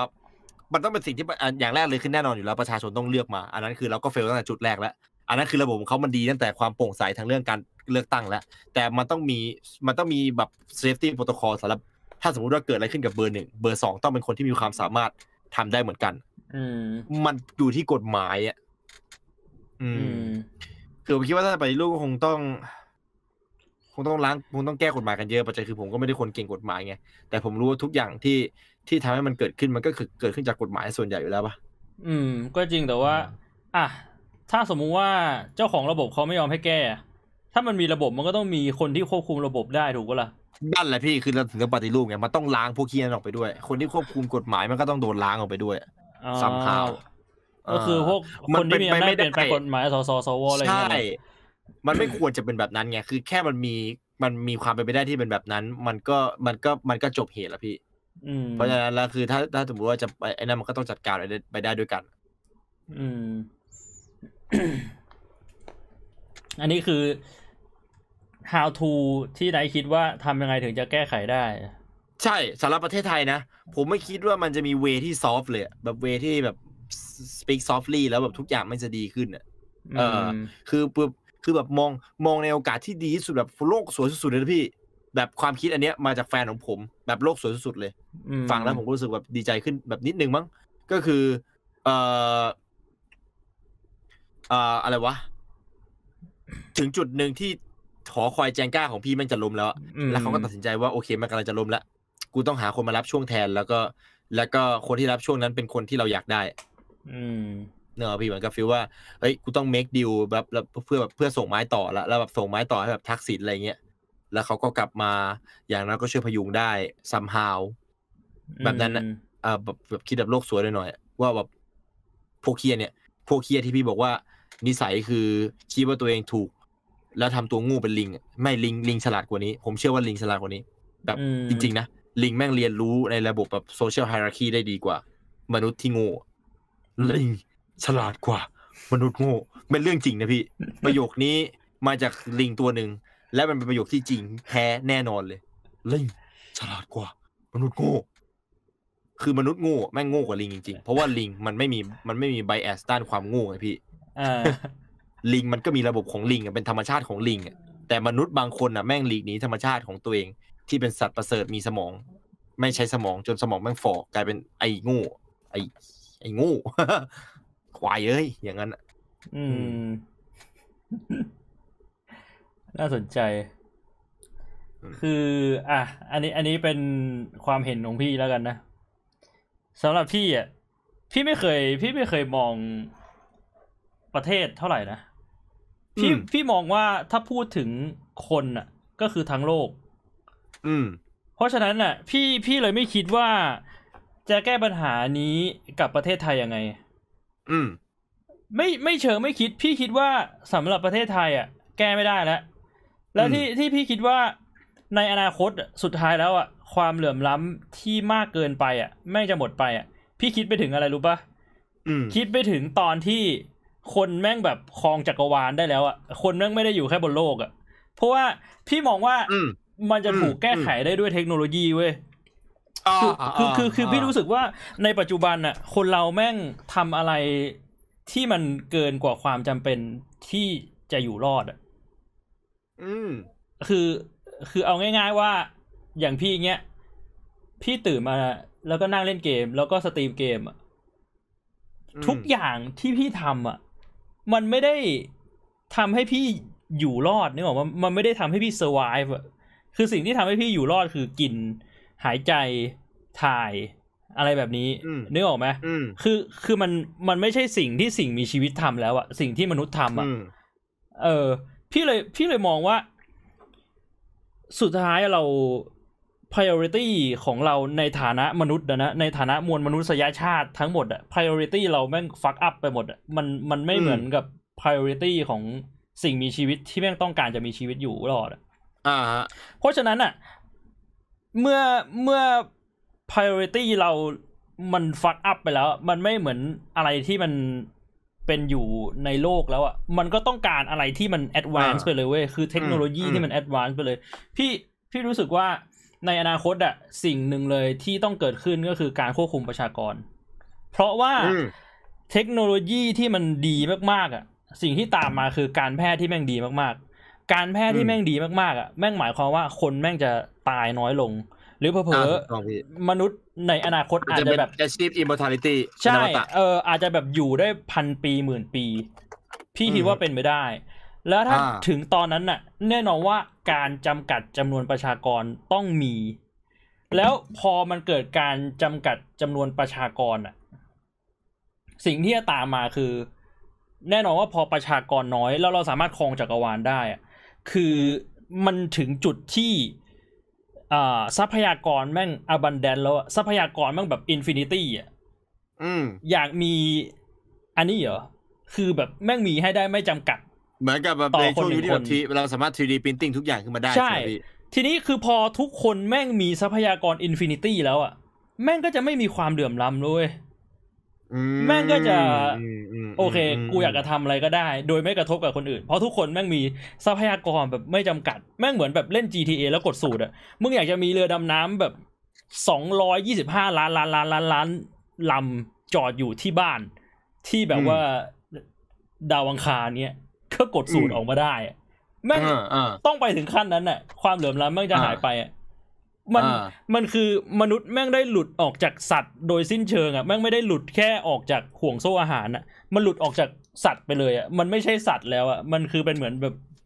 next level อะสำหรับพี่นะ ที่พี่มองคือนะในในทุกอย่างที่พี่พูดมาตอนเนี้ยพี่กำลังจะบอกว่าเรากำลังจะตายหากันในชาตินี้ด้วยหวังในชาติหน้าใช่ไหมพี่มันมีอีกวิธีหนึ่งที่จะทำให้ความเหลื่อมล้ำมันหายไปในไทยนะเว้ยยังไงพี่ คือถ้าสมมุติว่ามันเหลือคนอยู่คนเดียวในประเทศไทยอะมันก็ไม่เกิดความเหลื่อมล้ำป่ะ ไอคิดว่าเอาไงละหาอาวุธที่อยู่ด้านซ้ายของคุณนะ คือสิ่งที่คุณจะใช้ออกไปต่อสู้ ต่อจากนี้เราจะเริ่มการ Battle Royale โดยการทำให้ประเทศไทยเหลืออยู่แค่คนเดียวอ้าวพี่พูดไม่ถูกเหรอ ถ้าเหลืออยู่แค่คนเดียว มันก็ไม่มีการไม่เท่ากันแล้ว พี่พี่พี่มาเวเนี่ยนะพี่มาเวไอ้ไอ้กระไม่ไอ้นั่นคือเพิร์ชป่ะพี่ใช่คืป่ะอคือที่น่ากลัวสัตว์หนังไม่พี่พี่ไม่ได้จะมองเป็นทางด้านที่แบบว่าให้เรา Battle Royale กันแต่พูดถึงในด้านตรรกะ ก็ถ้าเหลือแค่คนเดียวมันก็ไม่มีใครให้เท่าหรือไม่เท่าไม่มีใครให้ปรียเอาบงี้ทียบนะพี่ ไม่ว่าจะเป็นออปชันตะกี้หรือออปชันที่พี่กูคู่ก่อนนี้นะพี่กำลังจะบอกว่าชาตินี้เราสิ้นหวังแล้วพี่มันก็ไม่เชิงสิ้นหวังหรอกพี่ว่า option ของไนท์อะมันก็เป็น option ที่ฟังดูดีนะ แล้วก็ option ของผมอะคือ option ที่จะไม่เกิดขึ้นในชาตินี้เหมือนกันพี่ส่วนตัวผมนะใช่คือผมแม้กระทั่งผมพูดเองอะคือผมมองว่ามันเหมือนการต่อรองอะพี่ คือประเทศเนี้ยระบบทุกอย่างมันฝังลากลึกจนเราไม่สามารถจะแก้ไขได้โดยอืมข้ามคืนเดียวต่อให้ทักวันหนึ่งเราอะประชาชนโดยทั้งหมดพร้อมใจการออกมาปฏิรูปอะไรก็แล้วแต่ มันมีคนที่ได้รับผลประโยชน์จากสิ่งนี้มันนานมาก ยาวนานมากจนมันไม่สามารถที่จะ take action ได้ทันที มันต้องเกิดจากการแก้ทีละนิดทีละน้อย ต่อให้แบบ เป็นวันที่แบบและผมผมไม่คิดว่าจะมีวันที่ทหารยอมวางปืนมาอยู่ข้างประชาชนเหมือนกับการปฏิวัติฝรั่งเศสหรืออะไรอย่างนั้นอะนึกออกไหมพี่มันมัน almost impossible ที่จะเป็นแบบนั้นอะเพราะฉะนั้นเลยเมย์ทำได้แค่เราต้องเรียกร้องสิ่งที่แพงกว่า เพื่อให้ลดหย่อนมาเป็นสิ่งที่ถูกอะเหมือนกับเราต่อรองในราคาที่แพงว่าแบบกูจะปฏิรูปทุกอย่างแต่คือจริงๆแล้วกูขอปฏิรูปไม่กี่อย่างอะคือขอให้มีโอกาสได้แบบให้ประชาชนมีส่วนเป็นเจ้าของได้บ้างก็ได้ดีคือ อันนี้คิดในแง่ของความเป็นจริงของโลกเลยนะพี่ไม่เอาแบบโลกสวยนะ เพราะผมไม่คิดว่าการปฏิรูปแบบทุกอย่างจะเป็นไปได้ ในช่วงชีวิตของผมอยู่แล้ว ช่วงชีวิตของเรา พี่พี่คิดว่าถ้าเอาแบบว่าอืมความเป็นไปได้ที่แบบเยอะที่สุดเลยปะในความคิดพี่ตอนเนี้ยอืมถ้าจะเอาให้อือฮึประเทศไทยแม่งแบบว่าความเหลื่อมล้ำแม่งลดลงมาจริง ๆอะความเป็นไปได้ที่เยอะที่สุดเลยนะ ก็คือตอนเนี้ย ทุกคนต้องเลิกด่า อันเนี้ยคืออาวพี่ว่าง่ายสุด แล้วก็มีความเป็นไปได้ที่จะเกิดการเปลี่ยนแปลงเยอะที่สุด คืออมทุกคนต้องเลิกด่า แล้ว แล้วมันจะเกิดการเปลี่ยนแปลงเว้ยพี่จะบอกให้ว่าเพราะอะไรทำไมคือพี่การด่าเนี่ย แม่งส่งผลเสียสองอย่าง อย่ายังงไงแรกพี่คือคนที่ด่าเนี่ย ต้องใช้เวลาไปกับการด่าถูกป่ะแทนที่เวลาอืมอันนั้นน่ะ จะเอามาใช้เกิดการเปลี่ยนแปลงอย่างมีค่า ใช้ไปกับการด่า การด่าเนี่ยไม่ทำให้เกิดผลดี แถมทำให้เกิดผลเสียด้วย อย่างที่สองอย่างที่สอง จะเกิดการเปลี่ยนแปลงได้อะ คนในสังคมอะ มันควรจะต้องเห็นพ้องต้องกันนึกออกปะอ่าฮะทีเนี้ยคุณคิดว่าถ้าคนในสังคมอะแม่งแตกออกเป็นสองฝ่ายอะ คุณจะเปลี่ยนให้คนอีกฝ่ายหนึ่งอะเขามาเข้าใจคุณอะ มันจะเกิดจากการด่า หรือมันจะเกิดจากการใช้เหตุผล พี่คิดว่าการด่าเนี่ย นอกจากจะไม่เปลี่ยนให้คนอีกฝ่ายเนี่ย มาเข้าใจเราได้แล้วจริง ๆ อะ มันยังจะทำให้เขาอะ ยิ่งเกลียดชังเรา แล้วพอเขายิ่งเกลียดชังเราอะเขาก็จะด่าเรา แล้วเราก็จะเกลียดชังเขา แล้วเราก็จะด่าเขา มันจะเป็นลูปนึกออกปะผมอะเห็นอัด้วยครึ่งหนึ่งอะพี่ อันนี้คือมุมหนึ่งและอีกอืมมุมหนึ่งเนี่ย พี่พี่มองว่าถ้าอืมสมมุติว่าเราไม่ด่าเนี่ย แล้วเราใช้เหตุผลคุยกันเนี่ย มันสามารถเปลี่ยนความคิดคนได้ดีกว่าการด่าเว้ยทีนี้พี่เข้าใจว่า สิ่งที่ตามมาคือ คนก็จะถามว่า อ้าว ก็เราพูดเหตุผลกับเขาอะเขาไม่ฟัง ถูกปะอืมพี่คิดว่าอันเนี้ยมันเป็นการ generalize หรือเป็นการมองภาพรวม คือแน่นอนว่ามันจะต้องมีคนที่ต่อให้เราด่าหรือไม่ด่า เขาก็ไม่ฟังอยู่แล้วถูกปะอืมฮึถ้าสมมุติว่าเป็นคนประเภทนั้นน่ะ เราก็อย่าไปสนใจดิทำไมเราไม่ไปสนใจคนที่แบบว่า ถ้าสมมุติว่าเราด่าเขาไม่ฟัง แต่ถ้าเราคุยด้วยเหตุผลเขาฟัง นึกออกปะคือเลือกด่าคนที่ฟังเรา พี่จะพูดแบบนี้ ไม่ใช่เลือกด่าคนที่ฟังเราสิ เราเราเราใช้เหคุยตุผลกับคนที่ฟังเราเราสุดท้ายแล้วเราพูดคือด่าก็ไม่ได้ทั้งคู่อะเราพูดเหตุผลออกไปเลย โดยที่ไม่อ่าสนใจว่าใครจะฟังเพสุราะดถ้าคนท้ายที่ฟังเขาก็จะฟังเราอยู่ดี ใช่สุดท้ายคคนนไม่ที่ฟัฟังงก็คือเขาก็ไม่จะฟัฟังงคนที่ไม่ฟังอะ มันก็ไม่ฟังอยู่แล้ว อืม พี่ถึงได้บอกไงว่า มันเปลี่ยนแปลงอะไรไม่ได้ เพราะว่าอะไรรู้ไหมแค่พี่พูดว่าตอนเนี้ยทุกคนต้องเลิกด่า ช่องแชทเป็นไง เอาแค่นี้เลย เอาแค่นี้เลยนี่คือช่องแชทสามพันกว่าคนนะ แล้วคุณจะเปลี่ยนอืมประเทศอะ คุณจะเปลี่ยนประเทศประเทศนี้มีกี่สิบล้านคน ผมถามคุณหน่อยเท่านั้นน่ะตอนเนี้ยพูดกันแบบตรงๆเลยนะ พูดแบบตรงๆสัดๆเลยอะเลิกด่า ช่องแชทแม่งยังทำไม่ได้อะผผมมเห็นด้วยกับพี่ครึ่งหนึ่งแล้วผมก็เข้าใจช่องแชทอีกครึ่งหนึ่งเออทำไมรู้ไหมพี่ เออ การเลิกด่าเนี่ย มันเป็นไปได้ยากสำหรับคนที่ใช้การด่าเป็นวิวพาวเวอร์พี่ นี่ไง พี่ถึงได้บอกว่ามันยาก พี่พี่เข้าใจ พี่เข้าใจผมไม่ใช้เว้ยคำว่ายากนะพี่พี่ต้องผมเห็นผมใช้คำว่าเป็นไปไม่ได้ เพราะว่าบางคนแม่งต้องด่าเพื่อให้ตัวเองมีแรงกัดฟันลุกขึ้นมาสู้ไม่ให้ตายนึกออกปะพี่ เพราะว่ามันจะต้องแบบเบนความโกรธไปหาอะไรสักอย่างหนึ่ง เขาไม่สามารถจะมีชีวิตอยู่แบบภาษีอริยะเมตไตรแบบพี่แบบใช้คอนเซปต์ของพี่เมื่อสักครู่นี้ได้อืมันมีคนที่ทำไม่ได้อย่างชัดเจนเลย ซึ่งแบบผมก็เป็นหนึ่งในนั้นด้วยเช่นเดียวกัน ผมมีชีวิตอยู่ด้วยความโกรธนึกออกปะพี่ผมมีชีวิตอยู่ด้วยความโกรธว่าทำไมผมถึงต้องเกิดมาในประเทศไทย ผมดีใจที่ผมเกิดมาเป็นลูกของของคุณพ่อนรงเดชสิทธิพันธ์แต่ผมไม่พอใจว่าทำไมพ่อผมไม่ชื่อสตีเวนสิทธิพันธ์แล้วไปเกิดอยู่ที่แบบเออนอร์มังดี มันโชคร้ายที่เราเกิดมาที่ไทยอืและผมมีสิทธิ์ที่จะโกรธนึกออกใช่ไหมพี่ ใช่เอ่อคือคือพี่เข้าใจอืมว่าคนเราแม่งคือแบบรักโลภโกรธหลงอะอารมณ์มันมีอยู่แล้วเว้ยคือพี่ไม่ได้จะบอกว่าให้ทุกคนเป็นหุ่นยนต์นะเว้ยตัดอารมณ์ออกไป คือพี่รู้สึกอืมว่า ถ้าเราสมมุติเราเราใช้ความโกรธอะแล้วเรา channel ออกเป็นอย่างอื่นอะมันทำได้ไหมเราเรา channel ความโกรธออกเป็นอย่างอื่น มันมันต้องมีคนทำได้และมีคนทำไม่ได้พี่ มันจะต้องมีคนที่มันแบบ คือเขาคือเขาไม่เขาไม่มีแม้กระทั่งเวลาที่จะ ที่จะทำอ่อแบบคือเหมือนกับไม่มีเวลาแบบที่เราทำไม่มีเวลาแม้กระทั่งคิดด้วยซ้ำพี่ หมายถึงว่า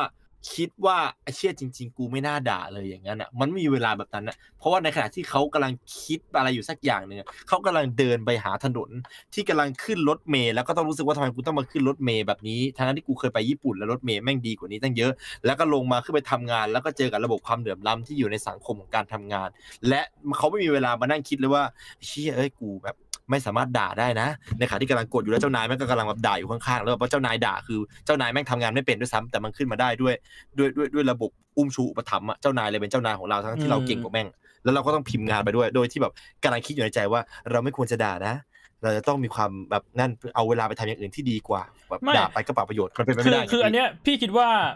มันมันยังเข้าใจกันไม่ชัดเจนเว้ยไอ้คำว่าอืมด่าของพี่เนี่ย มันไม่ได้หมายความว่า ใช้คำหยาบคายหรือใช้อารมณ์นะคำว่าด่าอืมของพี่แม่งคือการพูดอะไรก็ได้โดยไม่มีเหตุผลน่ะแล้วอืมพูดไปทางด้านเสียหายอะเพราะฉะนั้นอะ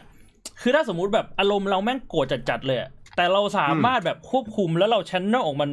มาในทางที่มันมีเหตุผลได้อะคือเราบอกว่า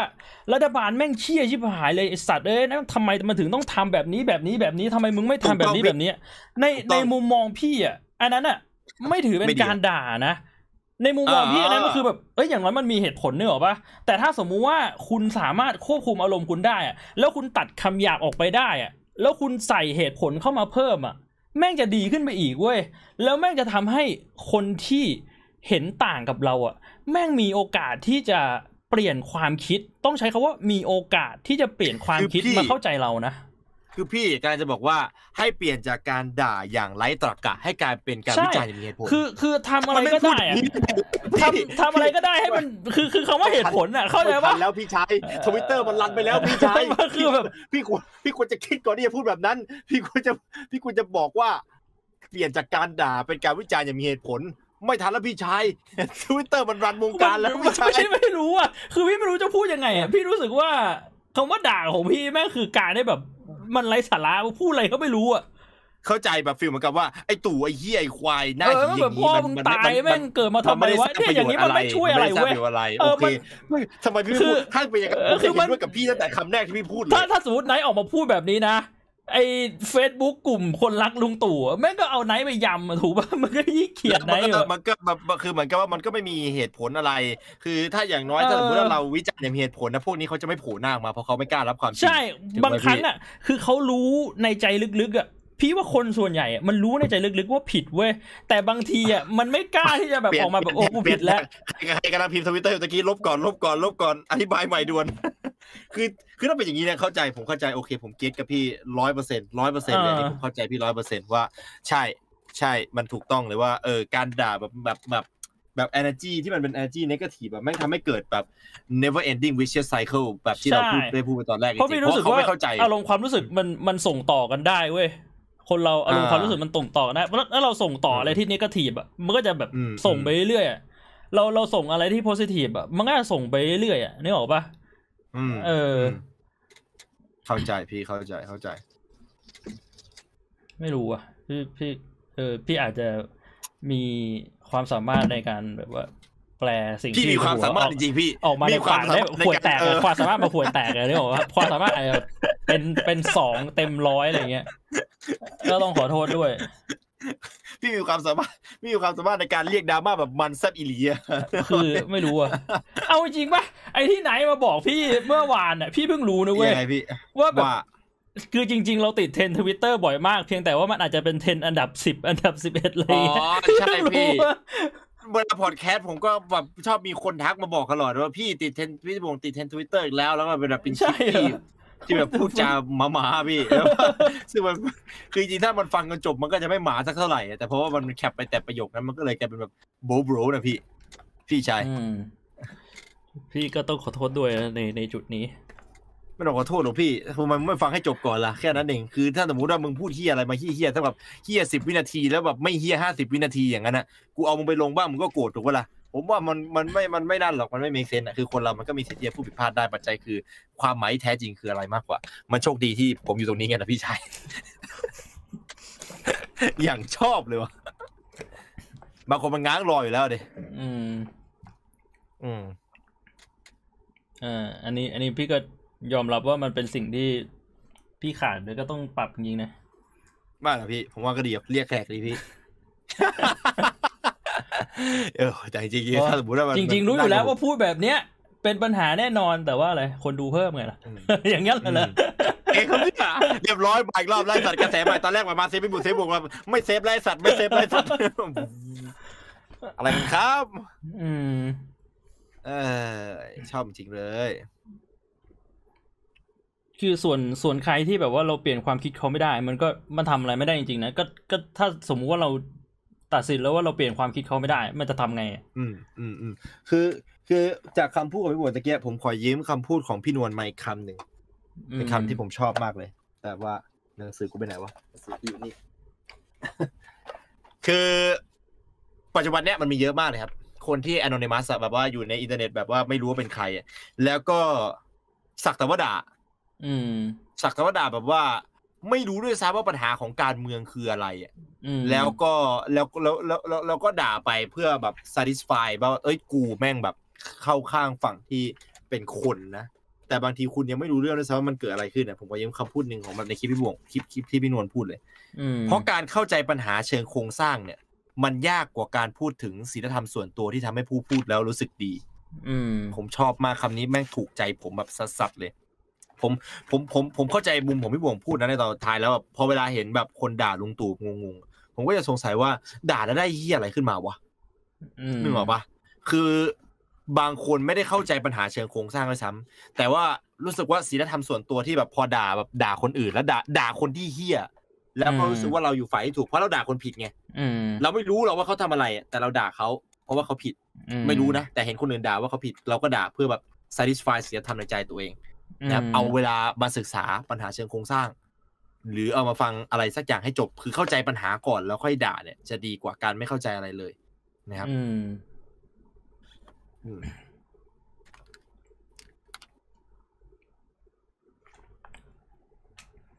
มีวิธีไหนที่จะคิดว่าเป็นโอกาสที่จะเกิดการเปลี่ยนแปลงได้อีกไหม หรือว่าอันนี้ก็น่าจะคร่าวๆประมาณนี้ คือสำหรับในไทยผมผมคิดแค่นั้นจริงๆผมคิดว่าแบบเรียกร้องอะไรที่มันมากโขเข้าไว้ แล้วก็แล้วก็ทำให้มันเต็มที่อะแล้วมันก็จะได้อะไรกลับคืนมา มันก็คงต้องใช้เวลาอีกนานนะครับ อืมมันต้องใช้เวลาอีกนานแล้วก็ต้องการการสนับสนุนจากคนแบบคนสไตล์พี่โลอะที่แบบว่าสไตล์พี่โลพี่สิงห์นะพี่ที่เป็นอ่าคนที่อยู่แบบอยู่เหนือความเหลื่อมล้ำแต่แบบมีความเห็นใจแล้วก็ แล้วก็พร้อมที่จะเข้ามาช่วยให้มีการเปลี่ยนแปลงอะอืเอ่อมคือถ้ามีคนแบบนี้อยู่เยอะหน่อย ในแบบคนคือมันเป็นคนแบบคนจะเขาก็คือเป็นเป็นคนจำนวนสิบเปอร์เซ็นที่ถือครองแบบเจ็ดสิบเจ็ดเปอร์เซ็นของประเทศไงคือของพี่ที่พูดตอนนั้นคือในตอนปีสองพันสิบแปดอะมันคือหนึ่งเปอร์เซ็นถือครองหกสิบเจ็ดเปอร์เซ็นใช่ไหมพี่อ่าใช่หใช่กสิบเจ็ดจุดหกหกสิบหกจุดเก้าอ่าอ่าแล้วแต่ถ้านับเป็นสิบเปอร์เซ็นต์อะมันจะเป็นแบบเจ็ดสิบเจ็ดเปอร์เซ็นใช่ คือได้อย่างน้อยสักสิบเปอร์เซ็นต์นั้นนะมีสักห้าเปอร์เซ็นต์อะที่ที่ที่คิดว่าแบบว่า เอ้ยเราเราพัฒนา เอ้ยเสียงมันหายแล้วว่ะ แข้งขัดขา ไม่ใช่เขาว่าอ่าไม่ไม่ไม่ไม่ช่วยก็ได้ ไม่ขัดแข้งขัดขา ไม่แบบอ่าไม่เอาสินทรัพย์ของตัวเองมา มาทำร้ายคนที่อยู่ในระดับที่ต่ำกว่าตนอะมันก็จะมีภาพที่มันมันมันมีสิทธิ์อะที่เราจะได้ลืมหูลืมตาในชาตินี้อะพี่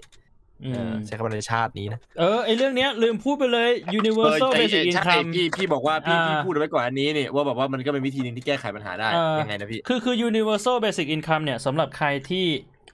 ไม่เข้าใจนะครับ ว่าอืมไอ้คำเนี้ยหมายความว่าอะไรก็คือ มันเป็นคอนเซปต์ที่มีการใช้หาเสียงอยู่นะพี่ไม่ผมผมไม่รู้ว่าในปัจจุบันมีประเทศไหนที่ใช้แล้วนะ แต่ว่าจำได้ว่ามันเกิดการใช้เพื่อใช้หาเสียงในสหรัฐอยู่ ซึ่งหลักการก็คือตามตามความหมายเลย universal basic income คือเราจะกำหนดให้ทุกคนในประเทศนี้ได้เงินเดือนคนละเท่านี้ โดยเงินเดือนเนี้ยก็คือ ทุกเดือนจะโอนให้เลย ไม่ต้องทำงานอะไรอืมอะสมมติอืมสมมติผมบอกว่า เนี่ยถ้าผมเป็นนายกนะ ทุกคนได้เงินเดือนคนละหนึ่งหมื่นห้าโอนเข้ากระเป๋าเลย ไม่ต้องทำอะไรเลยอืมอันเนี้ยคือ universal basic income ซึ่งอะพูดอย่างเงี้ย มันอาจจะฟังดูดี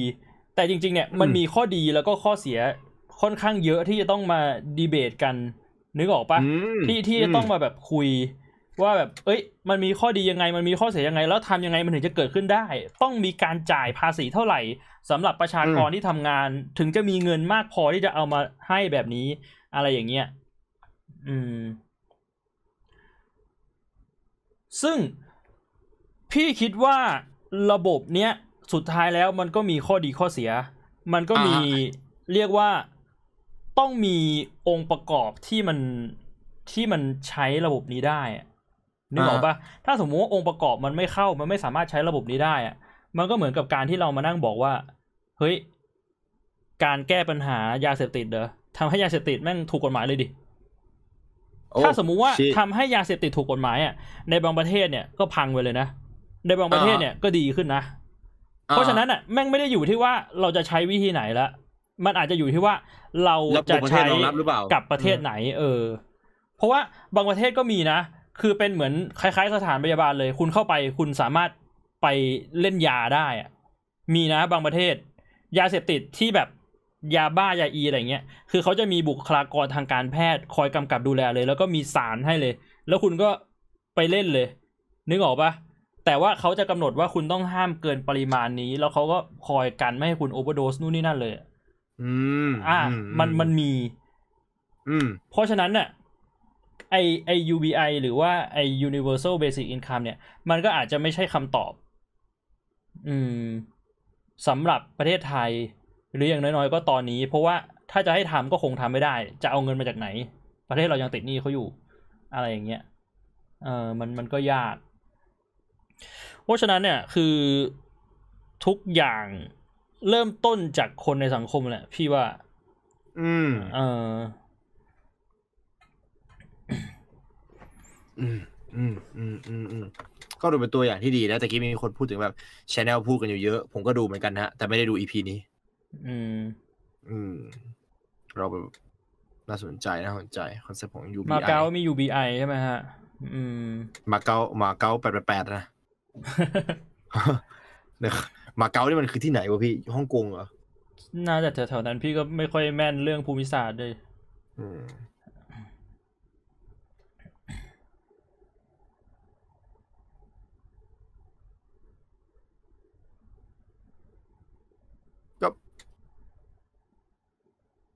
หมดแล้วพี่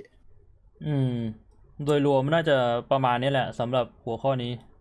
จริงเออๆจริงๆอะผมอยากนั่งนั่งด่านานกว่านี้แต่ผมอยากให้แบบไอ EP นี้แม่งมีอีก EP หนึ่งที่ไม่ได้ชื่อเนี้ยแล้วแบบเอาคนที่แม่งรู้เรื่องการเมืองมากกว่าเนี้ยอืม มาอีกนั่งแบบหน้าแบบมอีกเรื่องหนึ่งที่อยากจะพูดส่งท้ายก็คือไอไอเรื่องที่พี่ถามไนท์ไปตอนแรกแหละว่าแบบยังไงพี่ ไอแล้วแล้วไอไอขั้นต่ำที่คนควรจะได้เนี่ย มันคือเท่าไหร่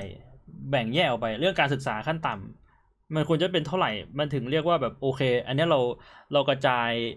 การเข้าถึงของทรัพยากรอย่างเท่าเทียมแล้ว เราควรจะแบบว่าทุกคนควรจะได้มีโอกาสเรียนไปถึงปริญญาเอกเลยไหม แล้วจะเรียนไม่เรียนก็เรื่องของเขา หรือว่าปริญญาตรีก็พอหรือว่ามหกผมไม่มีผมไม่มีมาตรฐานมาเทียบเลยพี่ คือถ้าสมมติว่าอืมเราแบบเราเราศึกษาพอที่จะรู้ว่าการศึกษาของประเทศที่ประสบความสำเร็จอะเขาศึกษากันถึงไหนผมก็จะพูดได้ แต่ตรงนี้ผมพูดไม่ได้ สิอ๋อผมันก็ต้องผมก็จะต้องบมีการศึกษามีการรีเสิร์ชว่าแบบเฮ้ยใช่เท่าไหร่มันควรจะแบบว่าทำให้ประชาชนแม่งชีวิตมีประสิทธิภาพ คือผมจะได้บอกอืไว้มตอนนั้นว่าแบบว่าเออผมไม่สามารถพูดได้ว่าแบบไหนดี แต่ผมสามารถอืมพูดได้ว่าแบบไหนมันแย่เหมือนกับคนที่ไม่ไม่สามารถวิจารณ์ได้ว่าสิ่งนี้เป็นสิ่งที่ดี แต่พูดได้ว่าสิ่งนี้คือสิ่งที่แย่ คือแบบอย่างผมอะผมก็กล้าพูดว่าผมไม่กล้าพูดหรอกว่าสถาปัตยกรรมแบบไหนที่ดีอืมเพราะว่าแบบเราแบบเราไม่ได้เก่งเราไม่ได้พอมีที่จะความรู้ไปขจนาดนั้น แต่ผมสามารถพูดได้ว่าสถาปัตยกรรมแบบไหนที่มันแย่ เพราะว่าเนี่ยแค่แบบว่าระบบ การออกแบบเซฟตี้มึงผิด มันก็อ่ามัมันก็แย่แล้วอะแค่นั้นคือแย่แล้วอะบันไดอ่ามึมึงผิดมันก็แย่แล้ว การทางเดินความโอ้โอ้โอ้เสียงหายแล้วมึงตกมาแบบสี่แบบแปดชั้นแบบสองชั้นติดอย่างเงี้ยแปดเมตรคอหักเงี้ยอืมันก็แบบแย่นั่นคือสิ่งที่ชัดว่ามันแย่ทำไมอยู่ๆเสียงมันหายรัวๆเลยวะผมศึกษาระดับมหาวิทยาลัยอะมากกว่าระดับของชั้นประถมมก็คือ โอกาสที่เด็กประถมเนี่ยจะมีโอกาสได้การศึกษาที่ดีเนี่ยมีน้อยกว่าโอกาสของเด็กมหาลัยที่จะหามหาลัยดี ๆ ได้ คือมหาลัยมีมีมีความโอเคกว่าชั้นประถมอะทั้งที่ประถมมันคือพื้นฐานอะอืมคนบางคนอาจจะมีโอกาสเรียนแค่ประถมเท่านั้นเองมเออแต่คือแบบว่าเริ่มมาก็ไม่ดีแล้วอะแต่ในขณะที่คนที่อยู่รอบไปจนถึงมหาลัยอะโอเคอยู่อืมมีสิทธิ์ที่จะแบบไปหาที่ดี ๆ ได้อยู่ในระดับมหาลัย อืม โอเค ก็น่าจะสรุปหัวข้อนี้ได้ทั้งหมดแล้วมั้ง ครับเอ่อที่เราวางกันไว้ว่าเราจะพูดเรื่องอะไรแล้วไปต่อเรื่องอะไรบ้าง นะเชิญจอห์นวิญญูมาสิน่าสนใจนะน่าสนใจนะเชิญเชิญเชิญพี่จอห์นนะผมไม่รู้ว่าเป็นคนยังไงลองหาแนะนำจากคนที่เรารู้จักกันหลายๆคนแล้วกันนะคนที่แบบพอจะมี connection เรื่องการเมืองเนี้ยเดี๋ยวเราไปถามถามดูว่าเขาแบบมีใครสักคนที่แบบพอจะแบบเรียนรัฐศาสตร์หรือแบบแบบอยู่ในแง่แง่ของการเมืองมีอะไรอย่างเงี้ยอยากที่จะมาพูดกันถึงเรื่องประเด็นนี้หรือเปล่า ก็อาจจะแบบโอเคหน่อย ในการที่คุยกันแล้วเราเราเราได้เราได้อินไซต์เพิ่มเติมไงพี่อืมแล้วได้อินไซต์เพิ่มเติมในในในในในเรื่องนี้ก็ค่อยว่ากันอีกทีว่าจะเป็นใครหรือจะมีโอกาส มันคงมีโอกาสอยู่แล้วแหละคือเรื่องนี้มันไม่จบอะตราบใดที่ประเทศเรามันยังไม่ลืมหูลืมตามคือยังไม่จบง่ายหรอกอืมและคือ ผมคิดว่าประเด็นเรื่องการเมืองมันคงแบบดุเดือดเผ็ดร้อนขึ้นอีกอะอืมนะครับในในในอีกไม่กี่ชั่วอึดเดือน เออแบบเดือนหนึ่งแบบปีหนึ่งก็อะคือไรอถ้าย่างเงี้ยถ้าการสถานการณ์เมืโคองในประเทศวิดของมันดีขึ้น ใช่การเมืองมันก็จะกลับมาร้อนแรงเหมือนเดิมอย่างแน่นอนนะครับอืมก็ค่อยว่ากัน ก็ค่อยว่ากันถึงจุดนั้น ไม่ไม่อยากมานั่งคุยกันว่าจะเป็นใครในตอนนี้เนี่ยเพราะว่าไม่งั้นเดี๋ยวจะอยากด่าเพิ่มเติม ก็เดี๋ยวค่อยว่ากันนะคิดว่าวันนี้น่าจะได้ cover กันถึงเรื่องของความเหลื่อมล้ำไปพอตัวนะพี่นะอืม ใครที่ไม่เคยรู้จักความเหลื่อมล้ำมาก่อน ก็ได้ทำความรู้จักกับมันนะครับ และได้รู้ว่ามันฝังรากอยู่ในประเทศของเราลึก แค่ไหนนะครับและสิ่งสิ่งที่อยากให้รู้เอาไว้เสมอขอย้ำอีกหนึ่งรอบก็คือ ทุกๆคนอยู่ในระบบความเหลื่อมล้ำนะครับณตอนนี้อืมทุกคนที่อยู่ที่นี่ไม่มีใครที่ไม่อยู่ในระบบ มันขึ้นอยู่กับว่าคุณอยู่ส่วนไหนของระบบนะครับอ่าก็ถือว่าฝากเป็นการบ้านแล้วกันลองไปดูว่าคุณเป็นคุณเป็นคนที่อยู่ในส่วนไหนของระบบ และคิดว่า อยู่มาถึงตอนเนี้ย เห็นอะไรบ้างที่มันเป็นความเหลื่อมล้ำที่เกิดขึ้นในประเทศ อืม คิดเอาไว้ถึงตอนนั้น แล้วเมื่อถึงเวลาที่มันมีโอกาสให้คุณได้เปลี่ยนแปลงอะไรสักอย่างนะครับ คุณอาจจะเป็นเสียงเล็ก ๆ เสียงหนึ่งแต่คุณก็เป็นหนึ่งเสียงตามระบบประชาธิปไตยที่ควรจะเป็นนะครับ คุณก็อาจเป็นหนึ่งเสียงที่ออกมาช่วยเหลือกันได้นะครับ ในยามที่เราต้องต่อสู้โดยใช้เสียงของผู้คนจำนวนมากนะ ก็คิดว่าอยากให้รับทราบกันเอาไว้นะครับ ถึงเรื่องความเลื่อมล้ำครับผม นะครับพอดแคสต์ EP ที่ 41 วันนี้แล้วก็ดำเนินกันมาแบบ 3 ชั่วโมงแบบดุเดือดนะพี่ชายอืมโอ้โหอันปกตินี้เราคือจะแบบแบบยาวนานจัดจัดเออวันนี้คือปกติ QA เราจะเสร็จประมาณ 5 ทุ่มนะฮะ แต่ว่าครั้งนี้นี่คือแบบ5ทุ่ม 20 แล้วเรายังแบบคุยกันอยู่เลยทำ QA แบบก็แค่แบบนิดนึงก็พอไหมน่าจะ QA ถึงแค่ประมาณสัก5ทุ่มครึ่งไหมพี่ อ่าอ่าได้ แต่ผมดูท่าทาง QA เดือน QA EP เนี่ยน่าจะเดือด ดูทรงว่าน่าจะมีใครหลายคนอยากจะพูดอะไรหลายอย่างที่ตัวเองอยากจะพูดไม่ว่าจะเป็นอะไรก็แล้วแต่นะฮะค่อยๆว่ากัน ก็ถือว่าเริ่ม QA นะตอนนี้เลยก็แล้วกันนะใครมีคำถามอะไรหรืออยากคุยอะไรก็เดี๋ยวผมกับพี่บวงจะช่วยอยู่เป็นเพื่อนคุยให้เดี๋ยวผมขออนุญาตนะพี่ยังไม่ได้กินข้าวเย็นเลยที่ไปออกมาซื้อมา อืมเดี๋ยวมาเปิดสตรีมก่อนยังไม่ได้ทานข้าว ขออนุญาตแล้วกันนะผมจิบข้าวซะหน่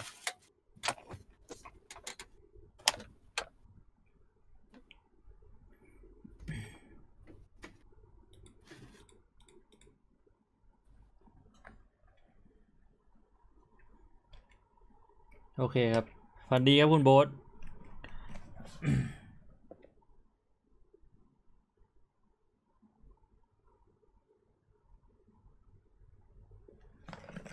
ตะกี้พี่บอกว่าเราไม่ควรด่า แต่ควรเอาเวลาที่ใช้ด่ามาเปลี่ยนคนฝั่งตรงข้ามให้มาอยู่ฝั่งเรา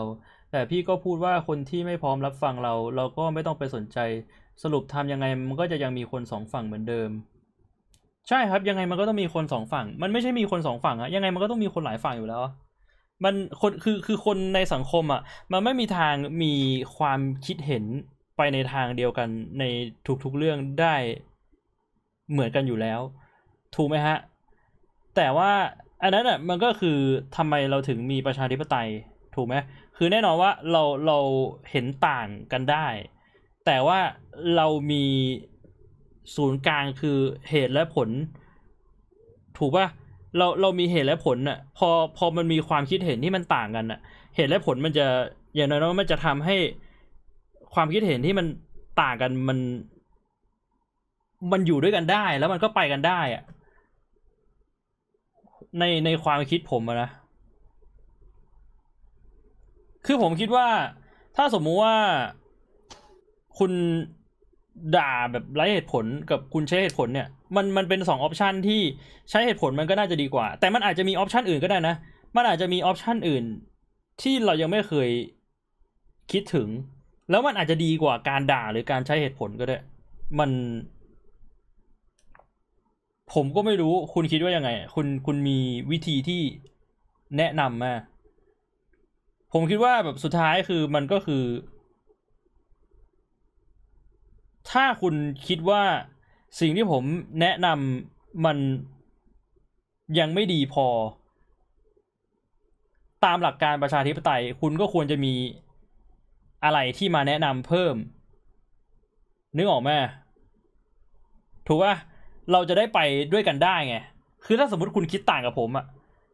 คุณคิดว่าสิ่งที่ผมแนะนำมันไม่ดีคุณคุณลองแนะนำสิ่งที่คุณคิดว่ามันดีมา แล้วคุณให้เหตุผล support ว่าทำไมเหตุผลของคุณมันถึงดี นึกออกใช่ไหมฮะ อันนี้คือคือสังคมประชาธิปไตยปะคือเราเราฟังความเห็นของคนที่เห็นไม่ตรงกับเรา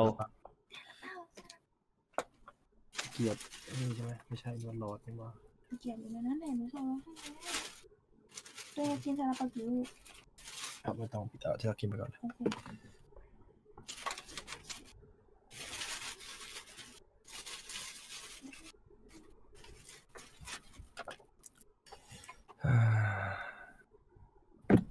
เด็กจะไม่เรียนรู้จากคนที่เขาไม่ชอบ พี่บ่งหมายถึงแบบนี้ใช่ไหมครับ กับการด่ารัฐบาล มันมันก็คือส่วนหนึ่งนะ คือคือคุณพูดแบบนี้มันทำให้ผมนึกถึงไอ้โฆษณาของต่างประเทศอะที่เป็นโฆษณาที่แบบ เป็นคู่พ่อลูกคู่แม่ลูกอะที่แบบพ่อทำอะไรลูกก็ทำตามอะแล้วสุดท้ายเขาก็สรุปว่าแบบคุณเป็นคนยังไงสุดท้ายแบบสังคมในอนาคตมันก็จะแบบโตมาเป็นคนอย่างนั้นอะผมว่ามันก็มีผลมันมันกระทบหมดแหละ มัน พูดยากอะไม่รู้ดิ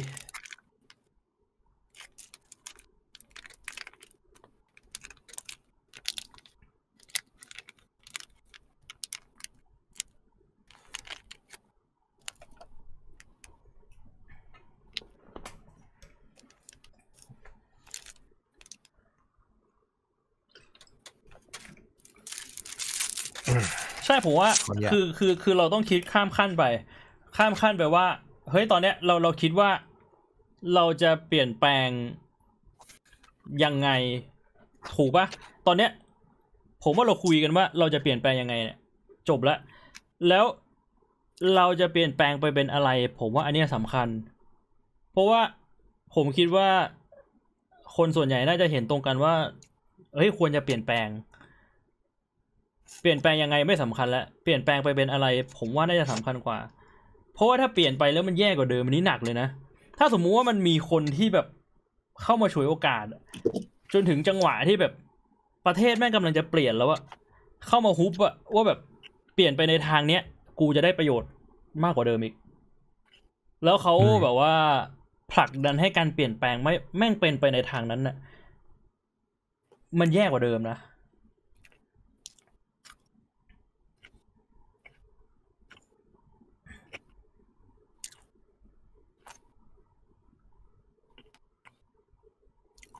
ก็เปลี่ยนอีก ชีวิตคนมันก็ไม่ได้นานขนาดนั้นนะครับเก่งฮะมันไม่ใช่แบบว่า มันไม่ใช่อาหารอะที่แบบ มื้อเช้าคุณกินข้าวมันไก่ แล้วมื้อกลางวันคุณจะกินซูชิอะนึกออกปะมันก็ต้องคิดดีๆอะว่ามันจะเป็นไปในทางไหน อืม อืม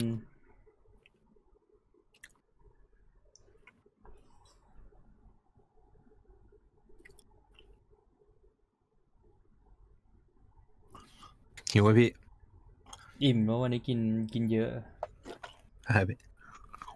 วันนี้ช่วงเช้าพี่กินซับเวย์แต่ว่าเลือกเหี้ซยอสเลือกซอสผิด ไม่ไม่ใช่ค่อยพี่อร่อยเท่าไหร่พรุ่งนี้ต้องกูซ้ำกูเลยอยากกินเลยซับเวย์ปกติพี่กินซอสอะไรซับเวย์ปกติพี่จะกินถ้า safe safe เลยก็คือใส่ซอสมะเขือเทศ แล้วก็ใส่ฮะซอไอจริงเหรอพี่มันมันให้เลือกได้สามซอสใช่ปะมันมี honey mustard แล้วก็ sweet onion มั้งเออสาม combo เนี้ยเป็นซอสที่อร่อยมากเลย อะไรกับอะไรนะพี่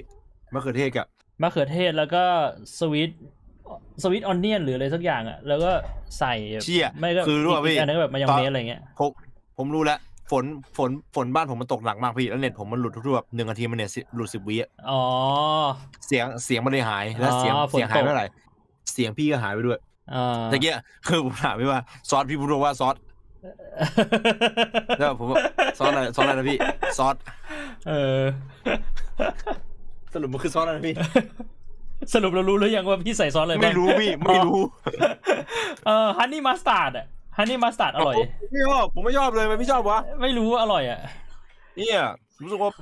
คือผมไม่ชอบซอสมันมัสเป็นตาอะไรที่อร่อยเดิมๆแล้วมากพี่เออพี่เคยกินซอสมัสตาร์ดธรรมดาปะแล้วก็เออเคยเคยเคยผมไม่ชอบซอสมัสตาร์ดอีกอันหนึ่งก็คือ sweet onion sweet onion เอออร่อยนี่คือแบบโอ้โหทีนั้นอเด็ร่อดยเลยพี่อันนั้นอร่อยอันนั้นอร่อยอันนี้เออคือบอกไว้ตอนนี้เลยนะ ผมต้องขอบคุณรุ่นน้องผมคนหนึ่งที่ชื่อว่าบอมมากๆเลย แล้วบอมดูอยู่บอมบาริโอพี่ขอบคุณมาก คือบอมเนี่ยเป็นคนที่แนะนำ Subway ให้กับผมเว้ยอืมผมเกิดมาในชีวิตนี้ไม่เคยรู้จัก Subway เลย คือจริงไหมรู้จักพี่รู้จักแหละ เคยเคยเดินผ่านแบบ Subway เออขายแซนด์วิชเดี๋ยวไม่สนใจแซนด์วิชอะไรไม่รู้ แล้วมีอยู่วันหนึ่งบอมแม่งตอนนั้นอยู่มหาลัยบอมแม่งแบบพี่ ผมหิวว่ะประมาณตีสองตีสาม ไปไปกิน Subway กัน Subway จากเอแบคแม่งโคตรไกลอะเมื่อขับรถไปยี่สิบกว่าโลอะเพื่อไปกิน Subway แล้วพี่ก็ไปแล้วพี่ก็ได้กิน Subway ครั้งแรกกับบอมบาริโอแล้วก็แบบโหชีวิตนี้พลาดเรื่องแบบนี้ไปได้ไงวะแล้วก็อืมมื้อที่สองเนี่ย มันมีคือแถวบ้านพี่มันมีร้านที่ชื่อว่า Tropical Summer Bowl เชี่ยเออคือ Tropic al Bowl ใช่มันเป็นข้าวญี่ปุ่น แล้วก็สามารถเลือกหน้าได้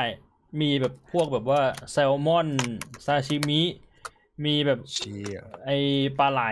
มีเนื้อย่าง มีไก่ มีแบบเอดามาเมะอะไรอย่างเงี้ย มี red bell pepper แล้วพี่ก็เลือกมาหกเจ็ดอย่าง ให้มันใส่โปะๆไป อร่อยมาก โห นี่มันคือแบบอร่อยจัดๆเลย เรื่องพูดถึง Subway อยากกินไอ้ meatball เลยอะมันแบบ Subway meatball โคตรอร่อย Subway ใส่ meat ball ใส่ double meat แล้วก็เพิ่มเห็ดสับเข้าไปจัดมาดิหนึ่งฟุตจัดมาดิหนึ่งฟุต บอกเลยว่าฉ่ำเยิ้มน่ะเชี่ยหิวเลยว่ะพี่ขนาดกินอยู่ยังหิวเลยอะเอ้ยแล้วตอนนี้ลดราคาอยู่ด้วยนะสองร้อยกว่าบาทเอง จริงเหรอพี่เออ ราคาจากอะไรพี่โควิดเหรอไม่ก็มันเหมือนเป็นโปรโมชั่นในฟู้ดแพนด้าอืม วิธีการทำให้คนหยุดทะเลาะกันในประเทศพี่ทำให้มันหิว หาเรื่องกินมาคุยปั๊บจะหยุดทะเลาะกันเลยอืมเฮ้ยพูดถึงเรื่องของกินคนหายจริงวะนึกว่าพี่บอกแล้วแต่ว่าวันนี้มีเรื่องหงุดหงิดอย่างหนึ่งก็คือ ตอนแรกอะพี่อยากกินช็อกโกแลตปั่นของอั t เตอร์ยูมากเลย แต่ว่าไอช็อกโกแลตปั่นอั t เตอร์ยูสาขาใกล้บ้านพี่อะมันหมดวันเนี้ยก็เลยไม่สามารถสั่งช็อกโกแลตปั่นอั t เตอร์ยูได้ อืม แต่ก็ถือว่าเป็นเรื่องดีพี่พยายามลดน้ำตาลอยู่ ก็ต้องขอบคุณ After You สาขาใกล้บ้านเลยที่วันนี้ช็อกโกแลตปั่นหมดอ่าคิดว่าการหนีย้ายออกจากประเทศเป็นวิธีการหนีไหมครับ ก็ก็ก็เป็นออกหมายถึงว่าเป็นทางออกกันแล้วฮะก็เป็นเวนึงครับ เออ อืมไม่แต่ตะเกียที่ผมพูดตอนแรกๆผมพูดเขาว่าตัดช่องน้อยแต่พอตัว มันอาจจะฟังดูแย่นะครับ เนี่ย แต่สำหรับผมผมรู้สึกว่า ผมไม่ได้พูดในความหมายหรือหรือทางที่แย่นะผมรู้สึกว่าแบบ เออบางทีแบบ เราก็อยากจะมีชีวิตที่ดี แล้วเราก็ไม่ได้มีอำนาจเหลือล้นที่จะช่วยให้ชีวิตคนอื่นดีขึ้นน่ะแต่เรามีอำนาจที่จะช่วยให้ชีวิตตัวเองดีขึ้นน่ะมันก็สำหรับผมผมอืมไม่ได้มองว่ามันเห็นแก่ตัวนะ คือ ในในความเป็นสิ่งมีชีวิต มันก็ตัวใครตัวมันมาตั้งแต่แรกแล้วอะผมผมมองว่ามันเห็นแก่ตัวนะแต่ผมมองว่ามันไม่ผิด อืม อืม คือมันมันไม่ผิดที่มนุษย์เราจะเห็นแก่ตัว อืม มันมีสิทธินั้นอะคือคนที่เขาอยู่แล้วต่อสู้ มันก็อาจจะเป็นคนที่มีศีลธรรมที่ดี เป็นคนเห็นแก่สังคม ก็ไม่ใช่เรื่องที่ผิด อืมคนเห็นแก่ตัว ก็ไม่ใช่เรื่องที่ผิด ผิดอะไรที่คนเราเกิดมาชีวิตหนึ่งแล้วแบบอยากจะแบบใช้ชีวิตได้แบบเต็มที่อะ อยากจะมีชีวิตที่แบบนั้นแล้วเขาก็ไม่ได้ไปหนักหัวใครนะคือมันการหนีออกไปจากประเทศนี้ก็ไม่ได้หนักหัวใครไม่ได้ไปไม่ได้ไม่ได้สร้างความเดือดร้อนให้ใคร เห็นแก่ตัวได้แต่ว่าไม่สร้างความเดือดร้อนให้คนอื่นถูกป่ะอืมถ้าเห็นแก่ตัวแบบว่าไปโกงกินคนอื่นเงี้ยอันนี้เฮี้ยอืมถูกป่ะอืมอ่าแต่ถ้าใช่แบบพี่โอเคเขาเขามีเงินอะเขาไปอยู่ต่างประเทศได้อะอันนี้มันก็แบบเอออืมมันก็เรื่องของเขาอะอืมอืมสุดท้ายมันกลับมาที่ว่าเขาไปเบียดเบียนคนอื่นหรือเปล่า ถ้าไม่ได้เบียดเบียนคนอื่นมันก็แบบ ก็ทำไปเถอะ ผมแค่ไม่ไม่ไม่นั่นเฉยๆอะอืม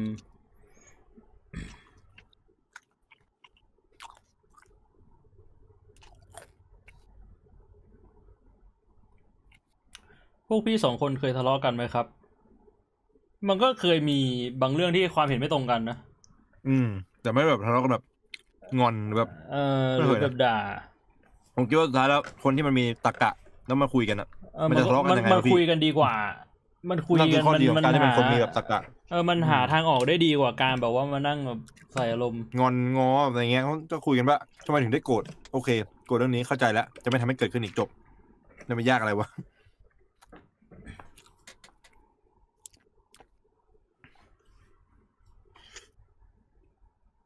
สำหรับพี่บ่วงคือจะคิดถึงแค่อนาคตหนึ่งชั่วชีวิตของพี่เท่านั้นใช่ไหม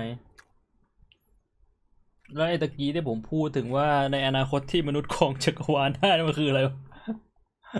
ดูฟังผมก็คิดนะ คือคือคือผมคิดว่า มันมันเคยมีคนพูดว่าอะไรนะเอาช่างมันเถอะสำหรับผมอะผมคิดว่า การเปลี่ยนแปลงที่จะเกิดขึ้นน่ะ แม่งไม่ได้เกิดที่รุ่นเราหรอก แต่ว่าเราก็ต้องทำอยู่ดี มันก็แค่นั้นน่ะอืมผมผมคิดว่าปรัชญาปรัชญาของอุดมการณ์ที่ดีอะแม่งควรจะเป็นการที่แบบต่อให้รู้ทั้งรู้ว่า สิ่งที่เราทำอยู่แม่งไม่ได้จะเกิดผลกับเราอะก็ทำต่อไป ถ้าเราเชื่อว่ามันจะเกิดผลดีนะไม่ต้องเกิดกับเราก็ได้ เกิดกับอีกสองสามรุ่นก็ได้ เราก็ต้องทำอุดมการณ์มันถึงจะแรงกล้าไง ถ้าคุณถ้าคุณคิดถึงแต่ว่าแบบกูจะเอาแบบเนี้ยเพราะว่าในอีกยี่สิบปีพอมันเปลี่ยนแปลงแล้วชีวิตกูจะได้สบายอะ่ะ มันจะเกิดอะไรขึ้น คนอายุแปดเก้าสิบเขาก็อะไรเขาก็แบบเอ้ยอีกไม่กี่ปีกูก็ตายแล้วกูจะสนทำไม มันก็ไม่ถูกอืมถูกปะเกาหลีเขาเปลี่ยนในสิบปีเองนะพี่ ไม่อันนั้นก็คือ มันมันไม่เกี่ยวกับว่ามันจะเปลี่ยนในอีกกี่ปี อันนี้คือเรากำลังคุยกันว่า เราสนใจว่ามันจะเปลี่ยนในยุคของเราหรือเปล่านึกออกปะ เกาหลีก็เป็นประเทศเพิ่งเกิดครับ อืม คือแบบว่าประวัติศาสตร์ประเทศเขาไม่ได้อยู่มันนานจนขนาดนั้นนะนะคือมันไม่ได้ฝังลากลึกมาตั้งแต่แบบโคตรพ่อโคตรแม่เราเนี่ย แบบเราอะจะบอกของกันแบบว่า มีศักดินา มีสิ่งสูง ต้องเชื่อฟังเคารพนับถือมาตลอดอะไรเงี้ยมันฝังอยู่นานมากจนแบบ มันยากอยู่แล้วที่จะเปลี่ยน อืม คิดยังไงกับการที่คนดังไม่ขอเอาครับเรื่องคิดว่านี้เขาก็เป็นห่วงชีวิตตัวเองครับเอสำหรับผมนะอเรื่องนี้มันพูดคือได้เขาหลายมุมมากเลยอืมแต่ถ้าผมเขาผมว่าเขามีสิทธินะเขามีสิทธิ์ที่จะเป็นห่วงชีวิตตัวเองนะเพราะว่าสุดท้ายมันวนกลับมาที่ เอ่อคุให้คุณมองไปถึงถึงเวลาเวลาจะด่าใครสักคนนะผมจะมองไปถึงในมุมของเขานะจนกระทั่งแบบไม่มีอะไรให้ให้เหลือนอกจากด่าอย่างเช่น อย่างเช่นรัฐบาลเออคือผมมองไปในทุกๆมุมแล้วอะแล้วผมก็ไม่เห็นว่า มันไม่มีมุมไหนที่มันไม่น่าด่าเออนึกออกปะมันผิดทุกมุมเลยอะ มันเป็นทุกอย่างอะคือต่ออะคิดว่าเฮ้ยทรัพยากรไม่พอแต่มึงกู้มาแล้วไงเฮ้ยอันนี้ไม่พอเฮ้ยแต่มึงทำอย่างนั้นนะเฮ้ยแต่อย่างนี้ไม่พอเฮ้ยแต่มึงทำอย่างงู้นไปแล้วนะไม่มีแล้วไอ้เหี้ยมึงโง่ไอ้ควายมึงโง่เหมือนหมาเลยสัตว์รัฐบาลหน้าโง่อย่างนั้นนะเออมันก็ต้องด่า แต่คือในกรณีของแบบเอ่อคนดังที่ไม่ขอเอาอะผมพอเข้าใจได้นะแล้วทำไมสตรีมเมอร์ถึง call out ได้นะเพราะว่าสตรีมเมอร์ไม่มีเจ้านายครับเจ้านายที่เป็นสลิ่มแต่จะอืมแต่ว่าเอ่อแต่ว่าดารามีดารามีงานได้เพราะว่าผู้กำกับหลายๆคนซึ่งผู้กำกับหลายคนเขาก็เลือกข้างครับเขาก็เลือกข้างที่ เขาอาจจะไม่ได้เป็นสลิ่มจริง ๆ แต่เขาต้องเลือกข้างที่ทำให้เขามีงาน แล้วดาราที่แล้วดาราเขาก็กลัวว่าตัวเองจะไม่มีงาน ก็ก็ธรรมดาที่จะต้องแบบต้องต้องต้องต้องเห็นแก่ตัว เอาไว้เพื่อแบบว่าไม่งั้นคือใครจะเป็นคนการตีชีวิตของเขาเราตอบได้หรือเปล่า มันก็สุดท้ายมันก็ขึ้นอยู่กับมุมมองนี้นะครับ ว่าคุณคิดว่ายังไง คุณคิดว่า ก็มันก็เห็นแก่ตัวอยู่ดีไอ้เหี้ยเพราะว่ามึงแม่งไม่ออกมาคอเอาไอสัตว์ต่อให้มึงไม่มีงานนะมึงถ้าเป็นกูนะกูก็จะออกมาคอเอาเหมือนกัน เหรอ อืมถ้าสมมุติว่าคุณเป็นคนที่โดนคอเอาแล้วงานคุณเด้งในหนึ่งวันเลยครับอ่าปัจจัยคือคนธรรมดาไม่เป็นไงคนธรรมดามันไม่มีทางที่จะมาออกมาคอเอาเสร็จปุ๊บแบบเขาจับได้อะคือว่าพนักงานกินเงินเดือนมันมันมันมันยากที่จะดีเด็กดีเทคกว่าดาราที่ออกแบบแบบอินสตาแกรมแบบทีคนดูมันเป็นล้านคนอย่างนั้น อืม อืม มันก็มันก็คือตรงเนี้ย คือสุดท้ายถ้าเออมันกลับมาที่ opinion ส่วนตัวครับอืมผมผมจะไม่บอกว่ามันถูกหรือผิดนะมันขึ้นอยู่กับว่าแต่ละคนมองว่าถูกหรือผิดสำหรับผมผมมองว่ามันผิด เพราะว่าถ้าเป็นผมที่มีตังขนาดนั้นนะครับ ผมคงทำอะไรสักอย่าง คือเสียดายที่ผมไม่ได้มีครับ ผมไม่ได้มีแต่โชคดีที่ผมไม่ได้มีเจ้านาย อาชีพสตรีมเมอร์เป็นอาชีพที่มีนายเป็นของตัวเอง และเราไม่ใช่สลิ่ม เราก็เราก็จะออกมาพูดสิ่งที่เป็นความจริงที่ที่เราคิดว่ามันจริง อืมและรับฟังความคิดเห็นของผู้อื่น มันก็เป็นเรื่องธรรมดาอยู่แล้ว มันเป็นเรื่องที่ควรจะเป็นผมพูดแบบนี้ดีกว่าในในในมุมมองผม นะเพราะว่าเราไม่เดือดร้อนไงเรามาพูดแบบนี้สุดท้ายต่อให้เจ้านายเราเอ่อไม่ใช่เจ้านายดิลูกค้าเราเขาไม่เลือกจ้างสปอนเรา ก็ไม่มีปัญหาอะไร เพราะว่าเราก็ยังหาเงินได้ถูกไหมพี่คนที่อืมดูเรานะตอนเนี้ยทุกวันนี้ก็ยังสนับสนุนเราเราก็ยังอยู่ได้ ต่อให้มันได้ลดลงมาเยอะบ้างเลยจากเงินสปอนที่แบบมีลูกค้าจ้างเยอะๆอย่างเงี้ยเราไม่มีลูกค้าผมไม่มีลูกค้าเลยในช่วงนี้ ไม่รู้เป็นเพราะพูดเรื่องการเมืองบ่อยหรือไปไปหรือเปล่าก็มันก็มีบ้างอะแต่ก็แต่ก็น้อยลงเยอะเออไม่สน เพราะว่ายังมีคนดูอยู่ เราก็ยังมีชีวิตอยู่ได้อืมแต่ว่าดาราพวกนั้นก็อาจจะมีบางคนที่ชีวิตอยู่ไม่ได้ แต่สำหรับผมมาคนที่ผิดคือดาราที่รวยอ่าถ้าดาราที่รวยแล้วสำหรับผมนั่นแหละคือผิด อืมอืมอันนี้คือส่วนตัวนะพี่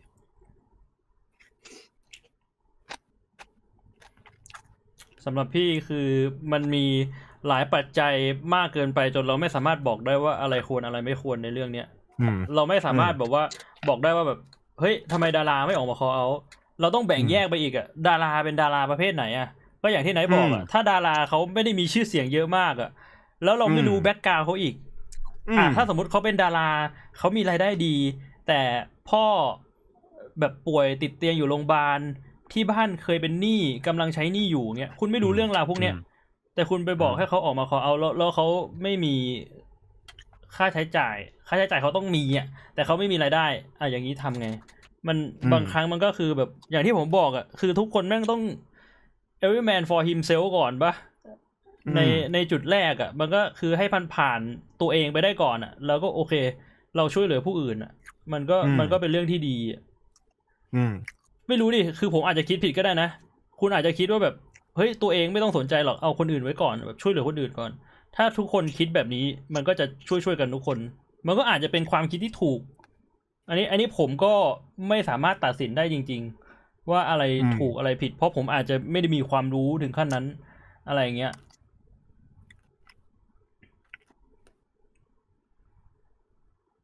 อืม อืม แล้วก็อีกอย่างหนึ่งอะ คือผมว่ามันเป็นการค่อนข้าง เอ่อ ขัดกันนะ ถ้าคุณมองว่าแบบ เอ้ย คุณเชื่อในประชาธิปไตยทุกคนหนึ่งคนหนึ่งเสียงอะ ทำไมคุณต้องใช้เสียงของดารา อันนี้คือมุมหนึ่งอะถ้าคุณบอกว่าอืมอ้าว ดาราเขามีเสียงมากกว่าเรา อย่างนี้คุณยอมรับว่า เฮ้ยเขาสามารถมีเสียงมากกว่าเราในทุกๆเรื่องได้เปล่า ตอน call out เขาใช้เสียงของเขาได้ แล้วตอนเลือกตั้งอืมเขามีสิทธิ์มีเสียงมากกว่าคุณหรือเปล่า ถ้าสมมุติว่าตอนเลือกตั้งเขามีหนึ่งสิทธิ์เท่าคุณ แต่ตอนออกมา call out เขาใช้เสียงของเขาที่มีมากกว่าได้ อย่างนี้คุณคิดว่ามัน อันนี้ผมไม่ได้บอกว่ามันควรจะเป็นแบบนี้นะ แต่ผมถามว่าแบบเนี้ยมันแฟร์กับเขาหรือเปล่า แล้วมันแฟร์กับคุณไหม ผมถามเฉยๆนะอืมให้ให้คิด ผมไม่ได้จะบอกว่ามันควรจะเป็นแบบไหน อยากอยากให้อืมผมอยากให้คิด เออผมผมเห็นด้วยกับพี่บงตัวนี้แล้วก็เสริมไปอีกหน่อยว่า สุดท้ายแล้วอะมันคือสิทธิ์นะครับ คือในเมื่อเราจะพยายามจะสร้างประเทศที่มีแต่สิทธิและเสรี เออเราก็ควรให้สิทธิ์เขาในการที่เขาจะเลือกออกมาสนับสนุน ว่าเขาจะออกมาสนับสนุนหรือไม่ ถ้าไม่ออกมาสนับสนุน คุณก็มีสิทธิ์ครับ มีสิทธิ์ที่จะเลิกสนับสนุนเขาเหมือนกัน ในเมื่อเขาไม่ออกมาสนับสนุนประชาชน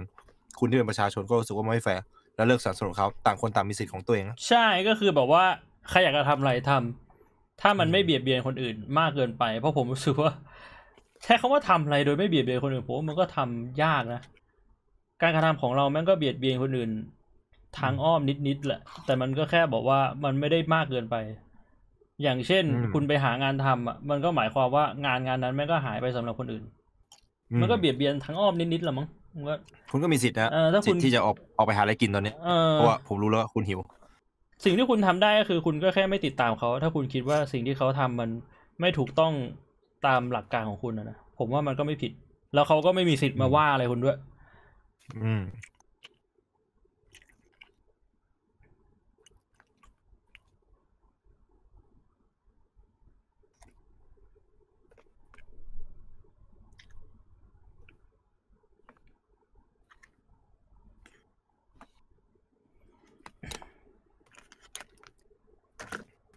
นี่ผมพยายามกินให้เงียบที่สุดด้วยเนี่ยนี่ปกติผมไม่เคี้ยวเงียบขนาดนี้นะอืม ผมว่าอันนั้นมันก็อาจจะถูกนะ ก็คือเสียงเท่ากันแต่เสียงดังกว่า ก็ก็ดูเป็นเหตุผลนะ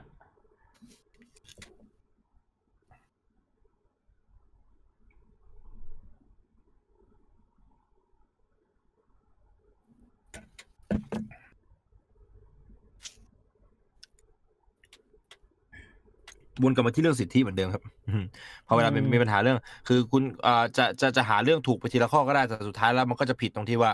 เอ่อเขาไม่เราไม่มีสิทธิ์ไปบังคับเขาแค่นั้นเลยอืมแต่เรามีสิทธิ์ที่จะเลิกสถ้านับสนุนเขาแล้วเราก็มีสิทธิ์ที่จะ influence เพื่อนของเราเพื่อให้เลิกสนับสนุนเขาผมว่าด้วยเหตุผลทุกอย่างผมว่าถ้าถ้าสมมุติแบบบังคับให้เขาออกมา call out อะ อันนี้ไม่แฟร์สำหรับเขา แต่ถ้าคุณถามอะอืม ถ้าคุณถามว่าควรคุณไม่ได้ไหมบังคับเอออืมคุณคุณคุณอาจจะแบบอะสมมติเป็นทวิตเตอร์เงี้ยมันเป็นทวิตเตอร์ publicที่เขาแบบว่าใช้อยู่แล้วคุณแท็กไป แล้วคุณถามว่า เอ้ย พี่มีความเห็นยังไงกับเรื่องเนี้ยมันก็มันก็ทำได้ถูกปะผมว่าอันนั้นคือ อันนั้นคือเส้นกั้นแล้วว่าคุณทำได้ใช่แต่แต่ว่าจะบอกว่าแบบคุณแท็กไปแบบ เฮ้ยพี่ทำไมตอนนี้พี่เงียบวะทำไมพี่ไม่ออกมาขอเอาพี่แม่งอย่างนั้นอย่างนี้ อันนี้อันนี้เกินไป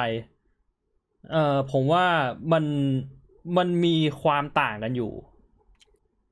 พี่นึกออกไหมโทษพี่ที่ที่พี่เออไม่ออกมาขอเอาพี่พี่กินข้าวอยู่ เออ ซึ่งถ้าคุณทำแบบนั้นอะแล้วเขาไม่ตอบเขาเงียบคุณกับคุณอะคุณก็รู้แล้วไง ว่าเขาตัดสินใจแบบไหนนึกออกปะแล้วคุณก็ take action ของคุณต่อไปว่าโอเคอืมในเมื่อเขาอืมไม่มา take action ในส่วนที่คุณคิดว่ามันควรจะเป็น คุณก็เลิกติดตาติดตาม มันก็แฟร์สำหรับทุกฝ่ายถูกปะมันก็แฟร์สำหรับทุกฝ่าย อืม เอ่อ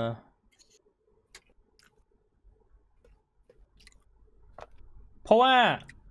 คุณต้องเข้าใจอย่างหนึ่งนะ คุณอาจจะมองว่าดารามีสิทธิ์มีเสียงมากกว่า แต่ว่าพวกเนี้ยแม่งเป็นไซเคิลนะ คือแบบชื่อเสียงแม่งไม่ได้คงอยู่ตลอดไปอะแน่นอนว่าสักวันหนึ่งชื่อเสียงเขาก็ต้องดับไปจากอะไรก็แล้วแต่จากการเวลาหรือจากการกระทำของเขา การที่คุณโอเคพยายามถามเขาแล้ว แล้วเขาไม่ตอบ แล้วคุณเลิกติดตามเขา มันก็เป็นส่วนหนึ่งในกระบวนการที่จะทำให้ชื่อเสียงเขาดับไปไง ก็ก็คือเป็นคำตอบของคำถามที่ตะกี้มีคนถามว่า เออแล้วหลังจากนี้ดาราที่ไม่ออกมาขอเอาเขาจะมีชีวิตสุขสบายหรือเปล่า มันก็ธรรมชาติคัดสรรน่ะถ้าถ้าเขาอย่างที่ไหนบอกอะถ้าเขาดังมากๆ ในช่วงที่เขาดังเขากอบโกยโกยเงินได้เขารวยเขาอยู่ต่อไปได้ มันก็นั่นแหละ เออตัวใครตัวมันนะผมว่าอืม อืมแล้วก็อีกอย่างหนึ่งผมว่าพี่สินพูดก็ถูกเงียบไม่ได้แปลว่าอยู่อีกฝ่ายหนึ่งการที่คุณการที่เขาเงียบสำหรับคุณบางทีมันอาจจะหมายความว่าคุณไม่ได้ติดตามช่องทางที่เขา call out อันนี้หนักกว่าเดิมเลยนะ สมมุติว่าเป็นดาราที่ออกมา call out ในช่องทางหนึ่งที่คุณไม่ติดติดตาม แล้วคุณไปด่าเขาว่าคุณไม่ได้ว่าเขาไม่ได้ call out อันนี้หนักเลยถูกปะเพราะฉะนั้นพวกนี้ผมว่ามันมันมันต้องมองหลายมุมอะ มันมองหลายมุมมาก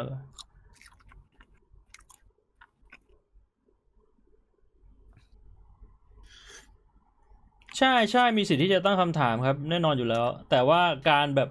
ไปบังคับหรือไปกดดันอะไรอย่างนี้ ผมว่ามันไม่ถูกต้องแล้ว มันก็คือการเบียดเบียนแหละ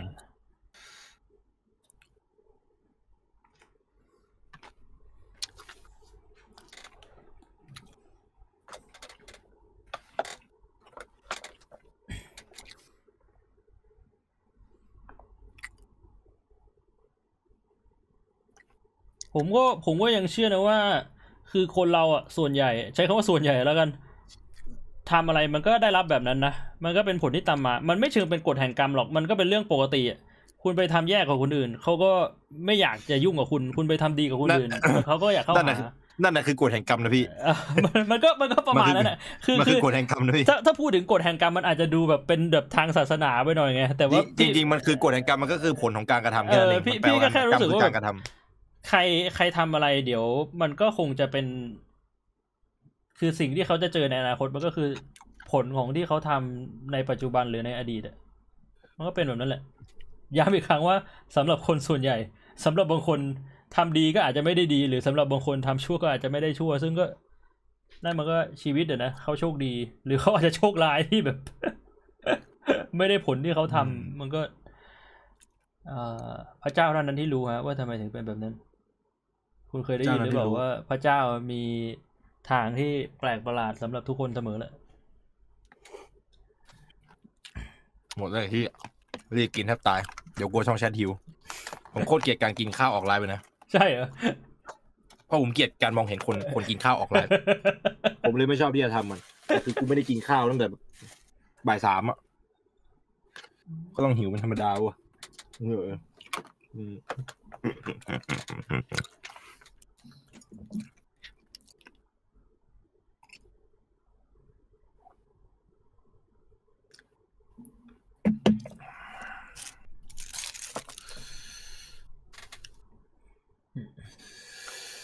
อืมอ่าอร่อย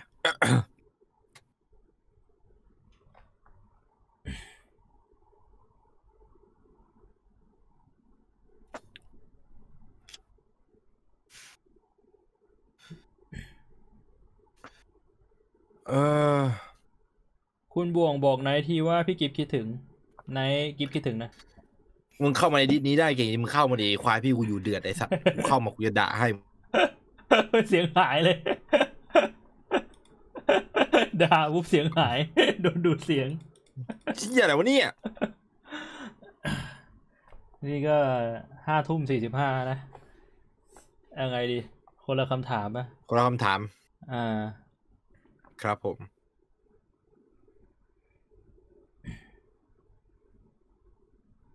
บางคนทำร้ายคนแต่ได้ดี คือผมควรเชื่อกฎแห่งกรรมเหรอครับเอ่อมันเป็นเรื่องของคุณนะครับ มันเป็นเรื่องของคุณที่คุณจะเลือกเชื่อหรือเปล่าครับ ถ้าคุณเลือกไม่เชื่อ คุณจะเป็นกรรมด้วยตัวเองก็ได้นะสุดท้ายมันก็จะอยู่บนอยู่กับว่าเออถ้าเราไม่เชื่อใช่ไหมเราไม่เชื่อเราก็พิสูจน์เอ่อพิสูจน์ได้วยวิธีอื่นวิธีใดก็ได้ครับ คือแบบเลือกเป็นกรรมเองก็ได้นะในเมื่อคุณคิดว่า เอ้ยชีวิตนี้ยังไงลุงแม่งไม่มีทางที่จะโดนกรรมเล่นงานอยู่แล้ว คุณก็เป็นกรรมซะเลยครับ เป็นจอห์นวิกผมฝากฟังไว้ด้วยแล้วกันนะ มีมีมีแม็กหนึ่งขอสองแม็กอะฝากด้วยแหละถ้ามันทำอะไรได้มากกว่านั้นก็ทำครับ แต่ถ้ามันทำอะไรไม่ได้มากกว่านั้นมันก็คือมันคือเหมือนกับ มันทำไปแล้วอะคือเราทำไปเต็มที่แล้วได้แค่นั้นอะมันจบแล้วอะมันมันจะทำอะไรมากกว่านี้อีกอะมันทำไม่ได้แล้ว คือถ้าทำมากกว่านี้ก็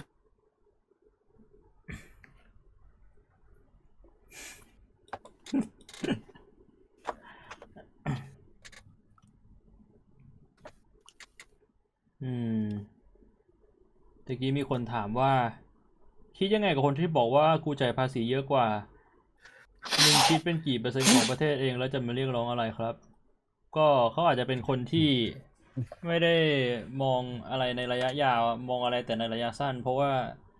คือคนเรามันมีขึ้นก็ต้องมีลงอะนะบางคนอาจจะโชคดีรวยไปตลอดชีวิต พอรวยแล้วรวยไปตลอดชีวิตจนตาย แต่ว่าผมว่า ถ้าถ้าไปดูกันจริง ๆ เนี่ย ส่วนใหญ่มันอืมสมบัติผัดกันชมนะ ตอนนี้คุณคิดว่าคุณรวยคุณได้เงินเยอะคุณจ่ายภาษีเยอะ แต่ถ้าในอนาคตคุณล้มขึ้นมา ไม่ว่าจะด้วยอะไรอะพิษโควิด พิษเศรษฐกิจ หรือว่าที่บ้านป่วยต้องใช้เงินอะไรอย่างเงี้ยแล้วคุณไม่มีรายได้เข้ามา ตอนนั้นแหละ คุณก็จะคิดว่า เฮ้ยโอ้โห ถ้าสมมุติว่าภาษีที่ได้อะมันเอามากระจายให้กับทุกๆคนอะ มันก็คงจะดีนะ ครับเออผมคิดว่าคนที่คิดแบบนั้นเขาน่าจะแบบไม่ได้มีความคิดระยะยาวสักเท่าไหร่ อืม อันนี้คือพูดแบบเห็นแก่ตัวเลยนะ พูดแบบว่าไม่เห็นถึงประโยชน์ของคนอื่นเลย เอาแค่ประโยชน์ของตัวเองก็พอ คือ คิดเห็นแก่ตัวก็พอว่าเฮ้ยในอนาคตอะถ้าสมมุติว่าประเทศมันเท่าเทียมแล้วเราเกิดแบบอยู่ๆล้มขึ้นมาเราจนอะ อครัย่างบน้อยๆ เราก็ยังมี facility ทุกอย่างที่แบบว่า มันจะทำให้ชีวิตเราเรียบง่ายต่อไปได้แล้ววะ อะไรอย่างเงี้ยอืมคิดแค่นั้นเลย อืมครับผม ก็คนละคำถามน่าจะหมดแล้วจบนะอืมนะประเด็น EP นี้ นี่ดุเดือด ครับเผ็ดมันเหลือเกิน ร้อนจนอยากที่จะจิบน้ำเดี๋ยวคนจะสงสัยว่าน้ำอะไร ผมไม่บอกหรอก สงสัยต่อไปเถอะเปรตน้ำอะไรมีสีม่วงบ้างหึน้ำอะไรพี่ อันนี้น้ำอะไรพี่ว่า น้ำอัญชันเหรอ นั่นไงเห็นนะจะไปยากอะไรเอาถูกน้ำอะไรครับมันจะเป็นมีสีม่วงวะไอ้เหี้ยพี่เดี๋ยวเอาพี่ ฉี่ที่ผ่านการตรวจมาแล้วเปล่าฉี่ม่วงจบถามอยู่นั่นน้ำอะไรน้ำอะไรน้ำอะไร น้ำเหี้ยอะไรมันจะมีสีม่วงในประเทศไทยบ้างไวะไอ้สัตว์ก็มีอยู่ไม่กี่อย่างหรอก น้ำองุ่นน้ำน้ำมันชันคิดไปดิหืมอย่าไปอยากรู้ทำไมนะครับ สุดท้ายแล้วมันก็คืออะไร เยี่ยว ที่ผมกินเนี่ยคือเยี่ยวล้วนๆเลย ที่เข้าห้องน้ำตะกี้กลับมาแล้วมีคุณคิดว่ามันมาได้ยังไงเข้าห้องน้ำผมไม่ได้ไปตู้เย็นซะหน่อยผมมาได้ไงอืมฮะเล่นนะเด้เล่นของแล้วเยี่ยวมาเอเออออย่างชอบเลยนะครับผมก็โอเคครับ หมดแล้วนะอืม EP นี้นะครับ คุยกันไปแบบดุเดือดดุดันนะครับผมใครที่เครียดๆก็ดูหน้าพี่บวงในวัยเยาว์นะครับเราจะรู้สึกชื่นใจขึ้น แล้ววันนี้ผมก็ต้องขอเนี่ยน่าจะเป็นนี่พี่น่าจะเป็นรูปพี่บวงครับพี่แล้วก็เป็นรูปพี่บวงตอนเนี้ยปัจจุบันแล้วก็เป็นรูปแบบไอ้เจ้าประธานชางกายอยู่ขวาไซเคิลบวงต้องขออนุญาตแล้วนะพวกเรานะครับผมทั้งสองคนอืมนะครับผมในพอดแคสต์ EP ที่41นะครับเหลื่อมล้ำ นะณวันที่ 9 เดือน 7 นะครับ ผมพอดแคสต์แรกของเดือนกรกฎาคมครับนะฮะก็คงต้องขออนุญาตกลับลากันไปก่อนนะครับ คุยกันมันมาแบบนี้นะสำหรับใครที่สนใจเรื่องราวนี้ก็หาเพิ่มเติมนะครับ ใครที่รู้สึกว่าเอ้ยชอบอะชอบการด่าว่ะอะไรอย่างเงี้ยอย่าลืมอย่าลืมนะครับ ด่าให้มีเหตุผลนะครับอย่าอย่าด่าแล้วเราไม่มีความรู้นะครับ ลองไปศึกษาเรื่องราวมีอะไรอีกหลายอย่างที่ให้เราได้เรียนรู้นะครับ จากการเมืองไทยที่ได้เกิดขึ้นนะเอาจริงว่าคนเราสามารถเติบโตได้นะพี่ครับจากการศึกษาอืมเรื่องพวกเนี้ยนะครับเพื่อไม่ให้โตไปเป็นคนเฮี้ยบ้างเราก็ต้องศึกษาวิธีไม่ให้กลายเป็นคนเฮี้ยนะครับอืมวันนี้พวกเราก็คงต้องขออนุญาตแล้วล่ะครับนะผม